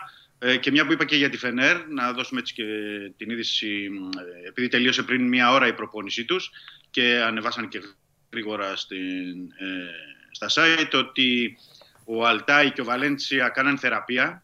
Μάλιστα. Για το Βαλέντσια λένε ότι μπορεί και να μην παίξει καθόλου, δηλαδή να μην έρθει. Θα περιμένουμε να το δούμε αυτό. Αλλά έκανε μέρος της προπόνησης, δηλαδή έβγαλε το μεγαλύτερο μέρος ο Λουίς Γκουστάβο και θεωρούν ότι θα είναι στην αποστολή. Mm-hmm. Από εκεί και πέρα βλέπουν τον Οζίλ στην ενδεκάδα φυσικά. Αύριο ξέρω επειδή τα ψάχνεις αυτά, αύριο ναι. σε θέλω, ναι. ξέρεις, ε, τώρα μου έκανε πάσα, γι' αυτό στο, σου κάνω την παραγγελία. Ωραία, ωραία, ναι, ναι, ναι, σε θέλω λίγο δυνατό αύριο με Φενέρ. Έχει φέρει κάτι αποτελέσματα περίεργα, έχει κάνει κάτι ασχήμιες, έχει κάνει το μεγάλο διπλό εκεί στο 94 που έκανε με τη Γαλατά την ε, Κυριακή. Οπότε έχουμε πράγματα και, να πούμε και, και μια που το έδειξες Παντελή και να, να πούμε ότι δεν έχει καμία σχέση η Φενέρ αυτή με την Φενέρ που αντιμετωπίσει ο Ολυμπιακός. Δηλαδή τον τελευταίο ένα μήνα έχει κάνει. κέρδισε εκτός έδρας στην Αντβέρ. Ναι, έχει διαφοροποιηθεί η εικόνα τη. Ναι. Η Γαλατά Σερά έχει, έχουν, έχει αλλάξει η εικόνα της. Δηλαδή Βεβαίως. πρέπει να περιμένουμε διαφορετική φενέρ ναι. ε, πλέον. Ναι. Αλλά ε, όλα εξαρτώνται, εκτιμώ, από τον ε, Ολυμπιακό. Παίζει εντό έδρας, mm-hmm, παίζει μπροστά στον κόσμο του. Ε, έχει την τύχη στα χέρια του, είναι στο συν ένα από την ε, τουρκική ομάδα που σημαίνει ότι ε, και με νίκη και με ισοπαλία και χρειάζεται και μια έξυπνη διαχείριση ναι. του αγώνα για να μπορεί να το πάρει. Οπότε θα μπορούμε να πούμε περισσότερα και αύριο μεθαύριο. Φανταστικά. Ε, για αυτό το παιχνίδι. Πες το, πες το φίλο μου το Γιάννη, απάντησέ ναι, ναι. του, προβληματίζει καθόλου ο Βατσλίκ. Ε, Μάλλον έχει προβληματίσει το Γιάννη δηλαδή, οπότε ρωτάει άμα... Ναι, προβληματίζει. Θα έλεγα... Ε, με τις εξόδους, όχι αυτά όλα. Ναι, ναι, ναι, έχει δίκιο, έχει δίκιο στο ερώτημα. Προβληματίζει, δεν θα έλεγα ακριβώς τη λέξη προβληματίζει, θα έλεγα ότι βάζει σε δεύτερη σκέψη στον, ε, τον Μαρτίνς, ναι. αν θα πρέπει να δώσει μερικές ευκαιρίες, δεν εννοώ τώρα στην, για την Πέμπτη, ενώ στη συνέχεια έχει πολλά παιχνίδια, και στον Κρίστινσον, γιατί όποτε έπαιξε ήταν καλός και στον Τζολάκη. Εντάξει, ναι. παίζει ο Τζολάκη τώρα στη δεύτερη ομάδα, αλλά και mm, να πάρουν παιχνίδια. Θεωρώ ότι και τα συνεχόμενα παιχνίδια στον Βασλίκ θα πρέπει ναι. να ε, δούμε και τους υπόλοιπους. Ωραία. Ωραία. Ο Φίλιππος, ο Φίλιππος ρωτάει κάτι πολύ ωραίο. Θα μπορούσε ο Φίλιππος να τον, να τον είχα δω δίπλα. Ε, είναι από τις ερωτήσεις που στέκουν. Σου, λέει ο Φίλιππος, υποθετικά, περνάει τη Φενέρα Ολυμπιακός. Ναι. Αρπάζει τη δεύτερη θέση η οποία σε μεγάλο ποσοστό μπορεί να φέρει στο Καραϊσκάκι μια μεγάλη ομάδα. Λόγω της κλήρωσης. Τον τρίτο, τον τρίτο του Champions League. Μπράβο, Δημήτρη μου. Αλλάζει, σου λέει, καθόλου μεταγραφικός σχεδιασμός; Ε, νομίζω ότι έχει δίκιο. Συμφωνώ και εγώ μαζί έχει, του. Είναι πολύ ωραία δίκιο. η ερώτησή ναι, ναι, του. ναι, δηλαδή, έχει δίκιο. Ε, αλλάζει, σου λέει, γιατί προφανώς άμα πας στο European Conference League μπορεί να σου πει εντάξει έτσι. Και αυτοί φτάνουν. Ναι, μπορεί να τη βγάλουν. Ναι, σωστό, ναι. σωστό. Συμφωνώ, συμφωνώ αλλάζει γιατί είναι και ο δύσκολος ο αντίπαλος στην κλήρωση. Ναι. Και είναι ότι δεν πρέπει να ξεχνάμε και είναι ένας ε, στόχος. Δηλαδή, ο Ολυμπιακός έχει πάει τις δύο τελευταίες χρονιές στους 16 του Europa League. Ναι. Εδώ θα είσαι ουσιαστικά στους 32 που θες να περάσεις για να πας στους 16 και συν ότι έχεις μπροστά σου και ένα υπόλοιπο δεύτερο μισό της περίοδου που ε, πρέπει να κάνεις και πράγματα και για το ελληνικό πρωτάθλημα και για το ε, κύπελο. Ναι, έχει δίκιο ο φίλος. Ναι. Ε, αλλάζει. Είναι διαφορετικό να πας όπως είπες και εσύ στο Conference League, να βγεις τρίτος μετά από μια διαδικασία που έχεις ξεκινήσει με δύο νίκες στον Όμιλο. Λες έχω και το υλικό. Ε, ναι, είναι διαφορετικά. Και παίζουν, παίζει ρόλο όλα τα παιχνίδια. Και τα υπόλοιπα παιχνίδια που έχει ο Ολυμπιακός τώρα, δηλαδή και τα 6 στο στα 5 στο πρωτάθλημα μέχρι τα Χριστούγεννα, όλα παίζουν ρόλο. Ναι. Και η τελευταία εντύπωση, η τελευταία εικόνα, όπως ξέρεις πολύ καλά, Παντελή, είναι αυτή ναι. που μετράει. Μένει, μένει και στον προπονητή, στη διοίκηση, πάντα, πάντα εν ώψη ε, Ιανουαρίου. Και δεν ξέρουμε και ε, να πω επίσης και αν υπάρξει και τυχόν πώληση, γιατί πρέπει να το πούμε και αυτό. Ναι. Δηλαδή, αν, έρχεται μια πρόταση τον ε, Γενάρη, λέω Φερρυπίνη για τον Μαντί Καμαρά έτσι, ή τον, ε, κάποιον άλλο παίκτη. Ε, δεν θα πρέπει να το δεις αν θα πρέπει να ενισχυθεί, αν χαθεί κάποιος παίκτης. Επιπλέον τι θα γίνει με το Σεμέδο. Θα έχει ήδη μια έξτρα μεταγραφή έτσι κι άλλο Ολυμπιακός στην επόμενη φάση της διοργάνωσης που θα συμμετέχει. Σωστό. Ενώ, τον, τον Γκάρι Ροντρίγκες. Mm-hmm, γιατί θα δηλωθεί στην, ε, στην ε, λίστα και θα στην πώς επόμενη φάση. Πώς είναι ο Γκάρι Ροντρίγκε. Για πες και δεύτερη Επειδή κάνουμε πολλή κουβέντα για τον Άμραμπαντ, ο οποίος στην ναι, τελική ναι. έπαιξε και ένα ημίχρονο. Ο Γκάι Ροντρίγκες πώς είναι, ή εντάξει, δεν είναι, είναι ήσυχος. Ε; Ναι, ναι, είναι εντάξει, νορμάλ. Δεν είναι ήσυχος. Okay, αλλά, okay. Κατα, αλλά κατάλαβε και ο ίδιος ότι, γιατί το εξηγήθηκε κιόλας η μη χρησιμοποίησή του, είναι ότι είχε ε, το μυϊκό τραυματισμό και ότι υπήρχε μια ενδεχόμενο υποτροπής. Δεν πρέπει να το ξεχνάμε αυτό. Είχε στον πίστιο Μυριαίο ναι και υπήρχε ένας κίνδυνος υποτροπής. Οπότε ε, τώρα που το μάτς με τον Βόλο νομίζω στο, την Κυριακή θα τον χρησιμοποιήσει. Ναι, ναι, ναι. Ο Μαρτίνης. Θέλω να σε αφήσω τώρα με μία... Θα έχει και δεύτερη επιστροφή στο Europa League. Δεν το είπαμε αυτό στην επόμενη φάση Ολυμπιακός. Θα έχει; Δεύτερη επιστροφή. Ε, δεν θα είναι μόνο ο Ροντρίγκες που θα ναι. θα είναι και ο Φορτούνη. Ναι, εντάξει, εντάξει. Καλά, το, Φεβρουάριο ε, το, είναι το παιχνίδι. Το Φορτούνι δεν τον, ε, δεν τον αναφέρω, δεν τον λέω γιατί ε, ο Ροντρίγκες είναι θέμα λίστας. Ο Φορτούνη ε, είναι, ναι. θέμα, είναι θέμα τραυματισμού. Ετοιμότητας, είναι ναι. θέμα τραυματισμού, θέμα ετοιμότητας. Και μην, μην ξεχνάμε κιόλας μην ξεχνάμε κιόλας ότι στον προηγούμενο χιαστό ο Μαρτίνς τον είχε αφήσει έξω. Ναι. Δεν τον είχε βάλει μετά στη λίστα. Ναι, και, ναι, και ναι, λογικό ναι. ρε παιδί μου τώρα, εντάξει. Ναι, θέλεις, ναι, ναι. πας σε πόλεμο ο παίκτης πρέπει να είναι 100-0 έτοιμος. Αν ο Κώστας είναι 100-0 έτοιμος, OK. Okay. Θα κρυθεί μετά. Θα κρυθεί. Του... Έλα. Κατάστασή του. Ναι, θα κρυθεί από τον προπονητή. Ε, το παίρνω πίσω αυτό που πήγα να σε ρωτήσω. Είναι πολύ ωραίο και θα γίνει αύριο Πολ, κύριε Περπερίδη. Απλά επειδή τα ξεχνάω, μόλις τελειώσουμε, έλα κατευθείαν να σου το πω. Γιατί άμα μου πεις αύριο τι ήθελες χθες, το ξεχάσω εγώ. Λοιπόν, ωραία. Τίποτα άλλο Δημήτρη μου έχουμε; Όχι, για την ώρα όχι. Δεν Μπράβο, ωραία, ωραία. Κάτσε τώρα δεν σε εκπομπή. και την πορεία των εισιτηρίων, πώς ε, υπάρχει μεγάλη ζήτηση, υπάρχει μεγάλη θέληση από πλευράς ναι. ε, φιλάθλων του Ολυμπιακού. Ε, εντάξει, είναι, είναι και το. Κοίταξε να δεις τώρα. Έχει κερδίσει και την ΑΕΚ. Εντάξει, άμα το Καραϊσκάκι δεν έχει. Άμα δεν πουληθούν και όλα τα εισιτήρια, εντάξει, δεν είναι. Ναι, είναι το παιχνίδι αυτό που πρέπει να είναι γεμάτο. Ναι. Συμφωνώ ναι. απόλυτα. Ωραία. Κάτσε να δεις τώρα. Κάτσε να δεις συνέχεια εκπομπής. Κάτσε να δεις. Υπάρχει λόγος. Εντάξει, τώρα δες. Φιλιά. Καλή συνέχεια. Φιλιά, φιλιά πολλά. Αυτός είναι ο Δημήτρης Χριστοφιδέλης. Αύριο πιο ζεστά πράγματα για τον Ολυμπιακό. Έχει το παιχνίδι με την Φενέρ. Ένα εντάξει. Από τελικός. Πιο πολύ τελικός είναι του Πάοκ. Γιατί του Πάοκ παίζεται η παρουσία του στην Ευρώπη. Ο Ολυμπιακός παίζεται ακόμη το πλασάρισμα. Η παρουσία του θα παιχτεί άμα χάσει από τη Φενέρ Μπαρτσέ και ανάλογα τι θα έχει κάνει adverb και βλέπουμε το, την πορεία και τη συνέχεια του ομίλου. Επειδή κάποιοι ρωτάτε, ο Τσάρλι, ο οποίος χθες ε, χτύπησε με 3 στα 3, παρακαλώ, θα είναι εδώ σε λίγο να μας δώσει τα στοιχεία του. Και ο Καβαλιεράτος, επαναλαμβάνω πώ ξεκίνησα την εκπομπή. Μην ξεχνάτε πώ ξεκίνησα την εκπομπή. Final Four κυπέλου στα δύο ωράκια στο Ηράκλειο για τον μπάσκετ. Έχω απορίες.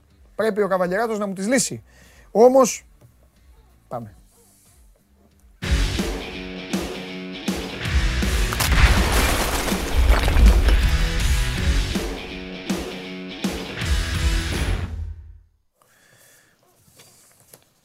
Χαίρετε. Γιατί κοιτάς έτσι; Πώς κοιτά; Ε, ε, ύποπτα. όχι, όχι, καθόλου. Ύποπτα. Εμένα το φίλο σου τώρα. Για πες. Λοιπόν, ως ο άνθρωπος του coach στην Ελλάδα, ναι. θα σου εξηγήσω ρεπόρτερ της ομάδας και να το, να το μεταφέρεις και στους συναδέλφους σου. Ναι. Δεν είπε τίποτα στην προπόνηση για αυτό το χάλι του Περιστερίου.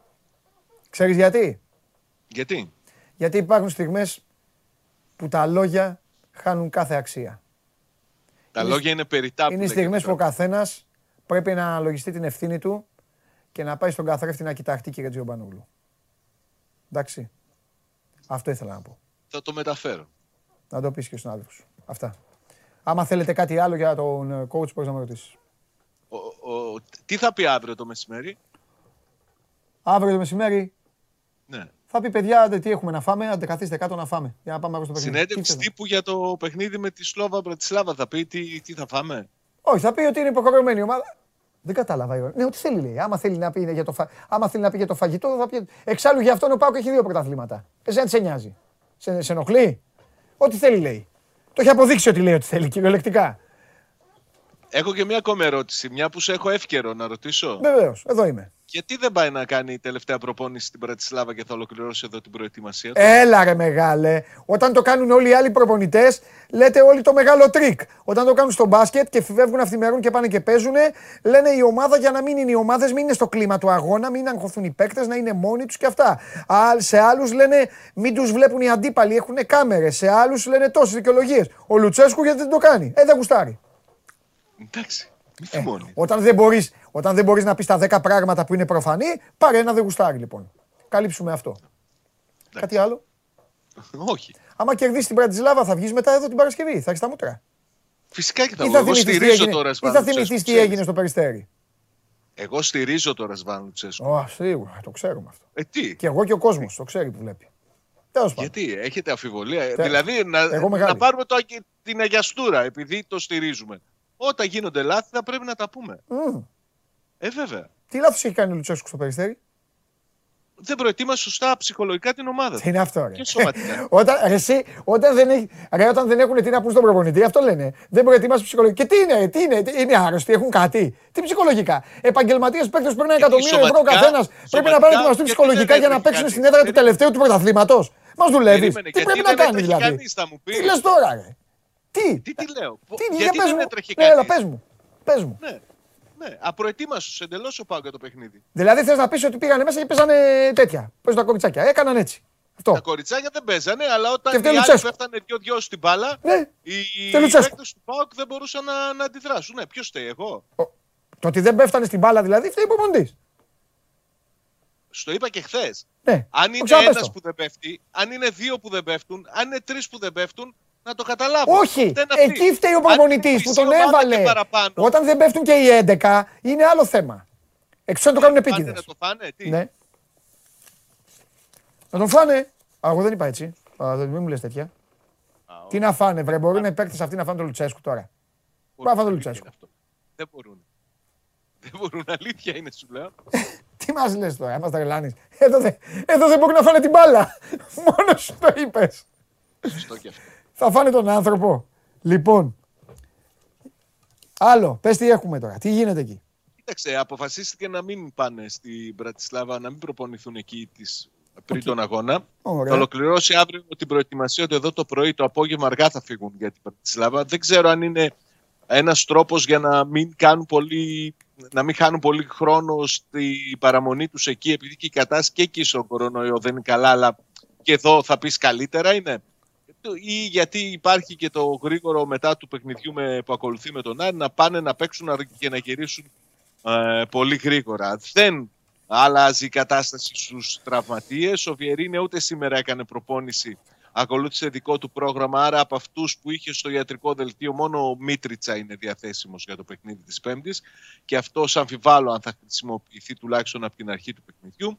Ο Λουτσέσκου χθες ήταν όπως όπως συζητήσαμε και στην αρχή με το δικό σου ιδιαίτερο τρόπο δεν είχε στην προπόνηση κάτι να πει στους ποδοσφαιριστές. Περισσότερο α, δουλειά κάνανε παρά ομιλίες ή να ψάξουν να βρουν τι πήγε στραβά στο παιχνίδι με τον Ατρόμητο. Ψάχνονται όμως, η αλήθεια είναι ότι ψάχνονται και στον Πάο για να βρουν τις αιτίες για την κακή εμφάνιση, αλλά δεν μπορούν να κάνουν τίποτα γιατί ακολουθεί το παιχνίδι της Πέμπτης και μετά το παιχνίδι με, με τον Άρη.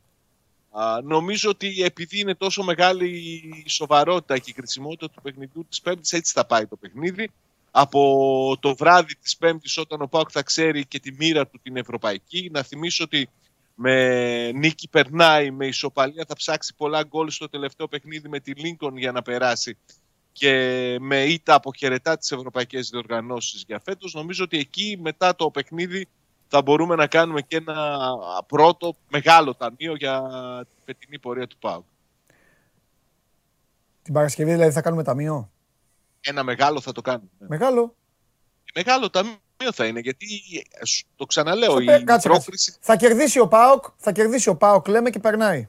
Γιατί θα κάνουμε Τότε είμαστε καλά. Είναι γιατί καλό θα κάνουμε μεγάλο ταμείο. Τι, τι είναι καλά. καλό το ταμείο καλά γιατί είναι. έχει με 7, βαθμούς, με 7 βαθμούς πίσω από τον Ολυμπιακό είναι καλά. Ως ένα βαθμό ναι. Γιατί; Γιατί προχωράει στην Ευρώπη. Εγώ σου, σου λέω το, το, το άσχημο το ταμείο τι θα λέει. Σκέψου το άσχημο ταμείο. Να αποκλειστεί. Να, να είναι εκτός Ευρώπης και 7 βαθμούς πίσω από τον Ολυμπιακό. Α, εκεί το λες το 7 βαθμούς. Προηγουμένως δεν το είπες. Και τώρα το λέω. Α. Και, και στις δύο τις περιπτώσεις το λέω. Γιατί Α. είναι στόχος η, η πορεία στην Ευρώπη φέτος. Ναι. Δεν είναι. Και ο ίδιος το έχει πει ότι θέλει σαν τρελός να περάσει η ομάδα του. Και ο ίδιος έχει πει ότι είναι στόχος μεγάλος η πρόκληση στην επόμενη φάση. Mm, mm. Θα πρέπει να, να, εφόσον ε, τελειώσει με τον ένα ή τον άλλο τρόπο η υπόθεση, γιατί εγώ πιστεύω ότι και, και με ισοπαλία δεν μπορούμε να συζητάμε για πιθανότητα αποκλεισμού. Με τη Λίγκο θα παίξει τελευταίο παιχνίδι στην Τούμπα και αυτό που θα πρέπει να κάνει είναι να βάλει πολλά γκολ. Δηλαδή αλίμον. Να, αν είναι ζητούμενο αυτό για την πρόκληση, να μην το καταφέρει. Ωραία. Εντάξει, σε αφήνω τώρα, ξέρεις, θέλω, θέλω αύριο να κουτσομπολέψεις σε Σλόβαν Μπρατισλάβας.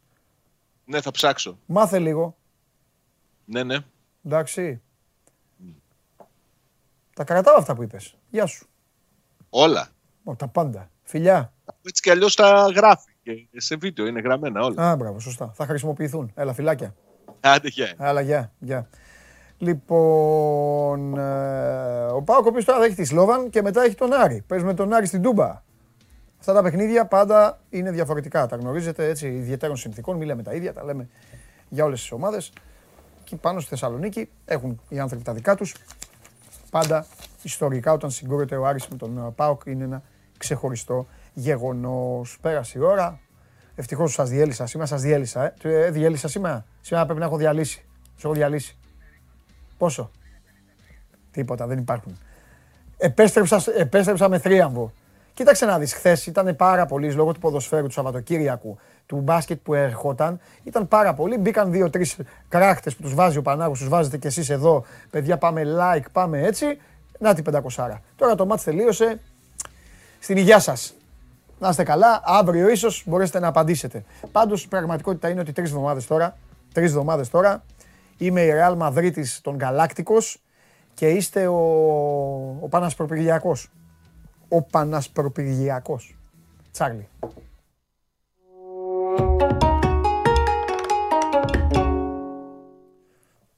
Χαίρετε, τι γίνεται; Μπορείς να μου κάνεις ένα δώρο μεγάλο; Καλέ μου φίλε Τσάρλι μου, αγαπημένε που χθες έκανες τρία στα τρία. Ήσουνα ο Λεωνίδας Κασελάκης του σώμας Γκογών.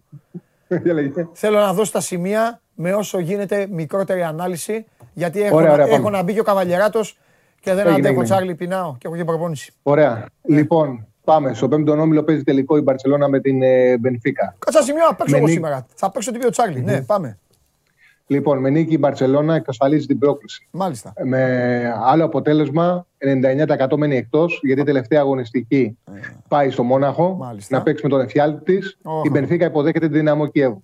Οπότε καταλαβαίνουμε ότι είναι σήμερα τελικός πρόκλησης να κερδίσει η Μπαρσελόνα στο πρώτο ευρωπαϊκό του τσάβι να συνεχίσει στην Ευρώπη. Αν δεν κερδίσουν, κακό είναι αυτό που θα κάνουν. Στο 1,65 με 1,70 είναι ο Άσος. Πάμε στον έκτο όμιλο. Μάλιστα. Young Boys Αταλάντα.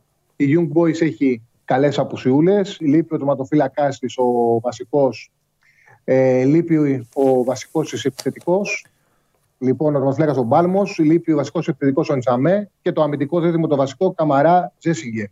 Ναι. Ε, εντάξει, η Αταλάντα έχει βρει ρυθμό έχει πατήσει τέταρτη θέση η Σέρια με νίκη εξασφαλίσει ότι θα παίξει την πρόκληση στην έδρα της με τη Villarreal. Νομίζω ότι ταιριάζει και ο αντίπαλος γιατί αφήνει χώρους οι Young Boys. Το διπλό είναι σε καλές αποδόσεις. Αυτή τη στιγμή είναι στο 1,83-84, κοντά στο 1,85 το βρίσκει κάποιος στο μέσο όρο των εταιριών. Και Σεβίλη, Βόλσμπουργκ, τελευταία ελπίδα της Σεβίλης. Μόνο με νίκη τα έχει κάνει η σαλάτα στον όμιλο. Μας έχει πάει πάρα πολλές φορές. Μας έχει διαλύσει, είναι... φίλε, μας έχει διαλύσει. Τελευταία της ευκαιρία είναι να κερδίσει τη Βόλσμπουργκ. Η Βόλσμπουργκ έχει κάνει κάποια καλά παιχνίδια με, την, με τον ε, Κόφελ στον πάγκο. Μέτριος προπονητή πάντως είναι, είναι ο προπονητής που έριξε πέρυσι στη Βέτη, Βέρντερ Βρέμι, δύο συνεχόμενες φορές είχε πάει σαν παρά. Ναι. Πέρυσι την έριξε. Ναι. Πιστεύω ότι θα, θα φανεί ότι δεν είναι και κάτι καλύτερο από προπονητής. Τέλος πάντων, είναι η τελευταία ευκαιρία για τη Σεβίλη. Κερδίζει την ε, και θα πάει τελευταία αγωνιστική συναστρία με τη Σάσμπουργκ. Θα παίξει πιθανότητες για πρόκληση. Δεν υπάρχουν άλλα περιθώρια. Ουσιαστικά παίζουμε τρεις ομάδες που δίνουν τελικούς πρόκλησης. Αυτά είναι Μπαρσελόνα, Μπενθήκα, Άσο στο 1,65 δίνεται στο μέσο των εταιριών. Ιουκ Boys Αταλάντα διπλό κοντά στο 1,85 στο μέσο των εταιριών. Και σε Βίλι Βόλσμπουργκ Άσο 1,70 στο μέσο όρο των εταιριών. Αυτές είναι τρεις επιλογές για σήμερα. Τσάρλι μου, σε ευχαριστώ, πάρα, σε ευχαριστώ πάρα πολύ. Σε αγαπώ, ήσουν πάρα πολύ σύντομος και εύχομαι να κάνεις πάλι το 3 στα 3 και να μας βοηθήσεις. Φιλιά πολλά. Δώστε μου πάλι την κάρτα του φίλου μου του Τσάρλι. Τα είπε γρήγορα και θέλω πάλι ο κόσμος εδώ, ο λαός. Ο λαός εδώ μεταξύ έχετε φιλιά από τον Αναστάσιο Κεφαλίδη όλοι εσείς. Όλοι εσείς, εσείς οι απ' έξω, έχετε φιλιά από τον Αναστάσιο Κεφαλίδη. Αναστάσιε, μην τολμήσει, μην τολμήσει ο Πανάγος να το σβήσει, γιατί θέλω να πω κάτι και στον Νίκο Μπούκα, το φίλο μου. Πριν όμως δώστε μου την κάρτα, δώστε μου την κάρτα για την πάρτι σας, δεν θα κάτσω στις 10 το... Όχι, θα, θα φύγω. Λοιπόν, Μπαρτσελώνα, Μπενφίκα, Άσο, Σεβίλη, Βόλσμπουργκ, Άσο, Young Boys, Αταλάντα, διπλό ή ο Τσάρλι. Δεν κατάλαβα, σας πειράζει που αναστάσισε, που βρέθηκε ένας άνθρωπος να πει μια καλή κουβέντα για μένα Βάζετε όλα σας τα ξαδερφάκια εκεί και τα γειτονάκια σας να κράζουν και σας πόνεσε ο Αναστάσης ο γίγαντας. Λοιπόν, Νίκο Μπούκα, επίσης θα σου πω κάτι. Επειδή περνάμε καλά, θα σου πω, θα σου πω τους λόγους. Καταλαβαίνω ότι με τα like και με αυτά ε, υπάρχει κάποια όθηση. Έτσι είναι η νέα τεχνολογία, έτσι είναι τα πράγματα. Θα σου ανοίξω την καρδιά μου. Δεν λέω να μην κάνετε like. Κάντε, άμα κάνετε θα πει το ανέκδοτο Πανάγος. Okay. Δεν είμαι εχθρός. Έχω μια θεωρία. Παρακολουθώ κι άλλον κόσμο που βγαίνει στα YouTube και λέει κάντε like, κάντε like, κάντε Ποτέ δεν το συμπάθησα. Επίσης δεν θεωρώ λογικό. Ένας άνθρωπος σε τιμάει, που ανοίγει την τηλεόρασή του ή το τηλέφωνο του, σε τιμάει που σε βλέπει. Επιλέγει να σε δει. Επιλέγει να σε δει έτσι, γιατί περνάει καλά, γιατί του αρέσει. Το αν πατήσει τώρα λοιπόν το, το δαχτυλάκι με το like, καταλαβαίνω, επαναλαμβάνω ότι μπορεί να είναι σημαντικό τεχνικά και όλα αυτά. Εμένα δηλαδή η υπέρτατη χαρά μου θα ήταν ποτέ να περπατήσω στον δρόμο Νίκο μου και να με συναντήσεις και να μου πεις Γεια σου, ρε Παντελή, σας βλέπω και αυτό, να είστε καλά. Ε, και αυτό εκείνη η απογείωση. Τι να μου πει εμένα τώρα δηλαδή να πατήσει ο άλλος το like. Και επειδή έχουν βρεθεί και κανένα δύο και λένε επίτηδες, δεν λέω τίποτα επίτηδες, παιδιά. Δεν, δεν, δεν με ενδιαφέρει αυτό. Απλά το, το έχω βάλει. Το έχω βάλει γιατί κάπως πρέπει να οριστεί το σκορ. Κάπως πρέπει να παίξουμε για να γίνει το παιχνίδι. Πώς θα τον βάζουμε μέσα το, το να κατανόμαστε, να, να, να, να πλημμυρίζει κρύος υδρότας; Ή πώς θα σας λέω, εγώ σας διέλυσα, σας κέρδισα; Και λέω ότι σας κέρδισα γιατί εσείς κάνετε τα like. Δηλαδή ουσιαστικά εσείς είστε οι αντίπαλοι μου, συν, ε, συν τους απ' έξω που κάνουν και αυτά τα κόλπα, γιατί θέλουν όλοι να γελάνε. Εγώ κλεισμένος εδώ μέσα είμαι. Περνάω πάρα πολύ καλά μαζί σας, αυτός ήταν ο στόχος. Λέω ότι μου ήρθε, τα παιδιά εδώ πιστεύω να λένε πράγματα. Έχουμε γίνει μια ωραία παρέα και έτσι κυλάει η ζωή. Κατάλαβες Νίκο μου, για, αυτή, να για, να, για να σου λύσω και την απορία που λες ότι ε, πρώτη φορά το βλέπεις αυτό στο, ελληνικό YouTube. Αυτά. Ο καθένας, ο καθένας έχει το... Έχει το, ούτε θα σου πω εγώ μην κάνεις, ούτε κάνω ό,τι γουστάρεις. Και εννοείται σας ευχαριστώ. 8.000 να κάνετε κάθε μέρα. Ευχαριστώ πολύ. Αλλά δεν με νοιάζει αν δεν κάνει. δηλαδή δεν είναι, δεν είναι αυτό το κέρδος. Επιστρέφω, αφήνω λοιπόν τον Νίκο και όλους τους υπόλοιπους και επιστρέφω στον Αναστάσιο Κεφαλίδη. Αναστάσιο Κεφαλίδη, μόνο και μόνο επειδή απ' έξω βράζουν, βράζουν, δηλαδή μπορεί να φανταστεί δεν μπορείς να φανταστείς τι έχεις προκαλέσει με αυτό που έχεις γράψει. Εγώ... Καλά ρε. Και, και, και έκανε και ένα γραμματισμό. Τόσο πολύ σας γλέντισε. Κύριε Ματίκα, κύριοι όλοι εκεί πέρα, όλοι σας, σας γλέντισε. Εντάξει, σας γλέντισε ο Αναστάσιο Κεφαλίδης. Φέρτε... Εντάξει, εντάξει, εντάξει, εντάξει, καθίστε ήσυχοι, καθίστε ήσυχοι, καθίστε ήσυχοι. Λοιπόν, ε, έλα μέσα, έλα μέσα, Σπυράκο μου, έλα μέσα. Έλα. Δημήτρη, τι έγινε ρε Μίτσο, τι έφτασε. Πω, τι τους έκανε ρε γίγαντα. Εδώ ένας ε, τηλεθεατής φοβερός. Ναι. Το να είσαι εξαιρετικός δημοσιογράφος, να έχεις φοβερή ομάδα γύρω σου με γνώστες της μπάλας. Ναι, ναι. Διάβασε το εσύ το υπόλοιπο. Μην το διαβάζεις νέτα. Και να έχεις. Βέβαια, Αναστάσια, κοίτα. Επειδή είναι το τμήμα μου αυτή, τους διευθύνω δηλαδή. Σε ευχαριστώ και πολύ και για μένα. Πόσα είναι αυτά, 50 λεπτά είναι το τέτοιο; Ποιο; Είναι όπως στο, στο facebook τα τέτοια. 50 λεπτά το μήνυμα; Όχι, γιατί εννοείς; Ε, τι εννοώ, όποιος κατάλαβε, κατάλαβε. Δεν το ξέρεις το σύστημα που γράφεις. Ένα post και ήταν 50 λεπτά; Με, άμα. Έγραψε ένα post. Σε αποθεώνουν οι άλλοι. Ναι. Ε, ξέρουν αυτοί. Μόνο εσύ δεν καταλαβαίνεις αυτά που λέω. Τι εννοείς, ότι αυτός πήρε 50 λεπτά ναι, από κάπου. Ναι, είναι αυτοί που βάζουν. Δεν έχει 50 λεπτά. Δεν καταλαβαίνει ρε παιδιά. Τι θα κάνω εγώ με αυτόν εδώ; Συγγνώμη ρε παιδιά που δεν καταλαβαίνω. Συγγνώμη που είσαι ο καραφλός και χωρίς μουσια Κωνσταντίνος Αμπατζής πλέον. Τι φταίω εγώ πάλι. Έρχεται δηλαδή δεν ήξερες. Είμαι δυόμιση ώρες κλεισμένος. Ποτέ... Έχω πει μπάσκετ, ποδόσφαιρα έτσι. Δεν έχεις ακούσει ποτέ το ποστάρισμα που κοστολογείται 30 και 40 λεπτά και 50. Πρώτη φορά το ακούσει ζωή σου. Του τα δίνει κάποιος. Πω, παιδιά δεν γίνεται. Αυτό ζει σε γυάλα. Πρέπει να ασχολείται μόνο με, με Liverpool Σταμάτα. και με boxing και kickboxing. Δεν γίνεται αυτό. Μόνο με Liverpool και δεν, δεν, δεν μπορεί. Ζει σε άλλο κόσμο. Εντάξει, παιδιά. Επαγγελματίες είναι κάποιοι άνθρωποι. Εντάξει, Ελπίζω εσείς αναγνώστε. Ε, αναγνώστες, ε, ε, Τέλος πάντων. Αλλάξτε του τα φώτα τώρα. Αλλάξτε του τα φώτα. Καταλαβαίνετε. Εγώ, αγνώσα, τα βλέπω αγνά. Ναι, τα βλέπεις αγνά εσύ. Τα βλέπω αγνά και ρομαντικά. Απλά μπορεί να είναι ένα ευρώ αντί για 50. Δεν λέω συγκεκριμένα φίλες εσύ. Λέω γενικά αυτά τα μηνύματα. Αναστάση, άλλαξε τα φώτα και αυτήν. Δύο ευρώ. Έτσι, μπράβο, μπήκε, μπήκε στο νόημα. Όχι, έτσι είπα, δεν ξέρω. Άντε, μπράβο. Πραγματικά δεν Πολύ ξέρω. ακριβό το 2 ευρώ, να ξέρεις. Λοιπόν, σε περίμενα πώς και πώς. Ωραία. Για να μου λύσεις την απορία. Μας βλέπουν στην Κρήτη αυτή τη στιγμή. Φιλιά πολλά. Φιλιά πολλά. Ποιοι, να δώσω, πες μου κανένα όνομα. Ο, ο Μπάμπης, ο φίλος. Μπάμπη, ρε Μπάμπη, Μπάμπη. Μπάμπη θα έρθω, ε. Περιτώ να σου πω. Χάρηκα πάρα, πολύ. Μπάμπη. Χάρηκα πάρα πολύ που θα γίνεις στα ωράκια. Ναι. Γιατί είναι, είναι ωραία. Είναι ωραία. Τώρα όμως πες μας κάτι. Ναι. Περίμενε. Με τον πρόεδρο εδώ και τα υπόλοιπα. Εσύ θα πας να, τι να δεις; Ε; Final Four. Final Four, θα κάνουμε δουλειά. Ναι.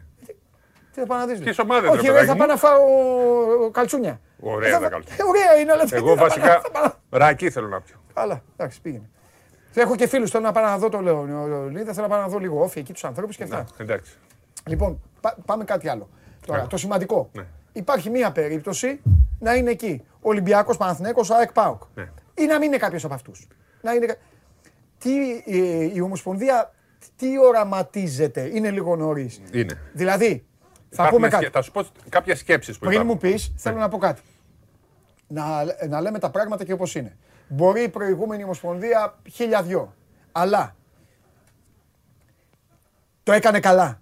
Την ιστορία την έκανε καλά στα ωράκια. Ενώ. Δεν την έκανε η Ομοσπονδία, την έκανε ο Μαρκάκης. Την έκανε ο Μπάμπης. Ο, ο Μπάμπης. Το έκανε σωστά. Δεν μπορούν, πιστεύω εγώ, μακάρι να τα καταφέρουν κάποτε. Θεωρώ ότι δεν γίνεται να, να σμίξουν όλοι αυτοί. Ναι. Υπάρχει όμως ένα ενδιάμεσο βήμα. τα υπόλοιπα. Υπάρχει ένα ενδιάμεσο. Δηλαδή ναι. και αυτό με τις μαθητές δείχνουμε μια αδυναμία. Ως... Συμφωνώ. Και τώρα μιλάμε για Final Four. Ναι. Ε... Να δώσουν εννοείς ονομάστε. Θα σου πω. Ποια, τι είναι μια σκέψη που υπάρχει Πάμε, και θα προσπαθήσουν να το κάνουν. Καταρχάς, ναι. Ε, υπάρχει περίπτωση γιατί παίζουν σε ξεχωριστά ζευγάρια να είναι Ολυμπιακός, Παναθναϊκό, ΑΕΚ και ΠΑΟΚ.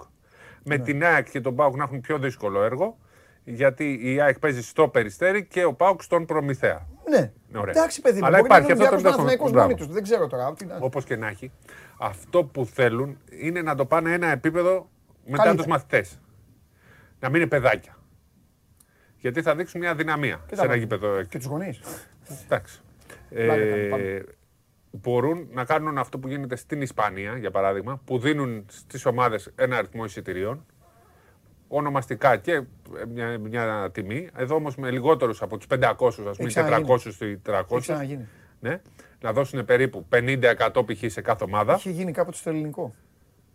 Δεν είχε γίνει Final Four. Τώρα μιλάμε Όχι. για Final Four. Τελικός Ολυμπιακό Παναθηναϊκού. Εκεί όμως ήταν χίλιοι-χίλιοι και τίποτα ναι. άλλο. Λοιπόν, εκεί θα προσπαθήσω. Ναι, αυτό... αλλά ήταν. Ε... Καταλαβαίνεις. Ναι. Καταλαβαίνει και ο κόσμος. Δεν είχε γίνει ακριβώς έτσι. Τι είχε γίνει. Τα δύο πέταλα ήταν. Ναι. Και... Λοιπόν, όχι. Το σκοπό είναι να γεμίσει το γήπεδο, ναι. αλλά θα είναι στο γήπεδο μόνο κριτική. Δηλαδή, κάποιος που μένει. Στη... Εκτός από να πάρουν κάποια εισιτήρια ομάδες λίγα, οι τέσσερις ομάδες να μοιραστούν, να μπορέσουν να δώσουν τον κόσμο τους. Λίγα όμως. Οι υπόλοιποι να είναι από την Κρήτη. Μεγάλοι άνθρωποι, οι οποίοι όμως θα πάνε με το όνομά τους. Ωραίο ο Μπάμπης. Να μην μπορούν να, να φύγουν, να είναι, δεν μπορούν να πάνε πουθενά, να μένουν στην Κρήτη. Έτσι, όχι να έχουν καταγωγή, γιατί η μισή Ελλάδα καταγωγή από την Κρήτη έχει. Να μένουν στην Κρήτη, να είναι από το Ρέθυμνο, από τα Χανιά, από τον Άγιο Νικόλαο, το Ηράκλειο και να είναι αυτοί να δουν το μάτς ως φίλαθλοι του μπάσκετμπολ. Μάλιστα. Και να δώσουν και λίγα εισιτήρια, λιγοστά στις ομάδες. Αυτό είναι σκέψη όμως. Ναι. Θα το αποφασίσει το Συμβούλιο, Ναι. θα το δουν με την αστυνομία, ξέρεις ό,τι και να λένε. Αλλά αυτό που θέλουν να φύγει λίγο από το μόνο μαθητές και παιδάκια, γιατί πρέπει σιγά σιγά να διοργανωθεί. Και αν πετύχει αυτό, γιατί είναι το πρώτο Final Four, πάμε να δούμε. Ε, πότε ήταν το τελευταίο, στη Λαμία; Final Four; Ναι. Στη Λαμία. Από και εκεί ο τελικός κράτησε 8 ώρες. Ναι. Λοιπόν. Ο Μπάμπης είναι; όχι, Μόνο όχι, του όχι. Μπάμπη απαντάμε. Όχι, Α, όχι. ναι. Γι' αυτό ήθελα να δω πώς λέει. Ε, και στόχος είναι, αν πάει καλά αυτό, Μακάρι. αν δεν γίνουν επεισόδια. Κάθε χρόνο στην Κρήτη να γίνει. Ναι. Ένα- αυτό που θέλω, το επόμενο που θέλω να πω είναι ότι είναι για την Κρήτη, αλλά θέλω να πω ακόμα ότι αν πετύχει θα γίνει και Final Eight του χρόνου. Οκ. Που θα είναι ακόμα μεγαλύτερη ιδιότητα και θα φτάσουμε εκεί. Αυτό Ε, να που πούμε ότι γίνεται... ήταν και ο στόχος του Βαγγέλη Λιόλιου. Κάποτε. Ναι, Το όραμά του. Και ναι. το είχε πει να γίνει το Final. Πάντως Four. είναι ήδη Μπράβο. μια πρόοδος Ναι. ότι θα κάνουμε Final Four. Τώρα πώς θα Ναι. γίνει, πρέπει να βοηθήσει όλο το Ναι, σύστημα ναι. και η αστυνομία Μμμ. για να μπορέσει να γίνει Final Four. Ναι. Αυτό που δείχνει όμως άλλο ένα Ναι. πράγμα που καταλαβαίνουμε είναι ότι επειδή είχαν ακουστεί πάρα πολλά, ότι όλες οι διοργανώσεις πάνε στο Μαρκάκι και στην Κρήτη. Τέλο Άλλα- πάντων, άμα Άλλαξε, άλλαξε η Ομοσπονδία πάλι στο Μπάμπι. Μα γιατί έτσι είναι, τι να το κάνουμε; Ηράκλειο ξέρει να διοργανώνει Ε, βέβαια. και είναι ένα μέρος που μπορεί Βέβαια. να γίνουν Έτσι σωστά είναι. Ω, πράγματα. δεν το συζητάμε. Είναι Δεν- το καλύτερο μέρος για μπάσκετ στην Ελλάδα. Δεν Δεν το κάνουμε συζητάμε. για εθνικές Όχι, έτσι όχι, και εκεί. για, για Final Εκεί Four. κάθε χρόνο, εκεί. Εκεί τέλος. Πρόεδρε, εκεί. Ο- όχι στην Πάτρα. Στην Πάτρα Παναχαϊκός. Αυτά. Λοιπόν, τι άλλο; Εντάξει, μπαίνουμε σε τέτοιο εθνικής. Άρχισε χθες προετοιμασία. Αύριο φεύγει η, η, η αποστολή. Την ε, Πέμπτη στις 8.30 η Ελλάδα. Εντάξει, δεν έχεις παράπονο, τρεις παίκτες, έτσι. Ναι, ναι. Εντάξει, ήθελα κάτι παραπάνω. Ήθελες κάτι παραπάνω. ναι. Ναι. Βέβαια πήρε τον καλύτερο Έλληνα παίκτη του, ε, του Ολυμπιακού Παναθηναϊκός η εθνική. Κοσελάκη. Ναι. Μμ. Οπότε έχει τον καλύτερο. Δεν, θα- δεν ξέρω, νομι- πιστεύω δεν θα είναι την Πέμπτη. Για την Κυριακή μιλάμε, έτσι. Ναι. Πρέπει να το δούμε σήμερα. Θα έχουν Media Day, θα νομίζω θα ανακοινωθούν και πράγματα. Μμ. Έτσι, αν δεν μπορεί ο Παναθηναϊκός να τον ε, αφήσει Ναι, τώρα. όχι, εντάξει, έχει αγώνα. Για την Κυριακή είναι το θέμα με την ε, Λευκορώσια. Ε, ο καλύτερος παίκτης όμως του, του Ολυμπιακού Παναθηναϊκού, του Έλληνας, του είχε κα- κάποιον που παίξε καλύτερα, Έλληνα; Δεν νομίζω. Όχι, όχι. Λοιπόν, πολύ, πολλά μπράβο στο Λεωνίδα Κασελάκη, ένα παιδί που ήταν στη χρυσή φουρνιά των 90 αλλά ποτέ δεν, ήταν σε αυ- δεν ε, πήρε αυτό που τέλος πάντων του αναλογούσε.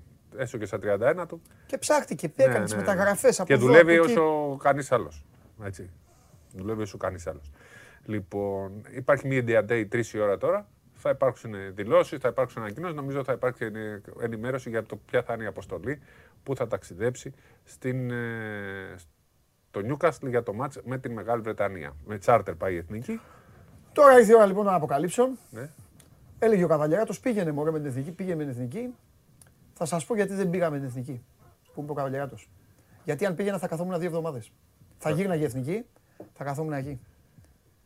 Θα δεις τη. Θα θα φεύγα, θα βλέπα Newcastle κανένα. Liverpool Όλα, πώς όλα έγινε. θα τα βλέπα. Δεν ξέρω αν είχε λέει ο Νίκο. Ό,τι είχε. Θα καθόμουν εκεί, θα βλέπα. Δέκα ματσάκια. Θα έλεγα, γεια σας. Θα έλεγα στο, θα έλεγα στο Βλαχόπουλο, έλα θα βγω στην Game Night. Βλαχόπουλος άλλο που δεν θα ήθελε. Πάρε. και θα ήμασταν μια Αυτοί χαρά. εδώ θα πανηγύριζαν, θα Αυτοί παίρνανε εδώ, ρεπό 10 αυτοί εδώ μέρες. έτσι κι αλλιώς θα πανηγύριζαν. Εδώ, ο φίλος μου Αναστάσης είπε Παντελάρα, κάνε τα κουμάντα σου και άλλαξέ τους. Ναι. Εγώ Κατάλαβες. έχω να πω ότι. Οχ, οχ, οχ, Α, οχ, οχ, οχ. Αναστάσεις είναι μόνο ένας. ναι. Άλλαξε όνομα, φίλε. Μμ. Αναστάσεις δεν μπορεί να εμφανίζεται. Καλά. Άλλο λέγε. Τι Τίποτα άλλο. καλά, γιατί το ξεπερνάμε έτσι. Αναστάσεις είναι μόνο ένα. Εντάξει, ας τώρα δεν είναι τηλεόραση. Λοιπόν, Και; άλλο. Πάμε. Φαντάζεσαι να βγει; Ποτέ. Τα ίδια. Για πες. Άλλο εντάξει, πέ- πέρασε το παιχνίδι, 23 Δεκέμβρη ξανά. Ναι. Τους ξαναδούμε. Εκεί που έλεγα ότι λείψανε. Εντάξει, ήταν ωραίο. χθες. Ήταν ωραίο. Ναι, αλλά μην το βαρεθούμε πάλι. Δεν βαριέσαι. Παίζουμε συνέχεια. Εντάξει, ένα-δύο Δύο χρόνια μπορεί. Ευρωλίγκες και δύο τέσσερα. Και άλλα play-off πάλι. Δεν πάει να το βαρεθείς αυτό. Το θέμα είναι να το βαριέσαι τι ανακοινώσει, το αν έχει επεισόδια, αν έχει pre-game. Αυτά βαριόμαστε, όχι του αγώνε. Ναι. Μπάσκετ ήταν πολύ ωραίο. ωραίο. Ανεξάρτητα από ποιο κέρδισε. Τι ωραίο. Εντάξει, το δεύτερο μήχρονο έγινε. Α, το δεύτερο μήχρονο, ναι. Έγινε ματσάρα τώρα. Ω, Έχει τότε παίξει ήταν- παίξει και δύο, έχουν βάλει κα... Αλλά καλά έκανε εκεί, ο πρέφτη το έκανε έτσι. Καλά έκανε. Τέλο πάντων, μιλάμε τώρα τα ίδια. Όλα ναι, τα, ναι, τα είπε, τα είπε. Όχι, πού είναι το διάγγελμα. Μου είπε Βλαχόπουλο, έβγαλα διάγγελμα, θα το βάλει. Στην αρχή τη εκπομπή. Τώρα μπαίνει τώρα. Δύο Α, δύο Να τελειώσει η εκπομπή, μόλις τελειώσει η εκπομπή θα μπει το διάγγελμα. Α, σαν το Μητσοτάκι που κάνουν στο τέτοιο. Τελειώνει και αυτά. Μάλιστα. Δεν μπορεί, αφού είσαι live τώρα δεν μπορεί να παίζει διάγγελμα. Όπως και να έχει το θέμα της ημέρας, το είπε ο Σπύρος Καβαλιαράτος. Ετοιμαστείτε, ανοίξτε όρεξη. Εγώ περιμένω πώς και πώς το Final Four του κυπέλου Ελλάδας. Και μήπως πάμε να βρούμε ένα σπίτι στην Κρήτη εκεί, να μένουμε, να πηγαίνουμε να βλέπουμε Final Όχι, Πρώτα απ' όλα, Μπάμπη, ετοιμάσου. Θέλω χώρο για να κάνω την εκπομπή την Παρασκευή. Ο Μπάμπης. Ε, θα μα βάλει και σπίτι του. Που λέει ο λόγος. Θα κάνουμε χώρο, θα, θα, θα πάρουμε και δύο από τους κατανόμαστου, αν υπάρχουν, ή δεν έχουν αλλάξει όπως λέγανε. Και πρέπει να πάμε κάτω εκεί. Game night μετά θα φτιάξουμε και τα υπόλοιπα. Πάμε όλοι, ε. Φοβερός. Φτιάχτηκα. Τώρα μπορούμε να φύγουμε. Γεια σου. Φιλιά πολλά. Πώς το είπες αυτό δηλαδή και 60 και 80 λεπτά. Ποιο σου τα δίνει αυτά τα λεπτά. Θα τα πω τότε. Ναι, θα, με κλείσουν την εκπομπή άμα θα πω. Ναι, ρε φίλε, τι να κλείσουν, ρε φίλε. Να μην το ξέρω. Αλήθεια, ε. Ε, μόνο ο Λίβερπουλ. Δίκιο είχες. Και εγώ μου λέτε μετά για τα like και αυτά. Για να καταλάβετε τι ζούμε. Τέλος πάντων, δεν πειράζει. Α μείνει, ας μείνει ένας άγνο άνθρωπος εδώ. Πόσο τελείωσαν τα like παρεπιπτόντως να πανηγυρίσω και λίγο. Μόλις σου άνοιξα την καρδιά μου, μόλις άνοιξα την καρδιά μου, μετεπιτέθηκαν δηλαδή, ε. Εντάξει, δεν πειράζει, κέρδισα όμως. Πήρα μια πολύ μεγάλη νίκη. Πάμε να δούμε τι ψηφίσατε για τον Παναθηναϊκό. Αλλάζει πράγματα το χθεσινό ή όχι; Λοιπόν, το όχι μάζεψε 59,1. Το 40,9 των ανθρώπων λέει ότι μπορεί το μεγάλο διπλό στο σεφ να γυρίσει μια και καλή τον διακόπτη του Παναθηναϊκού. Είναι, σας έβαλαν σε μια υποθετική να ψηφίσετε κάτι υποθετικό, οπότε την απάντηση θα την γνωρίζουμε σε, σε λίγο καιρό, στο εγγύς μέλλον. Σας ευχαριστώ πάρα πολύ για την παρέα που μου κάνατε. Πέρασα πάρα πολύ ωραία και αυτήν την Τρίτη και πιστεύω να ευχαριστηθήκατε και την αφεντιά μου αλλά και τα υπόλοιπα παιδιά. Αύριο Τετάρτη ξανά και όχι μόνο ξανά. Τετάρτη αύριο παίζει και η ομάδα με την Πόρτο. Αρχίζουμε να πλησιάζουμε πάλι αισίως σε αγωνιστική δράση. Ευρωλίγκα, Έχουμε Champions League, Europa League, Europa Conference League, Ευρωλίγκα, τη Παναγία στα μάτια. Πάλι εδώ θα είμαστε για να τα συζητήσουμε καταστροφέα. Μαρία αύριο για να βαθμολογηθεί και όλα τα υπόλοιπα. Είμαι ο Παντελής Διαμαντόπουλος. Το σημερινό show must go on live έλαβε τέλος. Αύριο στις 12 σας περιμένω όλους μα όλους. Μην λείψεις κανείς, ε. Θέλω να είστε καλά. Ενώ, ε, γι' αυτό μην λείψεις κανείς. Τώρα, αν κάποιος έχει δουλειά και δεν δει, εντάξει, τι θα το δίνουν τη μάνη. Παίρνω τον coach, το ποτήρι της ομάδας και αποχωρώ. Φιλιά πολλά.